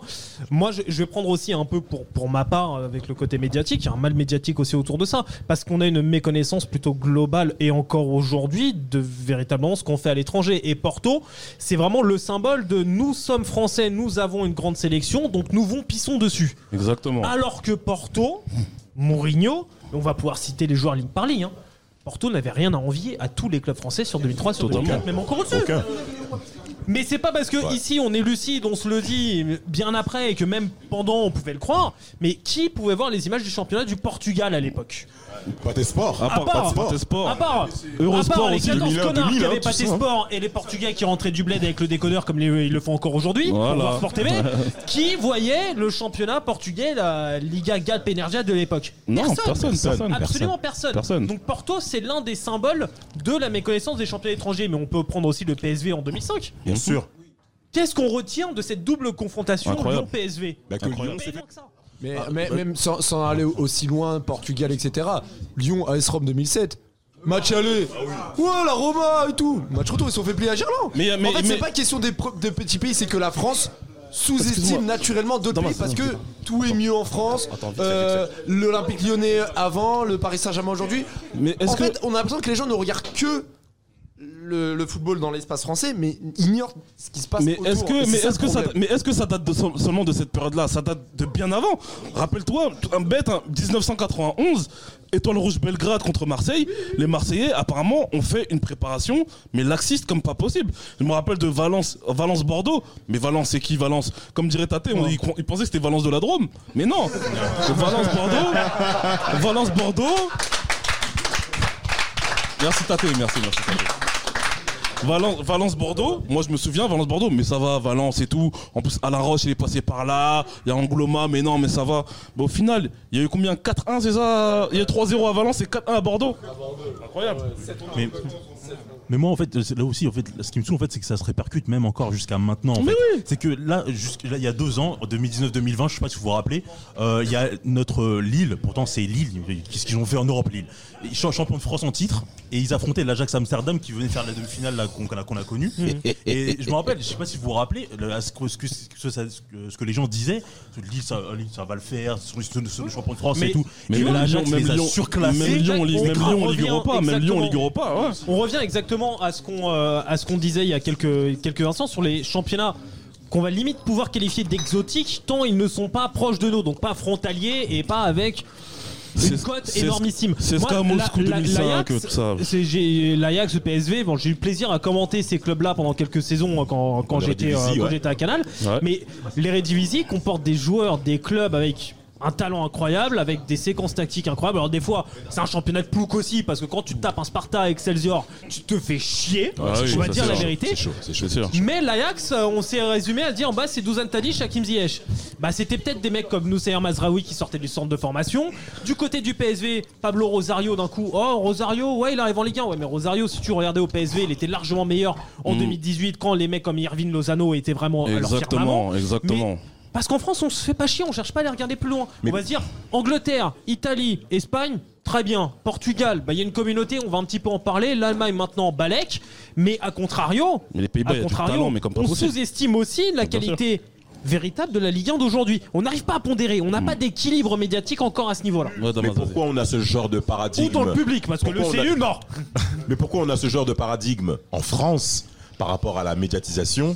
Parce que il faut, il faut se l'avouer, dans l'identité française, il y a un esprit de supériorité à cause d'un passif colonial, à cause d'un ancien empire. Et dans la mesure où les autres s'appliquent à ce que nous, nous sommes en tant que Français, eh ben, automatiquement, il y a cette image de respect que nous sommes supérieurs aux autres. Et ça se répercute également dans le monde sportif, dans le cadre sportif. Mais Damas, quand tu as... Excuse-moi. Parce que je sens que ça va être... ça- Avant Moi je vais juste donner un exemple qui étaye ce que tu dis. Bah vas-y papa. Séné- France-Sénégal 2002 Mais oui France-Sénégal 2002 Exactement D'essayer dans le monde des Bleus, là, dans, dans le, dans le troisième documentaire. Et regardez la manière dont ils préparent le match. Allongé sur un DVD. Les femmes sur le banc là-bas. Oh, oh, les Africains, vous savez, quand ils sont euh, en pleine expansion comme ça, parce qu'ils sortaient de la- ils étaient finalistes de la Cannes, hein, le Sénégal. Ah, lui, il sachant Quand ils sont il sur- en Océanie, quand ils- quand ils sont comme ça, on peut pas trop les juger. Le mec, il a dit Diouf, faut lui mettre juste la main un peu derrière, il va savoir que t'es là, c'est fini. Il a parlé comme ça. Non, mais de Saïd, de Saïd qui est- Cet Ah, mais élan, cet élan il a de 34 supériorité ans, qui c'est est très paternaliste. français, on n'arrive toujours pas nous-mêmes à se remettre en question par rapport à cette image que nous avons. Et ça, c'est clairement regrettable euh, de- de- d'avoir cette perception-là, parce qu'on va pas observer nos adversaires avec un œil objectif. On va le regarder avec notre perception de français. Et comme nous sommes français, nous sommes supérieurs aux autres, dans la mesure où notre langue elle est répartie partout dans le monde. Donc il y a aussi cet aspect-là. Il y a aussi Euh, notre- mais notre- à cette époque- à cette époque-là, notre sélection aussi, euh, voilà, est, est- est supérieure aux, aux autres. Exactement. Et en fait, on fait pas justement le distinguo lien. entre la sélection et le club aussi, tu vois, d'une certaine manière. Une autre question? Bonjour, je m'appelle Steve. Bonjour Steve. Je voulais, euh, je voulais parler, euh, pour vous, c'est qui le plus grand flopper de la génération libéraux? Moi, j'ai pas connu vraiment la génération libéraux, mais pour vous, c'est qui le plus grand flopper à, à l'heure actuelle On a plein, enfin, on, on parle beaucoup de Neymar, on parle beaucoup de, d'etc. Mais moi, j'aimerais beaucoup savoir quel est le plus grand flopper de votre, enfin, de la génération vraiment libéraux. Tu pourrais préciser flopper en quoi, en, quoi, en termes de Euh, définition vraiment, vraiment, par exemple, en termes de talent, talent, quelqu'un qui avait un talent im- immense, mais après qui a, vraiment dégringolé, pas par rapport euh, pas par rapport aux blessures, mais vraiment par rapport euh, au mental ou, ou quelqu'un qui a pas réussi euh, par rapport à, tout ce qui est euh, à par, par rapport à tout ce qui est médiatique, je vais dire. Moi, moi j'ai. Moi j'en ai j'en ai deux. Moi j'en ai deux. Alors ce sera pas Ben Arfa parce que Ben Arfa c'est encore différent. J'en ai deux. Le premier, à l'échelle internationale, qui nous concerne pas di- directement, c'est Adriano. Parce que Adriano, même si le contexte n'a pas été dans le sillage footballistique, le talent le talent a été si mon- si incroyable et ce qui nous a montré les deux premières années. Pour moi, on, ne peut pas être autrement que déçu parce que c'était vraiment incroyable. C'était la relève limite de R9. C'était incroyable. Et le deuxième, deuxième, c'est à l'échelle nationale, c'est Nicolas Nelka. Parce que attends. Parce que, en fait, c'est deux. En fait, pour moi, pour moi, c'est vraiment les postes d'attaquant pur numéro 9. Et c'est les deux pour moi qui avaient le meilleur talent pour un poste que j'affectionne énormément, qui ont déçu pour différentes raisons. Mais au final, c'est les deux sur lesquels on portait énormément d'espoir et qui ont dé- déçu pour euh, différentes raisons. Nicolas Anelka, c'est très certainement le plus gros enfoiré de la génération. Absolument. Absolument. Totalement. C'est à 100%. C'est la dictature. Tout le monde dit oui. humainement- on va pas creuser, mais je pense qu'on est assez d'accord là-dessus. Mais au-delà de ça, au-delà de ça, c'est un mec qui a tout le temps super, une arrogance super mal placée. Très. Après, c'est quelqu'un, c'est une arrogance aussi qui, c'est une arrogance qui l'a aidé aussi à se défendre, je pense, à, à plein, Oui. plein d'égards au cours de sa carrière. Mais beaucoup trop de flops, beaucoup trop de flops, et même, en- même à des moments on l'attendait, et puis on ne pardonnera pas à Naïsna non plus. Mais pourquoi les motos Anelka, selon toi, Reda Non, c'est pas, c'est pas, c'est pas tant. Non, au départ, on l'aime beaucoup parce que c'est ce que disait Tate tout à l'heure avec le Paris banlieue. C'est que, ah putain, ils vont le faire, les mecs comme nous, tu vois. Mhm. Et en fait, Nicolas Anelka, il a pris tout ce qu'il y a de mauvais chez nous et il l'a réussi à mettre à ce niveau-là parce qu'il a un orgueil de, de cochon. Moi, tout, je pense que pas- c'est. Moi, je pense au-delà de ça, c'est pas pour trouver des circonstances atténu- atténuantes, mais c'est tout un contexte en fait, Nicolas Nelka, parce que c'est le pionnier en gros des, des Kylian Mbappé d'aujourd'hui. C'est c'est le, c'est le premier. En fait, c'est la première personne à avoir connu. Donc c'est le premier à, à- à jouer les les, les, les il était capricieux. pas, il était pas, il était Il pas préparé. se préparer. Il était pas préparé. Quand tu vois, en fait, quand tu vois le, quand tu vois à partir de 1999 quand il se barre d'Arsenal pour aller au Real Madrid, je pense que lui-même dans sa tête, il se dit Real Madrid, c'est comme ça va être comme Arsenal. Je vais jouer mon football, ça va marcher. Sauf que les Espagnols sont des gros vicieux. Moi, je me rappelle euh, de, de- de la fameuse, de la fameuse anecdote du, euh, de la une de Marca où on dit Anelka met son premier but au Real parce qu'il en fait il était, euh, il était en difficulté au Real quand Anelka joue à la Play avec un, joue à la PlayStation, à PES, à, à ISS avec un journaliste de Marca et qu'il y a quelqu'un qui le prend en photo et la une de Marca on écrit quoi? Anelka met son premier but de la saison. T'as 20 ans? Ah mais ouais, mais c'est c'est. T'as c'est 20 la- ans, il y a le passif que t'as justement. Parce que Anelka, je pense qu'il a des traumatismes aussi qui viennent de Clairefontaine. Parce que Clairefontaine, on connaît pas, on sait pas ce qui se passe là-bas, mais moi je connais des personnes qui sont là-bas. T'as des mecs à Clairefontaine, c'est des grosses enflures. Mais c'est incroyable. Donc il y a ça. En plus de ça, il y a tout un contexte. Anelka, la nouvelle star qui a décidé de claquer la porte au PSG. Anelka qui arrive, au, qui arrive, à, qui arrive à Arsenal, etc. Bon, certains disent qu'il s'est barré d'Arsenal parce qu'il a reçu, parce qu'il a reçu, parce qu'il a reçu un organe génital sur le front. Certains le disent, mais il se trouve que son comportement qu'il a au Real Madrid, même si c'est vrai qu'il a, il est partie prenante, il est partie prenante, qu'on le veuille ou non, de cette victoire en Ligue des Champions 2000. Mais Nicolas Anelka, moi je pense que c'est tout un contexte qui fait que, et il n'était pas préparé à ça. Et c'est pour ça, je pense qu'aujourd'hui, quelqu'un comme Kylian Mbappé, et c'est pour ça que moi j'en veux à des mecs comme, comme Ben Arfa, ils savent ce qui s'est passé à Anelka, mais ils ont rien fait, et ils ont rien fait justement pour que ça se passe bien. Mais quelqu'un comme Mbappé, quelqu'un comme Mbappé, a aussi la chance d'avoir un entourage qui connaît bien le milieu du football. Quelqu'un comme Mbappé, comme Mbappé n'est pas tombé dans le piège dans lequel est tombé Nicolas Anelka. Yo- Johan, euh, c'est une chose, c'est qu'en 98, moi j'étais un peu surpris parce que la liste de Aimé Jacquet, où Ouais. ça a été l'un des seuls à l'avoir plus, plus ou moins bien pris.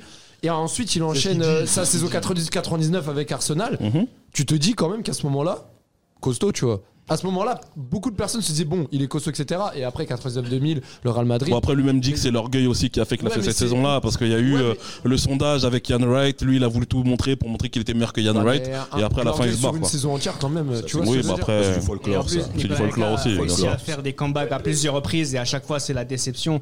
Et c'est vraiment aussi le, voilà, c'est ce joueur finalement qui a. Comme tu citais Neymar. Neymar, c'est comme Anelka, on le connaît depuis qu'ils sont préadolescents. Eh, qui nique mère celui-là. De- on les connaît depuis toujours, donc on les a vus se développer et tout le temps il y a des gens qui sont là qui attendent de leur part, qui attendent de leur part euh, de, de 100%. gagner. Et c'est ce qui s'est pas, c'est pas ce qui s'est passé avec. euh, Moi, Nicolas Neymar, je l'en- Anelka. moi, Neymar, je l'en veux plus que Nicolas Anelka. Mais Neymar c'est notre petit, c'est pas la génération des libéraux. c'est Ouais, mais je l'en veux plus quand même. Mais félicitations. PD, les gars. Reda, il y a un Je, jeu dé- je déteste viscéralement ce mec. Moi, je, je- je dirais Antonio Cassano. Ah ouais. Quoi, Ca- Cassano, pour moi, c'était en termes de qualité technique et ce qu'il savait faire.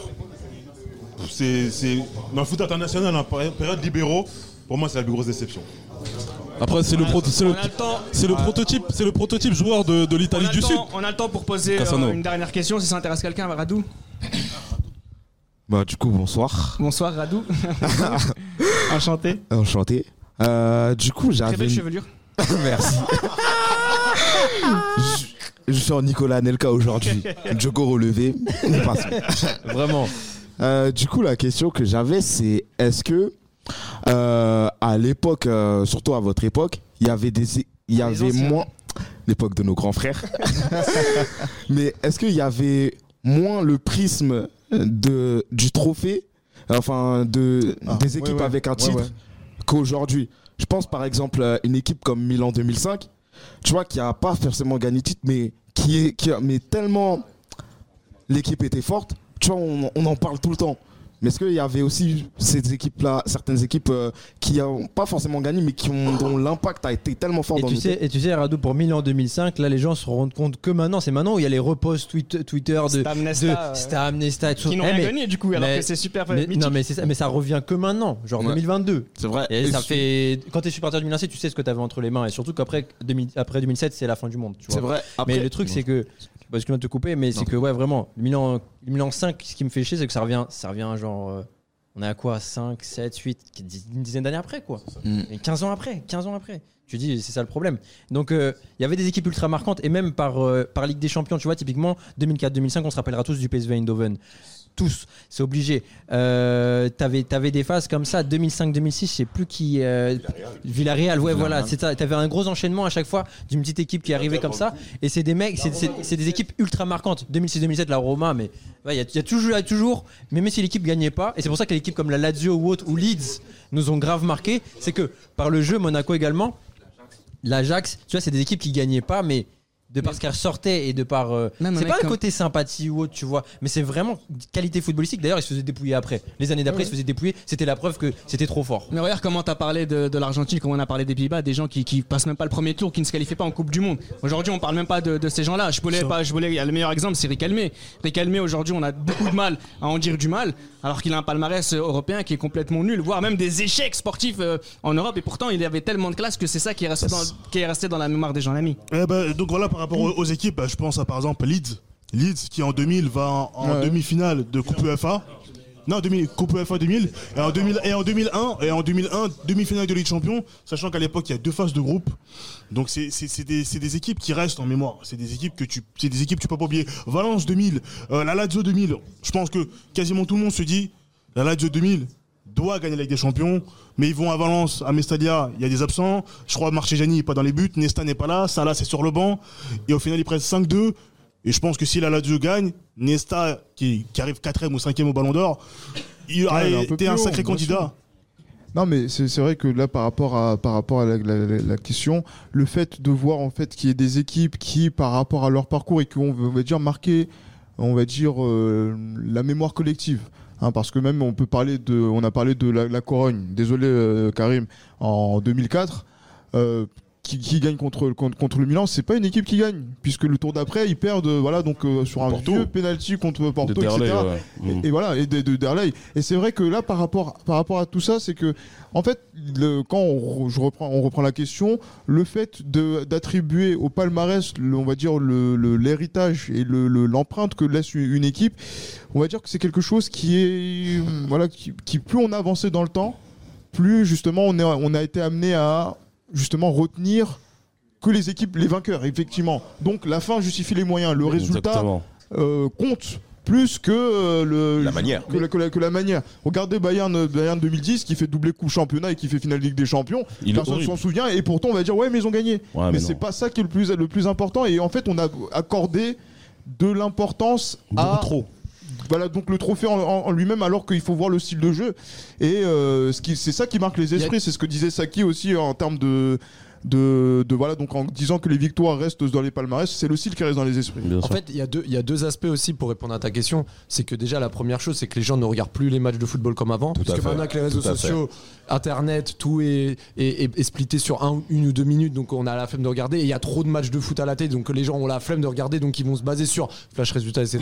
Et aussi une chose, c'est que par rapport à avant, aujourd'hui, tout ce qui est euh, en fait, avant, on avait des grands joueurs dans plein de grandes équipes, etc. C'était plus homogène. Aujourd'hui, tout est concentré sur un petit groupe d'équipes. Donc au final, tu vas retrouver les mêmes équipes dans le dernier carré, en général en Ligue des Champions, etc. Donc pour faire la différence entre ce petit comité d'équipes, on va juger sur euh, ils ont gagné combien de Ligue des Champions euh, en, en 10 ans, ils ont fait ça. Donc je pense qu'aujourd'hui, on va dire que le côté homogène a disparu. Donc on va pour faire la différence entre quelques petites équipes qui se naviguent autour et, euh, et toute la merde est en bas, bah on va se baser sur les trophées, etc. Donc je pense que cette combinaison des deux choses, donc réseaux sociaux, l'afflux de matchs, etc. Et le désintérêt en fait du football fait que maintenant aujourd'hui on regarde plus le foot parce que c'est de la voilà et on regarde un petit peu les Mais classements et on se dit ah, Raph- ont gagné autant de trophées donc voilà. Raph, là, je, je- pardon, je trouve que c'est un peu l'excuse facile de dire il y a plus de matchs et il y a trois grands clubs. C'est un, un petit peu trop facile de dire ça. Parce que aujourd'hui, quand on regarde les matchs et qu'on va les analyser, on va le prendre par les spectres de data, de statistiques. Parce qu'on va avoir énormément de- d'analystes vidéo, pseudo-analystes qui vont arriver. Donc en fait, on va dire que un joueur, il n'y a qu'à voir la course au ballon d'or. C'est quels sont les stats du gars. Regardez comment pendant quatre saisons, on a parlé, vous avez parlé de manière admirable du football de notre enfance. Mais il n'y en a pas un d'entre vous, même vous en écoutant, qui s'est dit mais quels étaient les stats de ce gars-là à l'époque Exactement. Parce qu'on s'en branle quand on, on va analyser un match. On va juste regarder un gars par rapport.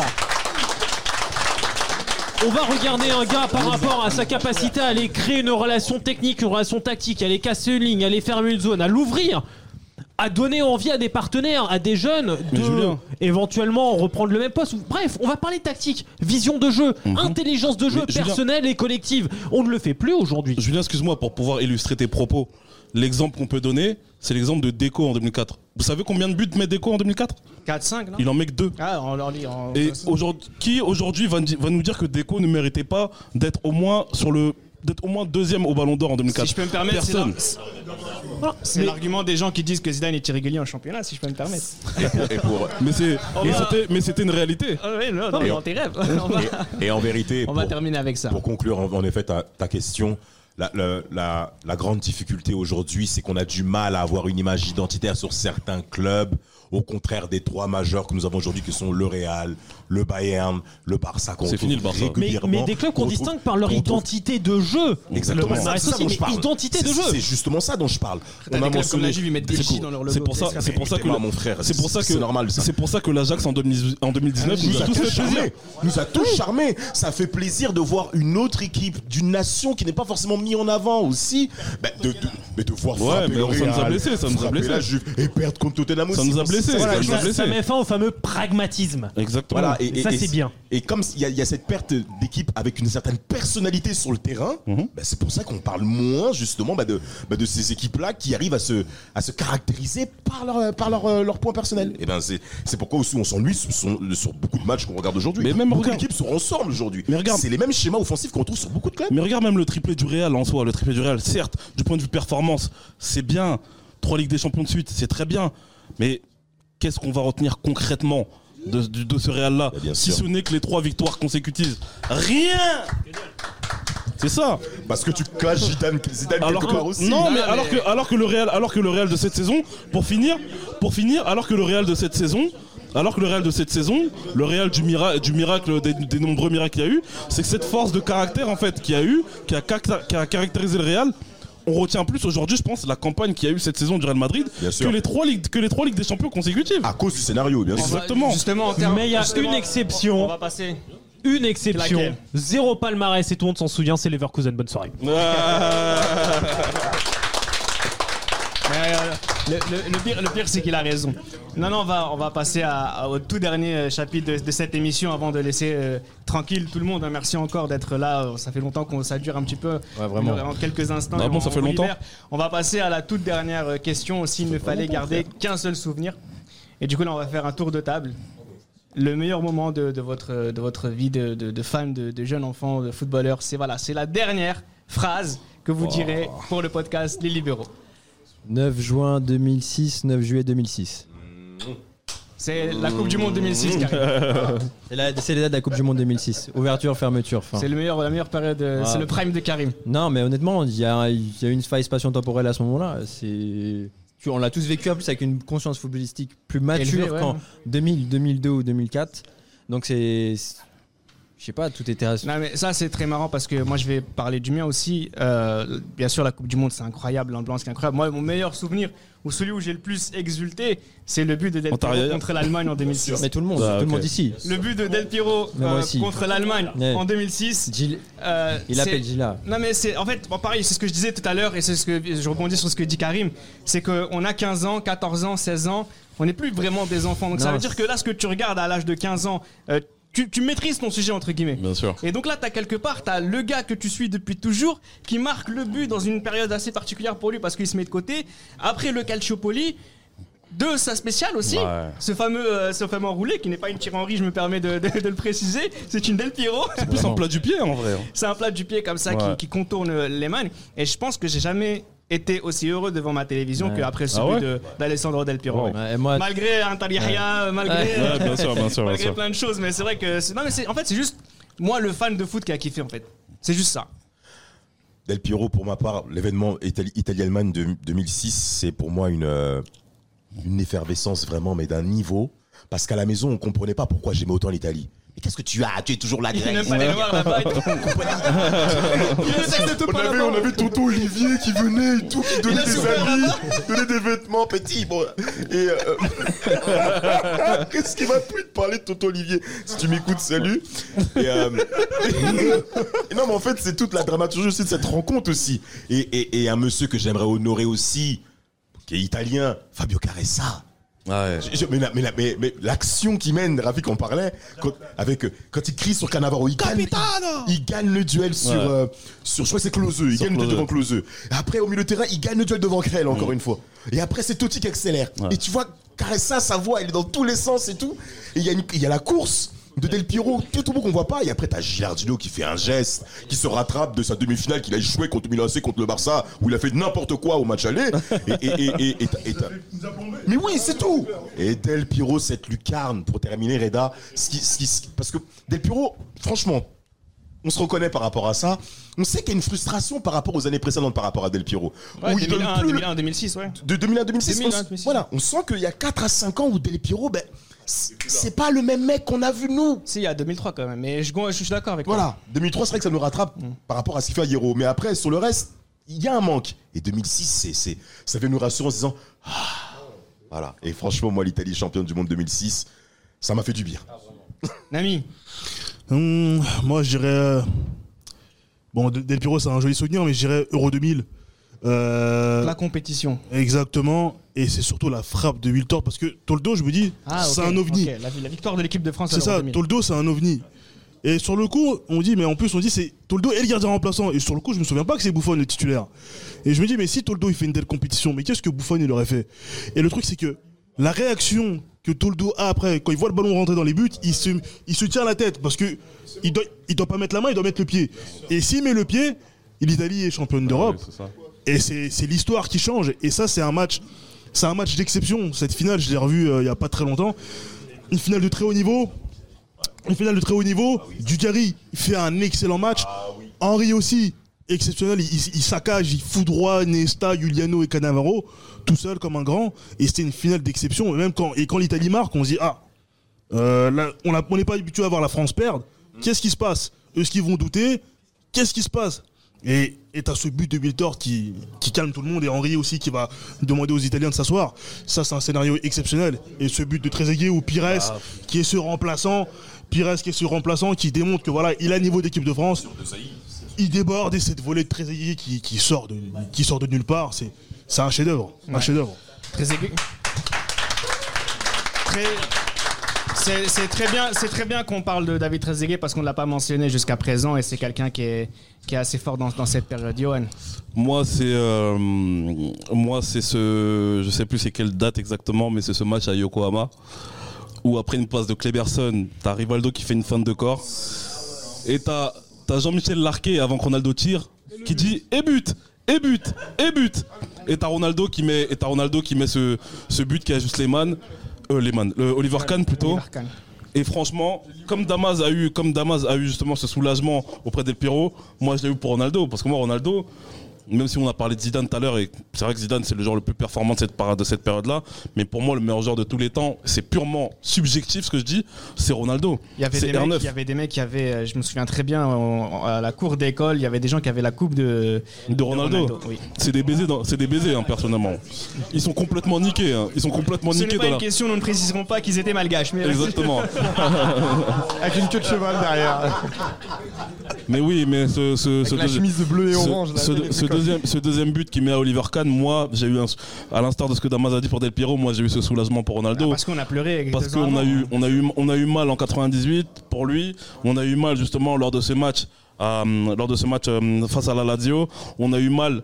Enfin, certains ont eu mal par rapport aux larmes qu'il y a eu au Stadio Olimpico euh, en 2002. Et il y a ce but, ce deuxième but qui vient couronner justement un retour auquel il s'est détruit le genou. Les gens ne se rendent pas compte. Se, se faire une aussi grosse blessure deux ans avant, en 2001, à la saison 2001, il n'a pas du tout joué. Et je sais pas si vous si vous en, souvenez, si vous en souvenez à cette époque-là, dans FIFA, Ronaldo, c'est N- c'est numéro 9. C'est pas Ronaldo. Tu vois ce que je veux dire? Et Ça que PES, il a un, truc, il a une couleur bizarre là, sais la forme. Bah, ça, je truc. savais pas. Mais voilà, le but, le deuxième but de Ronaldo à Yokohama, moi, c'est un soulagement qui est total. Et je me dis, oui, Ronaldo va enfin gagner sa Coupe du Monde en tant que protagoniste principal. Et il Je me va de la fête, ils s'étaient mis à genoux tous ensemble. mais bien euh, sûr, mais bien sûr. Ronaldo qui pleure euh, à la fin du match, etc. Qui est, franchement, ça, c'est des, c'est des souvenirs qui sont. J'ai pas vraiment aimé cette Coupe du Monde 2002, mais Ronaldo, le retour, la résurrection de Ronaldo. Et puis le bouquet, le, le coup de- le, le bouquet final, c'est qu'il signe au Real Madrid à la fin du Mercato 2002. Pff, C'est terrible. C'est terrible.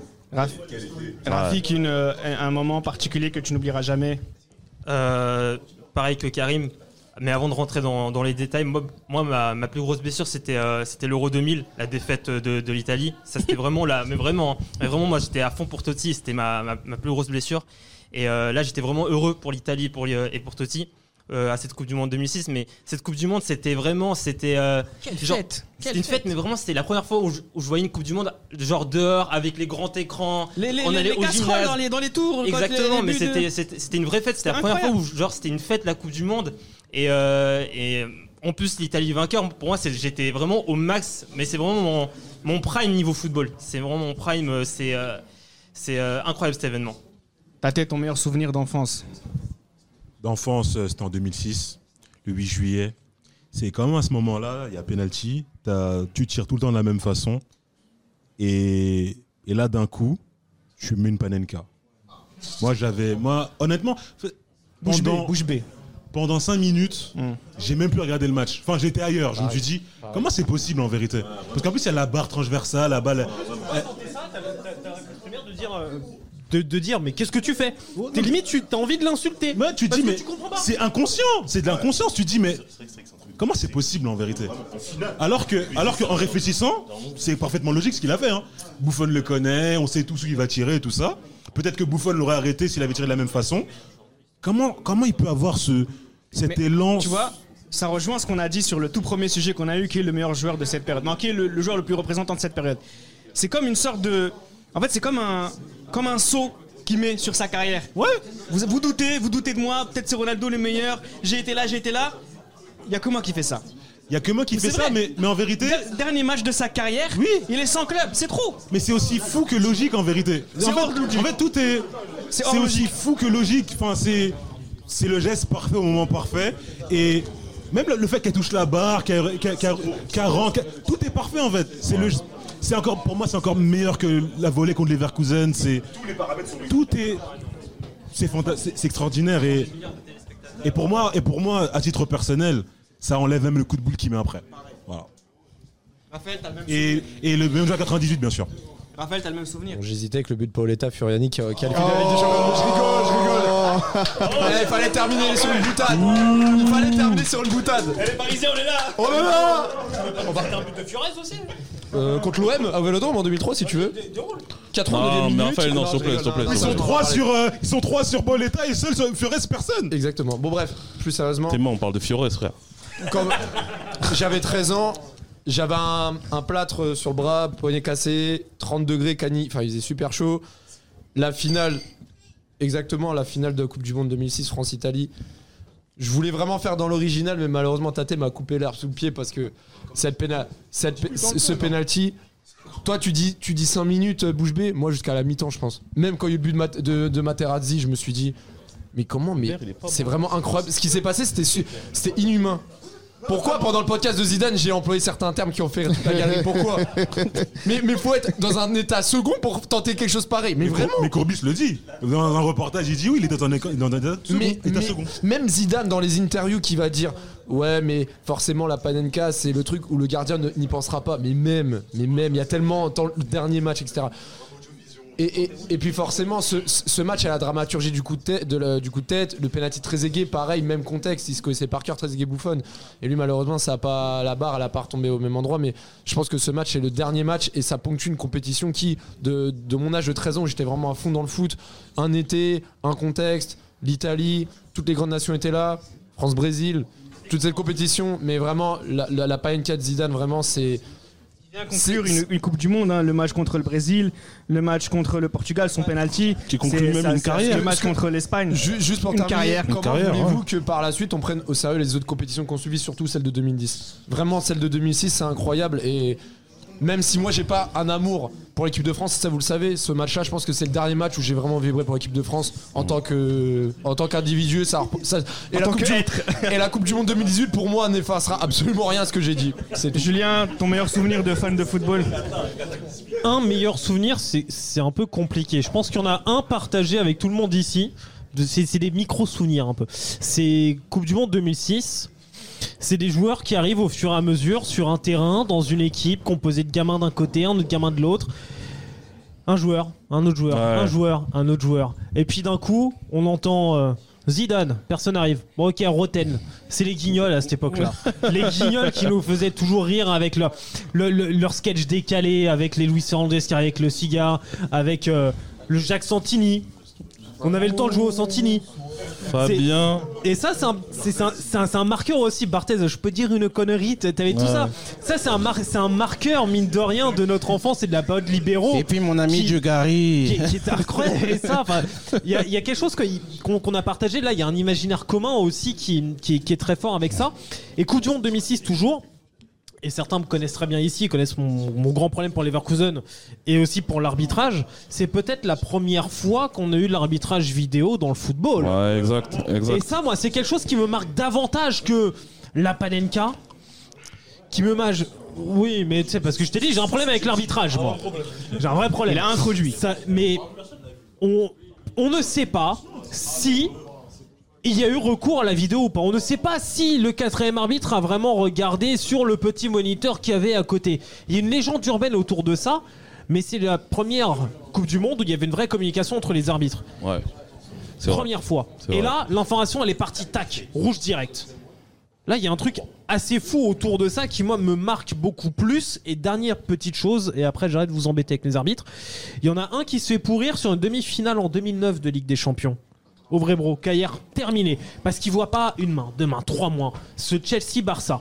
Ah ouais. Et l'image, Aïe, aïe, aïe, aïe. l'image qu'on retient de ce match-là, et qui a continué un peu dans ce, dans ce tournant-là, et ce qui fait qu'aujourd'hui on ne sacralise plus du tout les arbitres comme Colina à l'époque, c'est le fucking disgrace de Drogba, Ouais. et c'est Michel Balak qui veut le pourrir. Bien il sûr. lui court dessus. Il a envie de le frapper. 5, 10, 15, 20, 30 mètres. Il lui a dit rendez-vous à la cité.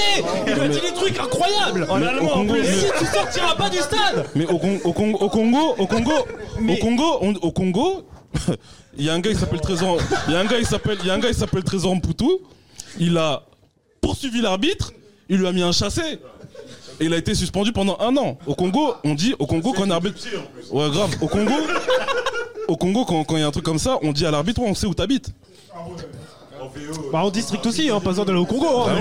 C'est ce que Balak a dit. euh, Mais, mais cette image-là, elle est folle. Et sur une demi de Ligue des Champions, demi-retour, on retient pas le but d'Iniesta, on retient juste Balak qui court sur l'arbitre sur 30, 40, 50 mètres. Ah bah oui.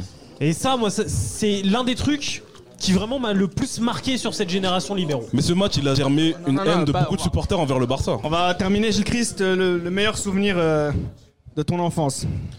Le meilleur, ouais, c'est. euh, bah, il est inévitablement lié au Real Madrid. Et il est euh, inévitablement, inévitablement, effectivement. Euh, ben, c'est c'est la- c'est cette finale à, à Paris. On aurait pu parler de 2022, mais non, c'est 2000. 2000. effectivement. Et euh, ben, c'est le troisième but. C'est le troisième but parce que c'est. Euh, J'en ai parlé dans, dans le podcast, je crois, de la saison 3, hein, il me semble. Et euh, c'est vrai que quand vous voyez cette action où. euh, voilà, on est sur un, sur un corner sorti de, de, de, de, coup de pied arrêté. Et il y a Raoul qui part de son camp et qui traverse le terrain. Et qu'en fait, à ce moment-là, ben, en fait, on est. Quand vous supportez le Real Madrid et que vous voyez le film de la saison, vous voyez le film de du joueur qui a fait que vous aimez le foot de cette manière-là, qui se met en face à face, face Un ancien à- joueur de la maison. un ancien joueur de la maison, Canizares, et qui élimine. Voilà, donc euh, qui élimine voilà, le, le crochet et après qui, qui- qui termine cette, cette action. À ce moment-là, je me rappelle précisément de où j'étais, de ce que j'ai fait et de, on va dire, de l'intensité d'émotion qu'il y a pu avoir à ce moment-là. Et euh, c'est, on va dire, l'un des. Je sais, je sais pas si j'ai déjà atteint ce moment-là après. Euh, et euh, je, je- ouais, non, je- après, je sais pas, peut-être la naissance de mon fils qui a été encore beaucoup plus forte que ça. Mais c'est vrai que précisément, voilà, c'est vraiment un moment heureux. En fait, que, que, l'on voit, c'est justement sur le football cet impact-là que ça peut avoir sur la vie, sur les existences, sur un joueur et sur lequel vous êtes lié à, à vie, à un club. Bien sûr. Clairement. Et c'est pour ça qu'en fait, voilà, on me dit, ouais, pourquoi le, le Real Madrid? Non, tu peux pas. C'est c'est- c'est en toi, en fait. C'est inexplicable. C'est cette identité que tu as, en fait, et c'est comme ça que tu sais, c'est c'est comme ça qu'on me connaît. Bien sûr. Et c'est ce moment, en fait, voilà, ce moment-là, c'est vraiment le summum, en fait. Tu vois? Et c'est euh, c'est une, fi- c'est- c'est une finale. Donc, euh, c'est Stade de. France, en ça plus. fait 3-0. C'est une Coupe d'Europe. Stade de C'est, France. euh, voilà, c'est au, au Stade de France. C'est non, mais c'est franchement, tu te dis, voilà, c'est on est on est vraiment dans, dans un moment où euh, je, je sens je sens les je, voilà je sens les je sens l'émotion encore Bien encore aujourd'hui 22 ans après. Bien sûr. Même s'il y a eu la finale en 2022, donc ça veut dire où tu le répètes encore, mais là C'est pas c'est différent. Merci pour tous ces souvenirs. Euh, les libéraux, c'est terminé. Oh. Puisque le podcast sera toujours disponible, Le- c'est jamais non, fini. les- la, la- cette configuration est terminée. Oh. C'était le dernier épisode. 4, saisons, 260 épisodes, 160 heures d'enregistrement plus les 3 d'aujourd'hui. Terrible. Euh, c'est plus que tellement de, de nos séries préférées. euh, et cette aventure n'aura été possible euh, que grâce à votre soutien. Merci à vous. Ceux qui sont avec nous ici sur l'audience, les centaines de milliers de personnes qui nous, qui nous écoutent, Non, les centaines de milliers de personnes aussi qui nous ont écoutés dans, dans nos numéros. Euh, merci du fond du cœur, euh, chers amis, c'est cette idée. euh, vous avez fait de cette idée une véritable aventure et c'est vous les Reda, libéraux. Reda, il y, a- y une question, il y a une question vite fait d'un spectateur. Vas-y, je t'en prie. Euh, ouais, c'est quoi la suite maintenant? Très bonne question. On verra. Merci. Très- hein. très- Très très- impatient. toi. Exactement, nous répondrons pas à cette question aujourd'hui. C'est la fin de cette configuration du mois. Euh, après, euh, j'aurai- l'occasion de vous dire un peu peut-être euh, quelques petits trucs, mais je voudrais quand même faire quelques dédicaces pour clôturer cette aventure. Euh, je pense à Julien, d'ailleurs en, en premier, qui avait, qui avait animé la, la première partie de, de la saison 1. S'il avait refusé euh, ce rôle qu'on lui avait donné, euh, je sais pas ce que ce- je sais pas ce qui se serait passé. Donc euh, merci beaucoup. Moi, je peux te le dire. Je voudrais, je voudrais saluer aussi euh, Samuel et Ben qui ont fait les libéraux avec nous aussi, qui sont pas, qui sont pas là. Moi, je vais saluer Mohamed Ali, Rudolf et Rafi qui sont ici dans l'audience, qui ont fait, qui ont aussi participé à cette aventure. Et les libéraux, c'est avant tout une aventure humaine et c'est, ce sont des amis. Et donc, euh, ça fait toujours plaisir d'avoir réussi à monter un truc euh, en famille. Grosse pensée à Brice aussi. Euh, Il a autant de cœur qu'il a peu de cheveux. merci d'avoir cru à, à cette idée du podcast. C'était le premier à l'avoir cru à ça. Donc merci pour tout. Merci. Merci à, Vladimir aussi qui est là, qui est à la, technique. Euh, Vladimir, Vladimir de, la team Duncast. Et ça répondra peut-être à la question que tu as posée, c'est que euh, les libéraux, c'est avant tout une équipe, c'est une équipe, mais c'est surtout une famille, la famille Sports Content. Et je pense que beaucoup d'entre nous, vous réussirez à, nous retrouver dans d'autres émissions euh, à l'avenir au sein de, cette structure. Merci à Karim d'avoir... Le dernier, le, le dernier arrivé. Le dernier arrivé, mais ce qui est impressionnant avec Karim, c'est d'avoir réussi euh, si facilement Ouais, à terrible. avoir compris Terrible. le délire des libéraux. Au-delà même, au-delà même, au-delà même des sujets, c'est vraiment l'état d'esprit dans lequel il s'est adapté rapidement. Parce que c'est ça qu'il faut qu'on réussisse à, à garder, c'est que c'est que voilà, c'est surtout un état d'esprit euh, qu'il a réussi à, à assimiler assez rapidement. Merci beaucoup pour ton intégration. Oui, il faut le dire, son adaptation a été exceptionnelle. Écoutez les épisodes, l'épisode où ça parle de Vieri, ses adaptations sont toujours pertinentes. Il arrive et il apporte un plus à l'équipe. Il apporte un plus et ça c'est ça c'est pas facile hein, ça c'est pas facile. T'arrives au, bout de la quatrième saison et t'apportes des des, des, des interventions de qualité à chaque fois. C'est pas simple et ça faut lui faut lui rendre faut lui rendre hommage.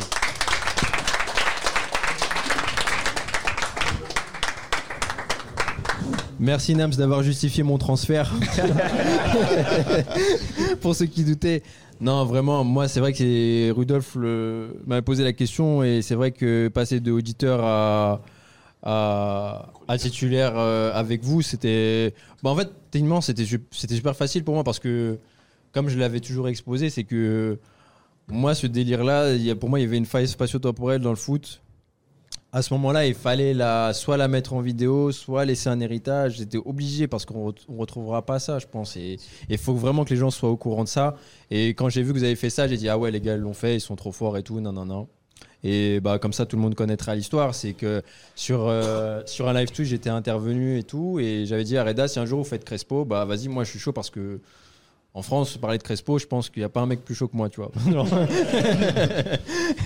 donc, euh, donc voilà, et après ça s'est enchaîné, euh, ça s'est enchaîné hyper rapidement. Mais comme je l'ai dit, vous êtes, euh, vous êtes les gars de la même génération. Enfin voilà, ça s'est fait super rapidement et naturellement. Et merci à Reda et Gilles de leur confiance et ensuite à tout le reste de l'équipe d'avoir mis dans des conditions topissimes pour continuer parce qu'on partage juste des moments hors libéraux. Donc euh, merci à vous les gars et on va, on va, on va continuer ensemble par la suite. Je voulais. Je voulais dire euh, merci à Nams aussi. Nams. Na- Nams aussi. Nams. Quand Non. il est vêtu de Timberland, c'est une masterclass assurée. Non mais, non mais c'est sûr, c'est vrai. euh, merci, merci. Comme j'ai dit, euh, Sport Content pour que ceux qui connaissent le rap un peu, c'est un peu comme Interscope. et, et- et les libéraux, c'est un peu comme Aftermath. Donc, Brice et Brice et Brice a la double casquette de Jimmy Iovine et Dr. Jimmy Dre à la Iovine. fois. Donc, donc, donc c'est donc c'est quelque chose qui a moi on, on me contacte. J'ai changé souvent, je donnais souvent mon, mon avis sur les épisodes. Vous êtes des vocaux de 12 minutes. c'est vrai, c'est vrai, c'est vrai. On m'a interdit de faire des vocaux. euh, on m'avait interdit de faire des vocaux pendant un moment. Mais... WhatsApp, ouais. oui, on m'avait interdit de faire des vocaux. Mais oui, c'est vrai. En plus, ça parlait de Storari, donc je me doutais tout de suite que c'était Reda et non Gilles Christ. hein. On parlait de Marco Storari, donc euh, on, on échangeait, on échangeait longuement. Et, euh, et, et comme j'avais dit hors émission, euh, j'ai mon gars Quentin de PTR qui m'avait dit ces mecs-là ils parlent foot comme toi, pourquoi t'es pas avec eux? Et il m'a dit ça 6 mois, 7 mois avant. Il m'a dit ils parlent foot comme toi, pourquoi t'es pas avec eux? Et décembre 2019, on me contacte, on me dit bon ben où t'habites en France? Moi je dis que je suis dans le coin et on me dit que voilà on aimerait que tu fasses partie de l'équipe. Et les premiers, les deux premiers épisodes sur lesquels on m'a mis c'est la Coupe du Monde 2006 et la Juve de Capello. La confiance. Et merci pour votre confiance, merci.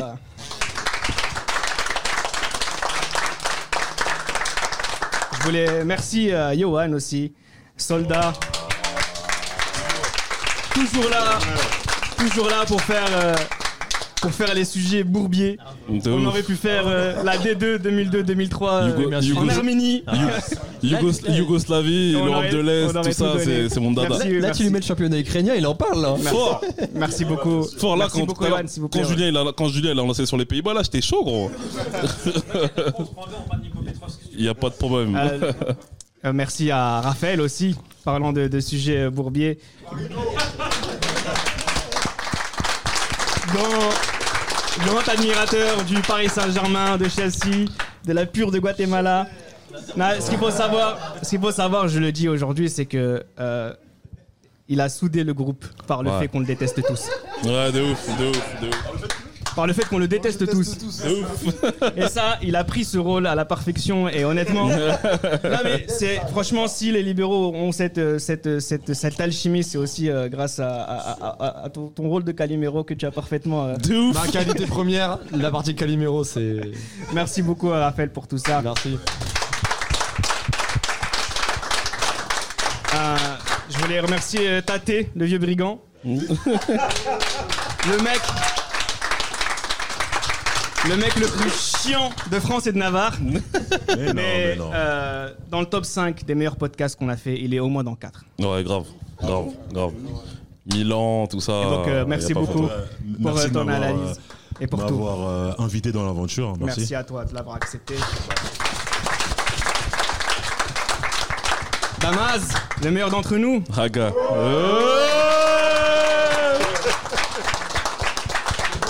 Le, le plus, le plus grand, le plus grand euh, intervenant sportif du paysage audio, audio, euh, Sans audiovisuel con- sans français contestation. francophone mondial. Le PAFM, comme disait Christophe, juste pour les fans de catch. Voilà. Merci C'est pour toi, le le, c'est toi compliment. le boss, Damas, et je dois dire quelque chose, c'est que le succès qu'on a, on te le doit. Bien sûr. Ah, c'est gentil.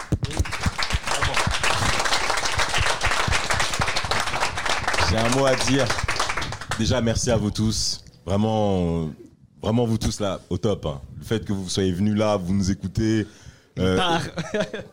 eh, vous êtes, génie- franchement, merci. Et- Non, mais Yeah, on dit c'est souvent, top. on dit souvent euh, ces clichés de remercier les auditeurs, etc. Mais je vous le dis sincèrement, c'est nous, c'est une première aventure pour nous à ce niveau-là. Bien sûr. D'avoir réussi à créer quelque chose et de voir qu'il y a des gens qui répondent à cet appel, des gens qui, qui comprennent ce qu'on veut faire et des gens qui sont attachés à ce qu'on raconte.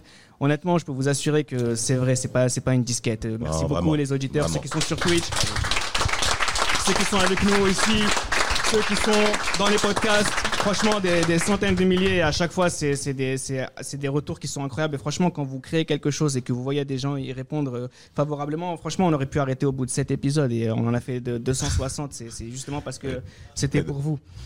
Reda, tu sais pourquoi Enfin, moi j'ai une idée de pourquoi on a été euh, si excellent. Euh, parce qu'on a tout simplement exprimé ce que nous sommes.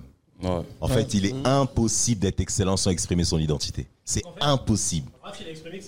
Mais non, mais c'est ça. Raph, c'est un vrai Calimero, c'est ce que tu veux dire. Non, mais même en termes de. Parce qu'en fait, ce qui se passe chez les libéraux, c'est simplement ce qu'on faisait déjà dehors à la base à la cité. hein. Ouais, mais les fort. Gilles, les Rafik, les Tate, les Reda, tout ça, les Yo. Justement, je voulais, juste pour, juste pour terminer aussi, pour rejoindre ce que tu dis, j'aimerais dire merci à Gilles Christ. Bien sûr, bien sûr. Euh, parce que les, li- les libéraux, les libéraux sont nés dans la cour d'école. Les libéraux sont nés dans les cours d'école qu'on partageait ensemble. Et on a réussi à, à mettre ça en place parce qu'on on se comprenait très très bien. Et donc je suis très heureux d'avoir comme partenaire euh, professionnel, en plus d'être un partenaire amical. Ouais, merci beaucoup.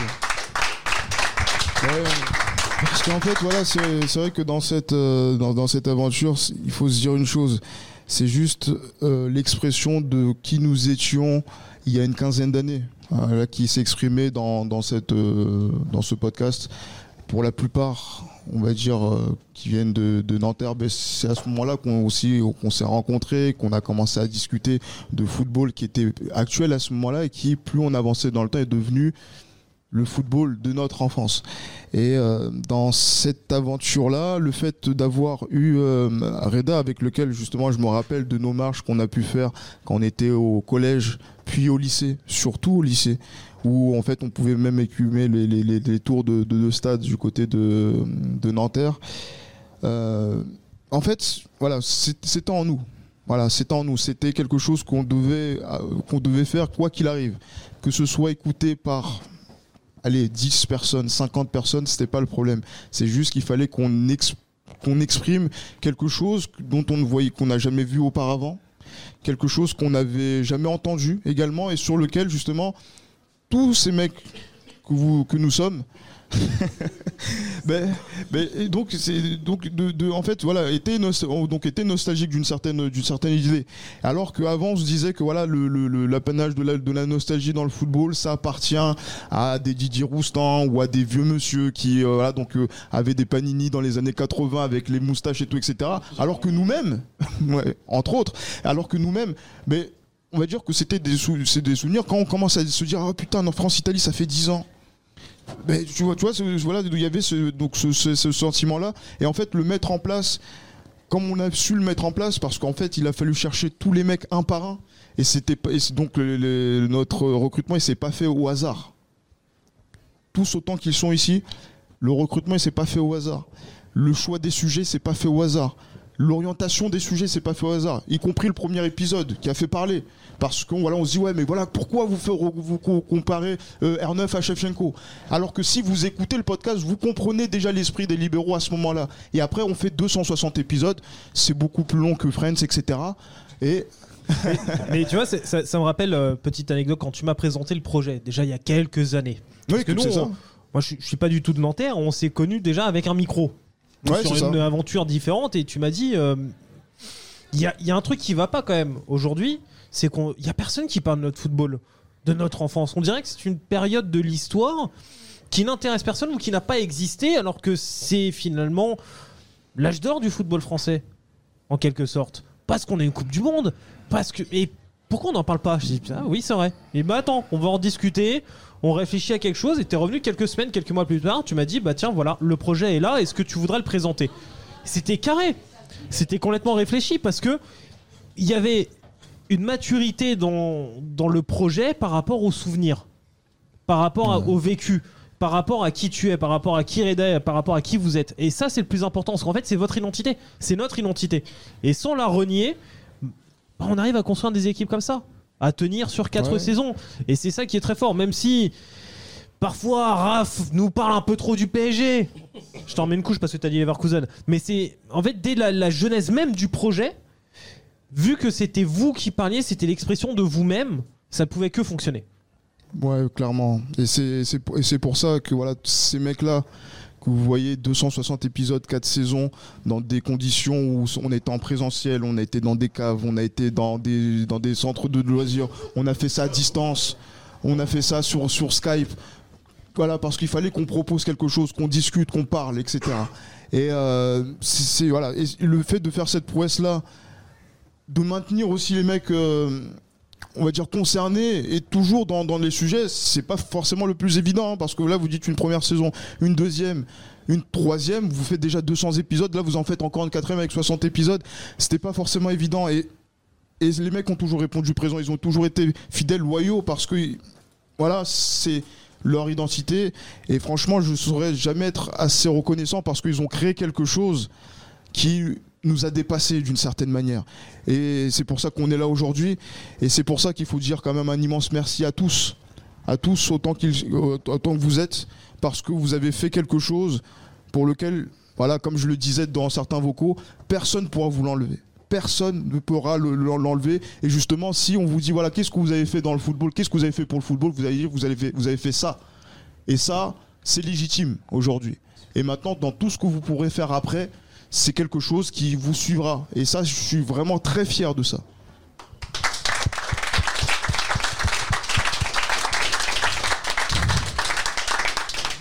Ouais, et il faut les féliciter, euh, Reda et Gilles Christ. J'ai dit que j'ai dit que Brice était Dr Dre. On peut dire que Reda c'est DJ Khalil et, et que Gilles Christ est, est Mark Batson. Pour ceux qui connaissent After Bars, pour ceux qui connaissent. c'est c'est deux gros travailleurs, c'est deux gros travailleurs, deux gros producteurs très talentueux que je peux euh, faire le parallèle avec eux deux. Gros travail, les sujets, la régularité, ça demande énormément d'efforts, de réflexion. C'est ça. 4 saisons, 260 épisodes. Il faut se rendre compte de ce qu'ils ont fait et de ce que l'équipe aussi euh, avons fait. C'est quelque chose de très fort et c'est très satisfaisant de savoir qu'on est très écouté, qu'on est des, des, des- des auditeurs assidus, même un peu moins, mais que voilà, du bouche à oreille. Euh, voilà, il y a des gens qui sont là, qui ont entendu parler des libéraux récemment, mais qui sont présents, et ça, c'est c'est une très belle récompense. C'est ça. Et surtout, euh, surtout ce que je veux ajouter, moi, c'est le taf de, de Reda. Déjà, nos enregistrements, ils sont en one shot. Il n'y a pas de. En une prise. Il y a une prise. En S'il y a, une s'il y a une autre, s'il y a une autre prise, c'est qu'il y a un problème de connexion ou autre, donc euh, on recommence la session. Et là où Reda est extrêmement fort, c'est qu'il s'est amené, euh, là je parle en technique, sur euh, euh, le sujet ou la partie qui. Tu sais même pas quand tu, tu débarques en fait. Tu as un gros sujet, tu as, une ligne euh, de, de conduite à tenir et tout ça. Enfin bref. Et là où Reda, et vous vous rendez pas compte, mais c'est un taf super dur parce que quand tu as des intervenants, parce qu'on veut tous parler, on a, on a envie et tout. Et même à distance, même sans se voir, la- Sans le se maestro voir. Reda. On se voit pas. On se Bien voit sûr. pas. Là où Maestro Reda fait le boulot, franchement, faut lui faire un. Applaudissez-le parce que vraiment, c'est un taf de malade. Parce que.